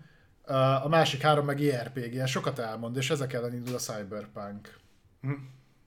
Egyébként az easy win Tales of Arise. Igen, szerintem a Monster Hunter Rise. Tök mindegy, valamelyik Rise fog nyerni, vagy a Tales of Arise, vagy a Monster Hunter Rise. Hát nagyon remélem, hogy a Cyberpunk semmi jellegű megerősítést nem kap, hogy az bármilyen szinten jó játék volt. Jó, és akkor nézzük meg, amelyik az évjátékot jelöltek, mert akkor itt most nem érdemes szerintem külön. Nem, majd a műsor alatt úgyis végigmegyünk rajta, amikor ez lesz. Na igen, tehát évjátékra következők lettek nevezve. 6 jelölt. Resident Evil Village, Ratchet & Clank Rift Apart, Psychonauts 2, Metroid Dread, It Takes Two, Deathloop. Ezek közül szerintem 3 darabnak helye semmilyen formában itt nincs. Ezt egyetértek. Mondjuk én akivel beszéltem, és aki szereti a Metroidot, azt mondja, hogy az idei év egyik legjobb játéka volt a Metroid Dread. Mondjuk tegyük hozzá... Be kellett rakni egy Nintendo játékot, és más megjelenés nem volt idén. Még Nintendo elfogultál beszéltem, nem vonom el tőle, de én a túlzásnak érzem azért, hogy amikor mondjuk egy Ratchet & Clank Rift Apart, meg mondjuk egy Resident Evil Village, meg egy Metroid Dread bármilyen paritásban itt legyen, én pont ezért úgy gondolom, hogy én a Psychonauts 2-t is indokolatlannak tartom. Értem, hogy van körülötte egy masszív, kialakult rajongótábor, akik remegnek a Psychonautsért, de azért ez. És tudod, mi az érdekes, hogy én nem is az indie meg a kisebb projektek ellen vagyok, mert szerintem az It Takes Two abszolút megérdemelten van egyébként Game of the Year nevezetként, de hogy a Deathloopnak itt semmi keresnivalója, és én valóban is a Psychonauts 2-t se feltétlenül tenném ide. A Metroid Dread-et meg olyan szinten nem, hogy az a projekt az nem az a lépték.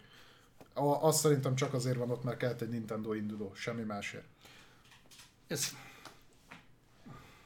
Izgalmas lesz egyébként látni, hogy ebből mi fogja elvinni a... Csak itt azt látom, hogy itt nem olyan címek konkurálnak egymással, mint egy Tsushima meg egy Last of Us, hanem itt nem látom igazából, tehát ebből a felhozatalból inkább kizárásos alapon tudnék Game of the Year díjat osztani, semmint meggyőződésből. Mert, és ezt nem azért mondom, mert az It Takes Two-val gondom van, hogy megnézitek, én mondtam is benne, hogy szerintem az év egyik legjobb játéka, és ezt most is tartom, de hogy egyértelműen rá tudjam tenni akár erre, akár Ratchet & Clankre a voksomat, ezt én nagyon, nagyon nehéznek tartom, kiváltképpen úgy, hogy az én voksom most így per pillanat gond nélkül menne a Guardians of the Galaxy-re. Igen, azt akartam mondani, tehát, hogy olyan játékok meg nincsenek itt, amik meg egyébként kritikai sikerek lettek. Tehát nincs itt a Returnal, nincs itt a Guardians of the Galaxy, nincsenek itt jó pár olyan kisebb cím, ami egyébként ezeknél jobb. Mert persze indik szoktak berakni indiket, mondom, és az It Takes Two-val nekem sincs problémám, hogy ott van. De az az év, amikor egy Psychonauts 2-t neveznek, meg egy Deathloop-ot neveznek évjátékára, az azért sokat elárul. Igen, a Kenát például berakhatták ki volna ide. Hát igen. De a Deathloop helyére bár. Na mindegy, szóval most jelenleg itt a Deathloop helyére bármiben lehetett. Úgyhogy most itt tartunk jelenleg a Game Awards-al, amit élőben fogunk közvetíteni, remélem, hogy minél többen be fogtok csatlakozni majd erre a jeles eseményre.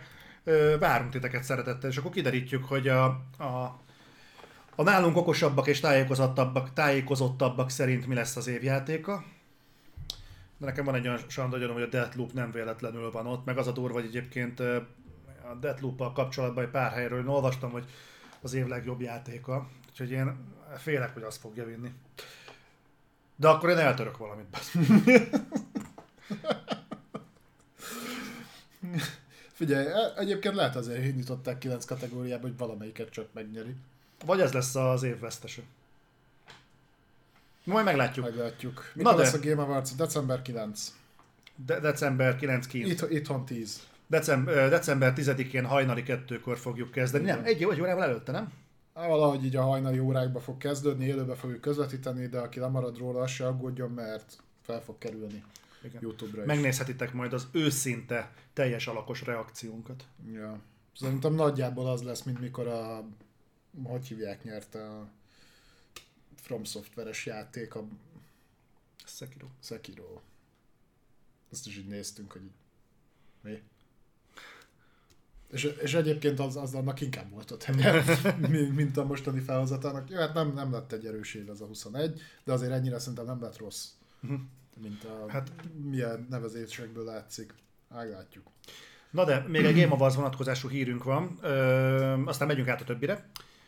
Ez pedig, én ezt nem olvastam még, de ez megerősítést nyert? Ez csak pletyka? Pletyka inkább, de olyan félig meddig biztosra vehető, hogy most új, vagy olyan, amiről már tudunk, de még nem tudunk annyit. Minden esetre Zelda játék bejelentés várható a Game Awards során. Oké. Breath of the Wild 2, szerintem. Nem mutattak belőle eddig olyan sokat. Zeldának 35. évfordulója van, csak kb. Leszarja a Nintendo. Bár a Máriónak is, és azt tolt előtérbe. Az a többet foglalkozott. Úgyhogy ezzel egyébként úgy lehetne valamit kezdeni.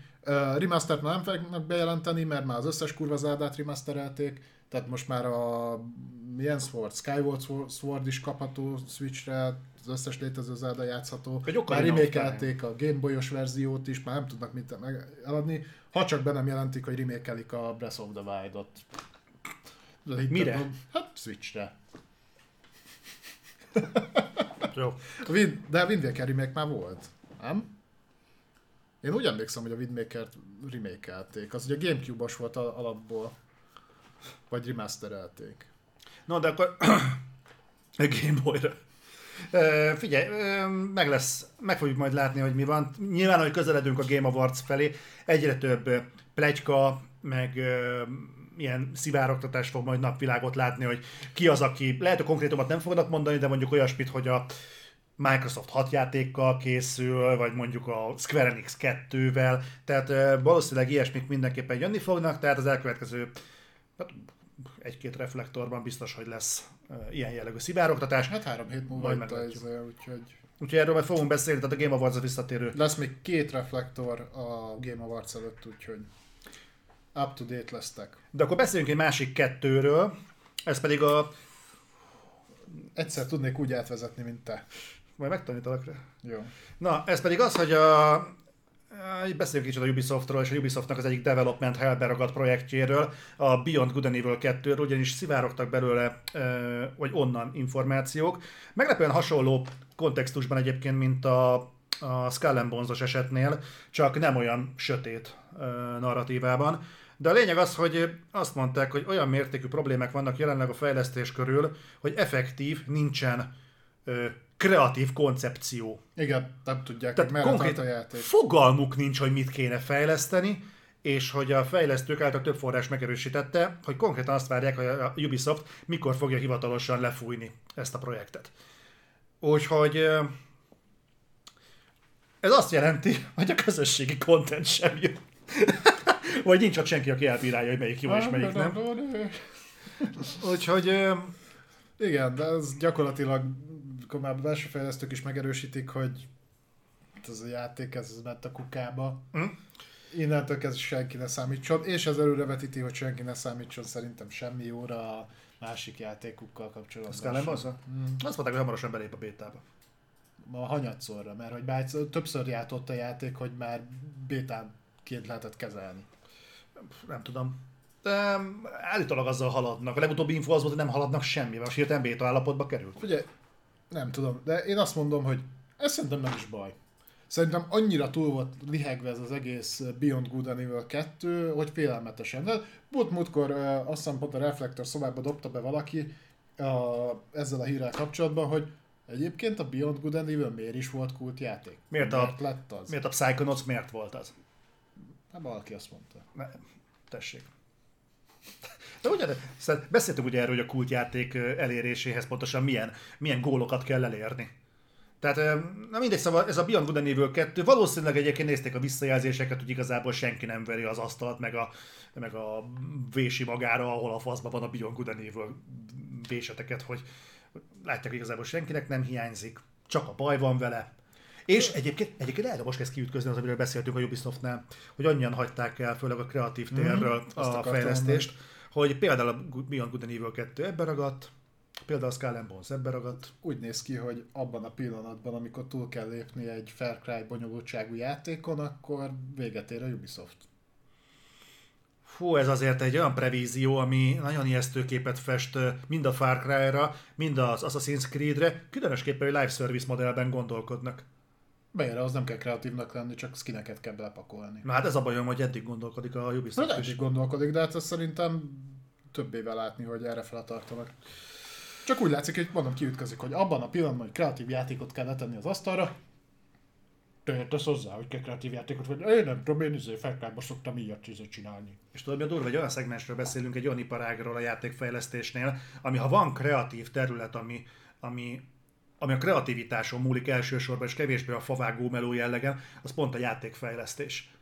És hogy ebből a szegmensből ilyen szinten elkezdtenek kivonulni, vagy kikergették, vagy kiégették a kreatívokat, ez para. Hát, Ubisoft már tudjuk, hogy voltak ebből gondok. Ja, ott is. Meg az Activision-nél, meg itt-ott. Hát mindegy. Nagyon jól tudom egyébként ültetni itt a dolgokat. Hogyha autókat szeretnék egyébként buherálni és nem a játékokkal játszani, olyan ültetett BMW-ket csinálnék neked, az meg, hogy... Na de, mivel nagyon leül a hangulat, beszéljünk egy csúszásról, mert már beszéltünk ugye a februári megjelenésekre, hogy a Sifu az előre jött, viszont volt egy játék, hogy februárról augusztusra menetelt. Az azért nem kevés csúszás. Nem kevés. Ugye beszéltünk arról, hogy a mi értelmezésünkben a csúszás az 1-2 hónapot jelent. Ezért van az, hogy például csúszás mondjuk egy Kena. Az késett mondjuk 2 hetet? Az kb. 2 hetet késett. Az de mondjuk úgy, de ültetett BMW sofőrről tudok. Igen, sajnos nem elégről. És nem elég sokáig. Viszont hát a Saints Row-t azt ugye elzavarták februárról augusztusra, az fél év csúszás. Érdekes, hogy ez egy olyan jellegű halasztás, hogy a Saints Row-nak hasonlóan előre megvolt ugye a pontos megjelenési ideje, mint amennyire megvan előre például a Starfield-nek. Hát, és igen, hát az E3-nál jelentett. Gamescom-on. Szerintem Gamescom-on vagy E3-on, tehát nagyjából... 8 hónapra előre. Igen. Elég durván. Tehát elég durva pontossággal megvolt, aztán hát egy fél évet még rátolunk. Nem akarok ebben megint rugózni, ami a faszom tud belejönni, tehát Be tudjuk. Látták a reakciókat. Csak itt koncepció szinten van a Saints Row-val probléma, és az fél év alatt nem fogják javítani. Hát nem. A koncepciós problémák azok a Beyond Good and Evil 2 mögött vannak például, ami nem is fog megjelenni. Tisztán látszik, hogy a Saints Row az nem az a játék lesz, amiért az emberek félre fogják tenni a kis spórolt pénzüket. És tegyük hozzá, hogy a Saints Row-t valószínűleg más is indokolta a halasztásban, nyilván nem ennyivel. De az, hogy azért kijött az Elden Ringnek a gameplay-je, az azért úgy néz ki, hogy össze van rakva. Kijött a network test, megjöttek a Souls közösségnek a reakciói, és hát nem kicsit fog menni az Elden Ring sem. Vannak vele gondok, de borítékolhatóan kurva jól fog fogyni. És az a 2 hónap, ami ott van, az azért hát próbára fogja tenni a játékosok pénztárcáját, tehát ott minden hónapban, ott ilyen, hát ilyen 100 000 forint környék kiköltésre, úgy szerintem nyugodtan lehet számolni, hogyha valaki mindennel játszani akar, amivel szeretne. Nem tudom, hogy költe valaki ennyit egyébként. Szerintem nem, ezért mondom, hogy ott nagyon komoly harc fog menni a játékosoknak a pénztárcájáért, és a Saints Row az elég valószínű, hogy egy ilyen komoly harcban, egy ilyen feszített versenyben alul maradna. Úgyhogy hát igen, eltolták. Nyárra, nem is amikor kicsit. Nem szokott megjelenni ilyen nagyobb ívű játék. Hát igen, úgyhogy... Én megelőlegezem, nekik próbálják rendbe tenni a játékot. Ezt mondták, hogy nekik szükségük van még időre, kapnak. Most a Saints Row-t vihetik nyára felelően, vihetik a fenébe is, de rakják rendbe. Mondom, szerintem nem egyébként a technikai jellegű problémák, a legnagyobb problémák a Saints Row-val, sokkal inkább koncepció szintűek, de... Megadom nekik a lehetőséget. Egyébként itt fölmerült Damioltól, és egyébként valahol látom is ebben a realitást. Tudod, mit kell ilyen esetben csinálni szerintem? Szarásig építeni egy gyors, egy mikrotranszakciós koncepciót a játék mögé, bebaszni Game Pass-be és jó napot. Lehet. Eljuttatni amennyi emberhez csak lehet, és reménykedni, hogy a mikrotranszakció az indokolja. Hoppán, és csak. Reagált a Rockstar, azt mondja, visszarakják a klasszikus verziókat a GTA-ból. Hoppá. No, csak nem ég a ház. Hoppá. Miért? Kicsit későn és kicsit kevés, de örömmel fogadjuk. Úgy legyen. Na, ennyit a Saints Row-ról. Menjünk tovább. Mindig, amikor ilyen IT, kifejezetten ilyen hardveres, meg ilyen mi van a gépben jellegű dolog van, meg LOL, akkor olyan boldogan dőlök hátra, és hallgatom minden szavadat. Igen? Aha, úgyhogy egy újabb kör jön most. Jó. Riot Games, meg League of Legends, ugye most amúgy is zengaház az Arcane miatt, aki esetleg még nem nézte meg, tegye meg a héten, egész konkrétan holnap hajnalban, valahogy így, kijön az utolsó 3 rész, nézzétek meg.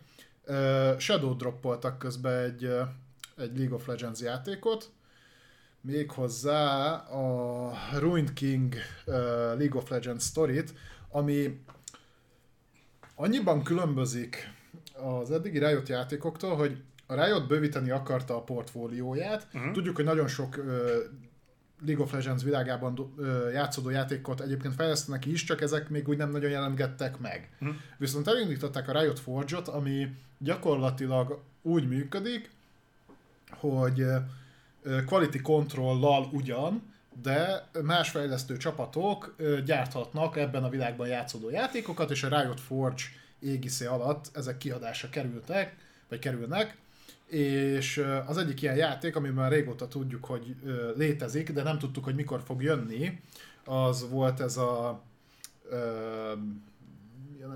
Ruined King, igen, Ruined King. Ezt így leshadow droppolták, azt mondták, hogy itt van és kapható, és így megvehetitek egyik napról a másikra. Egy nagyon kis aranyos dolog is történt eközben. Ugye ez megjelent több gépre, tehát Xbox-ra, PC-re, PS-re, tök mindegy. Nem is teljes áron, tehát $29 per euró az alapjáték, $39 a deluxe. Meg valaki nem tud váltani pénzt Epic Store-on, ugyanis úgy került fel a játék, hogy 29 forintért.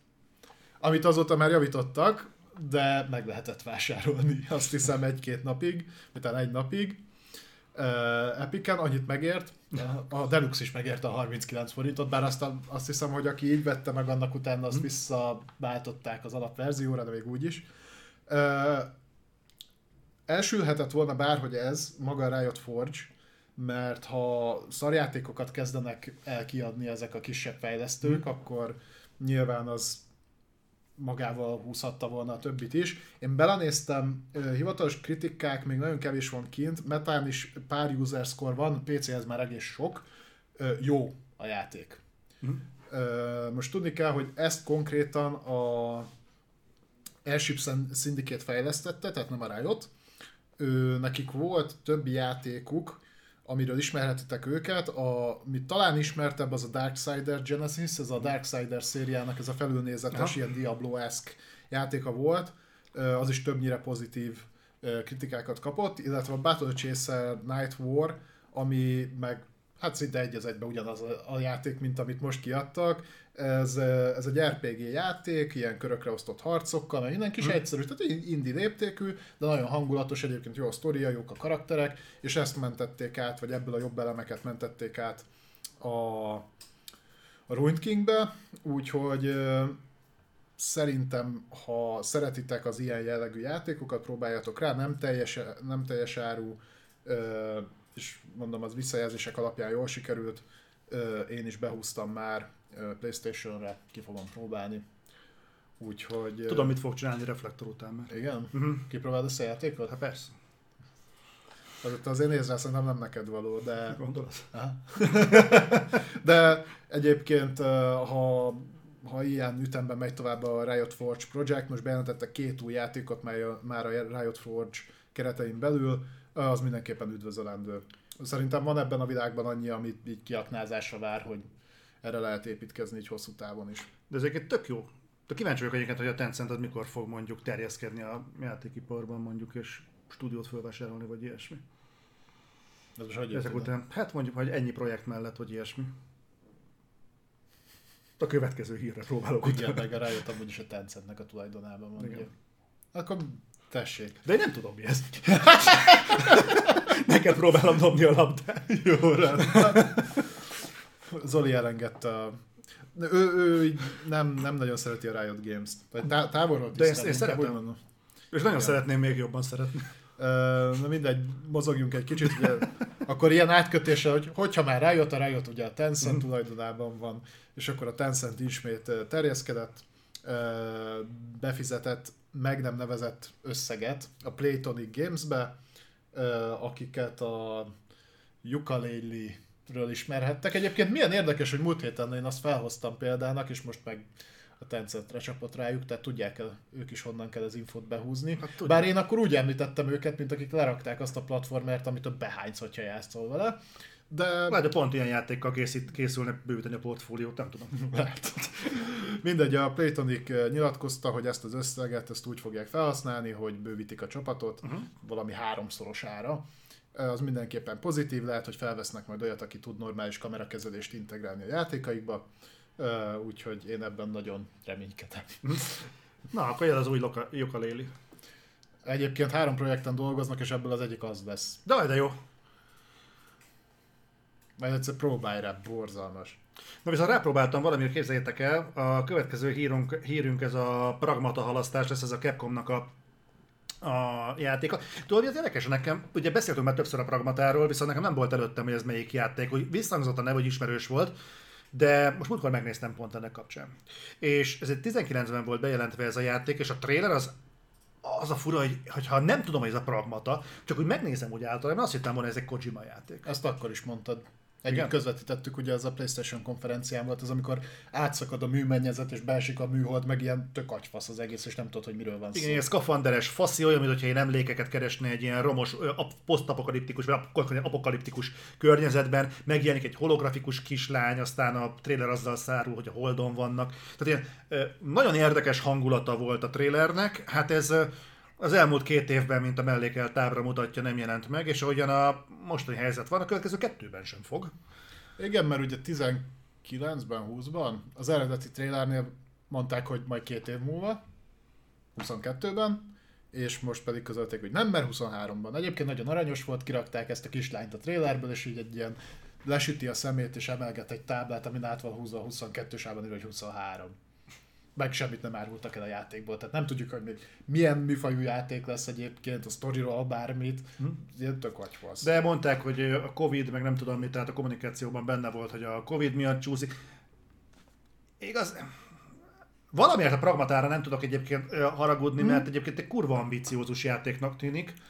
És nagyon remélem, hogy nem fog Istenem, melyik volt az a Ghostwire Tokiónak a sorsára jutni, aminek az első trailerei baromi érdekesnek tűntek, aztán ahogy minél többet... Aztán minél többet... Tényleg az, ami a fasz van?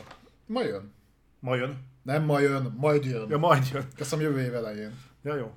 Na mindegy, úgyhogy ennyiben a Pragmatával, tehát aki úgy gondolta, hogy most már jövő héten elkölteni az összes spórolt pénzét a Pragmatára, még ne tegye.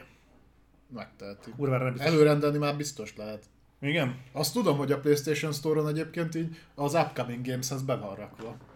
Hát nem adja? Hát ugye egy évben fog megjelenni majd a Callisto protokollal. Arról sem tudunk kutyaszart sem. Az nem jövőre jön?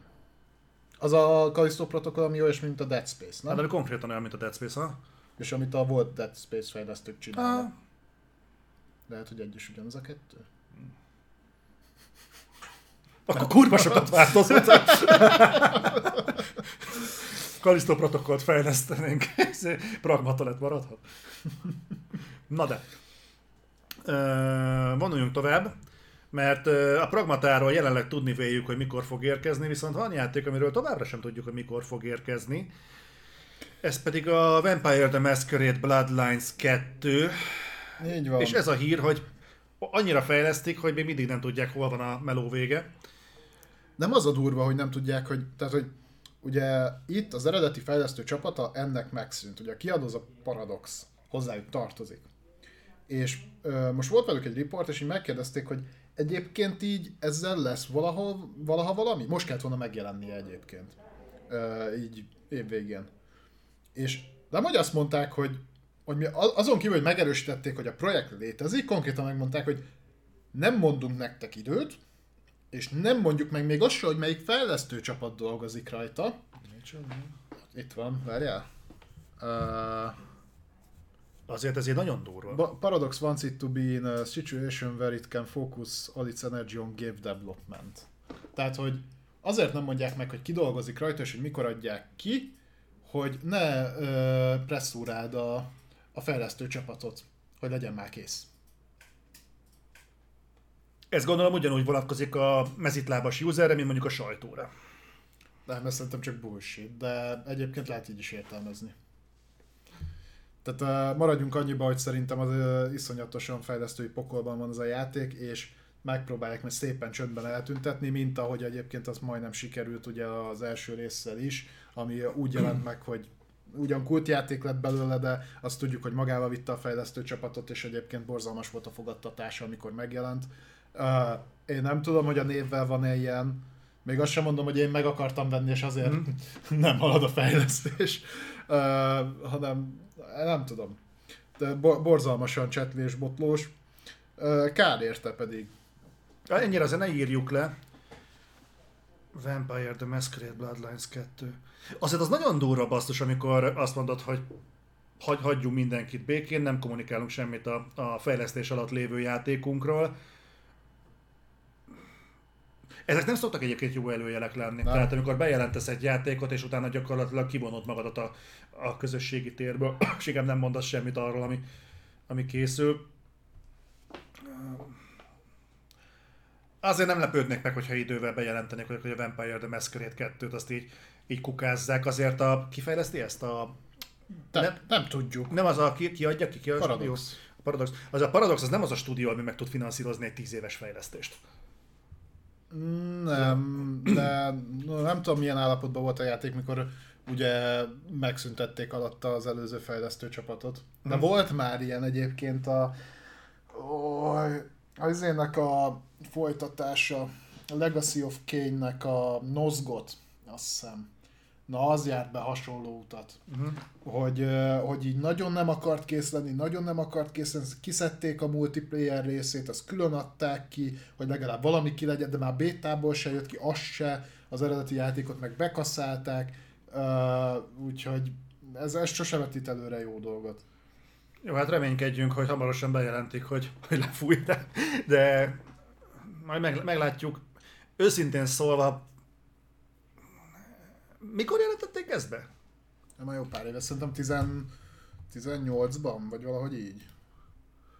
Na mindegy, most nem akarok ebbe így ennél lényegesen mélyebben belemenni, de hát reménykedjünk abban, hogy azért talán valamikor majd ez kijön, most így talán jövőre. Nem tudom. Tudom, mi a borzasztó, hogyha ezt a Vampire The Masquerade 2-t ezt mondjuk így betennéd valamilyen release window-ba. Mm. Te így látod magad előtt, hogy mondjuk melyik az a játék, amivel szemben kompetens induló lenne? Saints Row. Igen, mondjuk a Saints Row-val. Nem tudom, ennek kelleni fog egy olyan hónap, amikor nem jelenik meg más értelmes játék. És nem a játék minőségét akarom, csak annyi gond volt velem, meg egyébként ez egy nincs játék. Tehát na ez megint a Beyond Good and Evil szintű dolog, hogy mindenki kultjátékként tekint az első részre, de nagyon megkérdezem, hogy miért, akkor már ezt olvastam. Tehát, hogy... Igen. Mert a játék azon kívül, hogy egy remek története volt, a történetvezetés is jó volt, a karakterek is, meg ahogy implementálták ezt a világot, az jó volt, de annyi technikai hiba volt benne, annyira béna megvalósításokkal volt tele, hogy igen, ez a kultjáték ebben az esetben inkább megúszó kifejezés. Jó, és akkor beszéljünk egy kicsit erről. Hát figyelj, ezt szerintem te jobban vágod, hogy miről van szó, mert nekem halvány lila fingom. Pedig beszéltünk róla, hogy... Azt tudom, hogy lesz egy ilyen, de... Ez így fog kinézni? Aha. Hát nagyjából ezen a tengeren mozog az összes ilyen. Fúj. Hát Smash Bros. Is jót megy. Na mindegy, szóval arról van lényeg, hogy beszéltünk róla egy régebbi Reflektorban, hogy a Warner saját platform Fighteren dolgozik valószínűleg, és több mint valószínűleg nem a NetherRealm dolgozik rajta. Hivatalos megerősítést nyert, valóban készül ez, a Warnernek gyakorlatilag a saját franchise karaktereit fogja összeereszteni, grafikai megvalósítása nagyjából ez a Super Smash Brothers szint, amit képviselni fog, úgyhogy lehet bunyózni majd Batmannel, Supermannel, Arya Starkkal, Tom és Jerryvel, meg Tapsi Hapsival, aki ilyenre vágyott. Egyébként úgy néz ki, hogy elég komoly technikai háttere lesz, tehát rollback, netcode-tól kezdve minden olyan dolog, amit például konkrétan a Super Smash Bros.-ból hiányoltak az emberek a kompetitív játékhoz, azt tartalmaznia fogja. Be lett jelentve hivatalosan, igazából... Tudom, mit nem értek? Azért itt olyan nevek vannak ebben a verekedős játékban, hogy például a DC univerzumban bepakolnak ilyeneket, hogy Superman, meg Wonder Woman, meg Harley Quinn, meg Batman, azért ezek a DC univerzumnak úgy húzó figurái. Igen. És akkor a Trónok harcából sikerült berakni az Arya Starkot. Ja. Tehát miért nem mondjuk nem a Robb Starkot, hanem mondjuk ki volt a Kit Harington? Még a Daenerys. Ja. Ki volt a Kit Harington? A milyen Stark volt? Jon Stark. Jon Snow. Snow, jó, tényleg Snow. Jon Snow. Tehát miért nem őt? Miért pont az Arya Stark? Nem tudom, de mellé meg berakják a Adventure Time-ból kerül be, Scooby-Doo-ból, a Bozont. De jó. De arra van egy mém, azt egyébként azért rakták be. Ja, igen? Persze. De nekem is kicsit ilyen fura. Nyilván bővülni fog majd folyamatosan a játék a szereplőkkel, de free-to-play lesz. Ó, hát akkor ez tökéletes. Figyelj, egyébként meglepően nagyot megy, a Ubisoftnak van egy hasonló játék, Rainbow Six Siege. Nem, a Rainbow Six Siege. Az is egy platform fighter, az istennél nem fog eszembe jutni a nevem, majd bedobják itt a chatten. Super Smash Bros. Nem, a Brofist, a Bro... Nem, az nem az. Ja. Mindegy. Az. Jó, oké. Okay. És az is nagyot megy. Brawlhalla, igen. Brawlhalla, az volt, mondtam Bro, és nem jutott be neked. Tehát dobom itt neked a cinkelt lapokkal, játszhatnál. És nem gondolnád, de egyébként az is jól termel a Ubisoftnak, és elég nagyot megy. Úgyhogy ugye most az is nagyot ment a Nickelodeon-os pongyababos verekszős játék, szintén hasonló alapokon, úgyhogy figyelj. Hát. A Tintinből se került a kutyát berakni, basszus? Azt hol látod? Ja, nem, az Adventure Time. Miért Tintin? Nem tudom, káprázik a szemem. Lehet, hogy túl sok vagy túl kevés kábítószert fogyasztottam. Na, és akkor... azt hittem, hogy elment mögöttem valaki. Mi van velem? Na, és akkor még erről beszéljünk egy pár szót. Igen. Új Dragon Ball játék érkezik. De egy olyan műfajban, amire megmondom őszintén, büdös életben nem gondoltam volna, hogy ebben a műfajban fognak Dragon Ball játékot kiadni, mert azt nagyjából az Arena Fighterekkel, vagy a sima 2D Fighterekkel, tehát mint a Fighter Z, vagy az ilyen félig MMO megoldásokkal, ami kombinálja az Arena Fightingot, mint a Xenoverse 2. Ezekkel azonosítjuk, még néha kijön belőle egy-egy RPG, mint a Dragon Ball Z, Kakarot, és most meg csinálnak egy Dead by Daylight-ot. Tehát ezt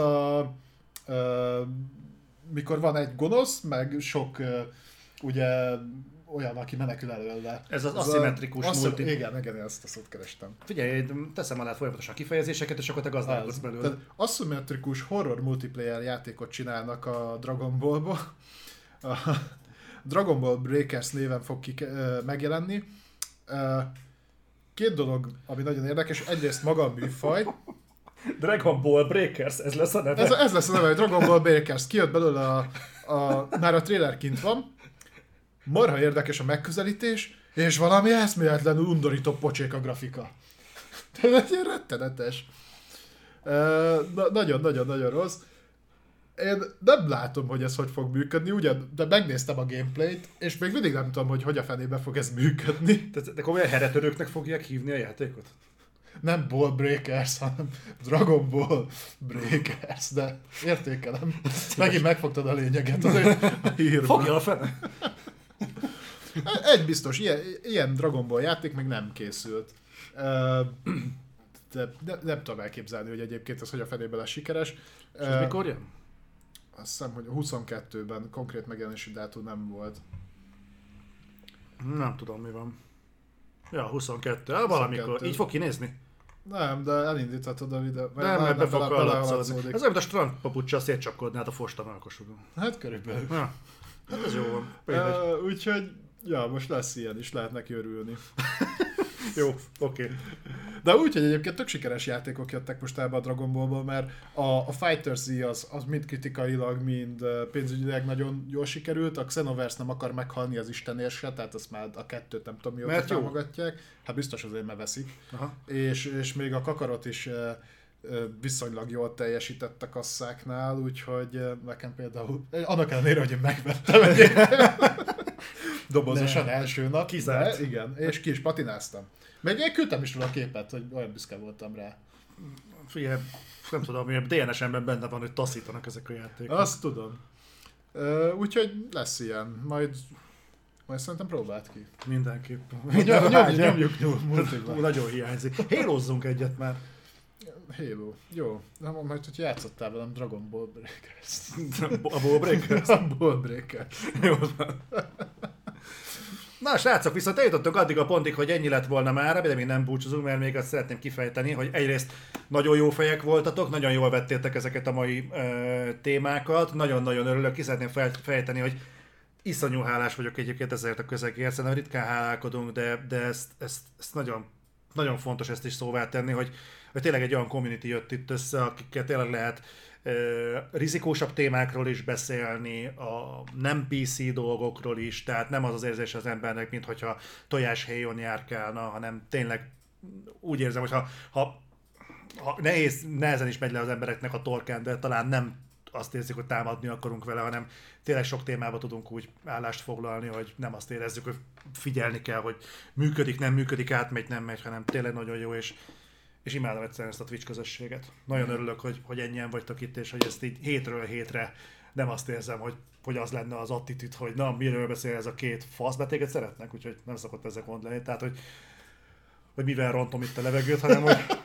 Tényleg egyébként ezzel kapcsolatban, amit mondtál, hogy lehet, hogy majd lesz, azt mikor akarod bejelenteni? Micsoda?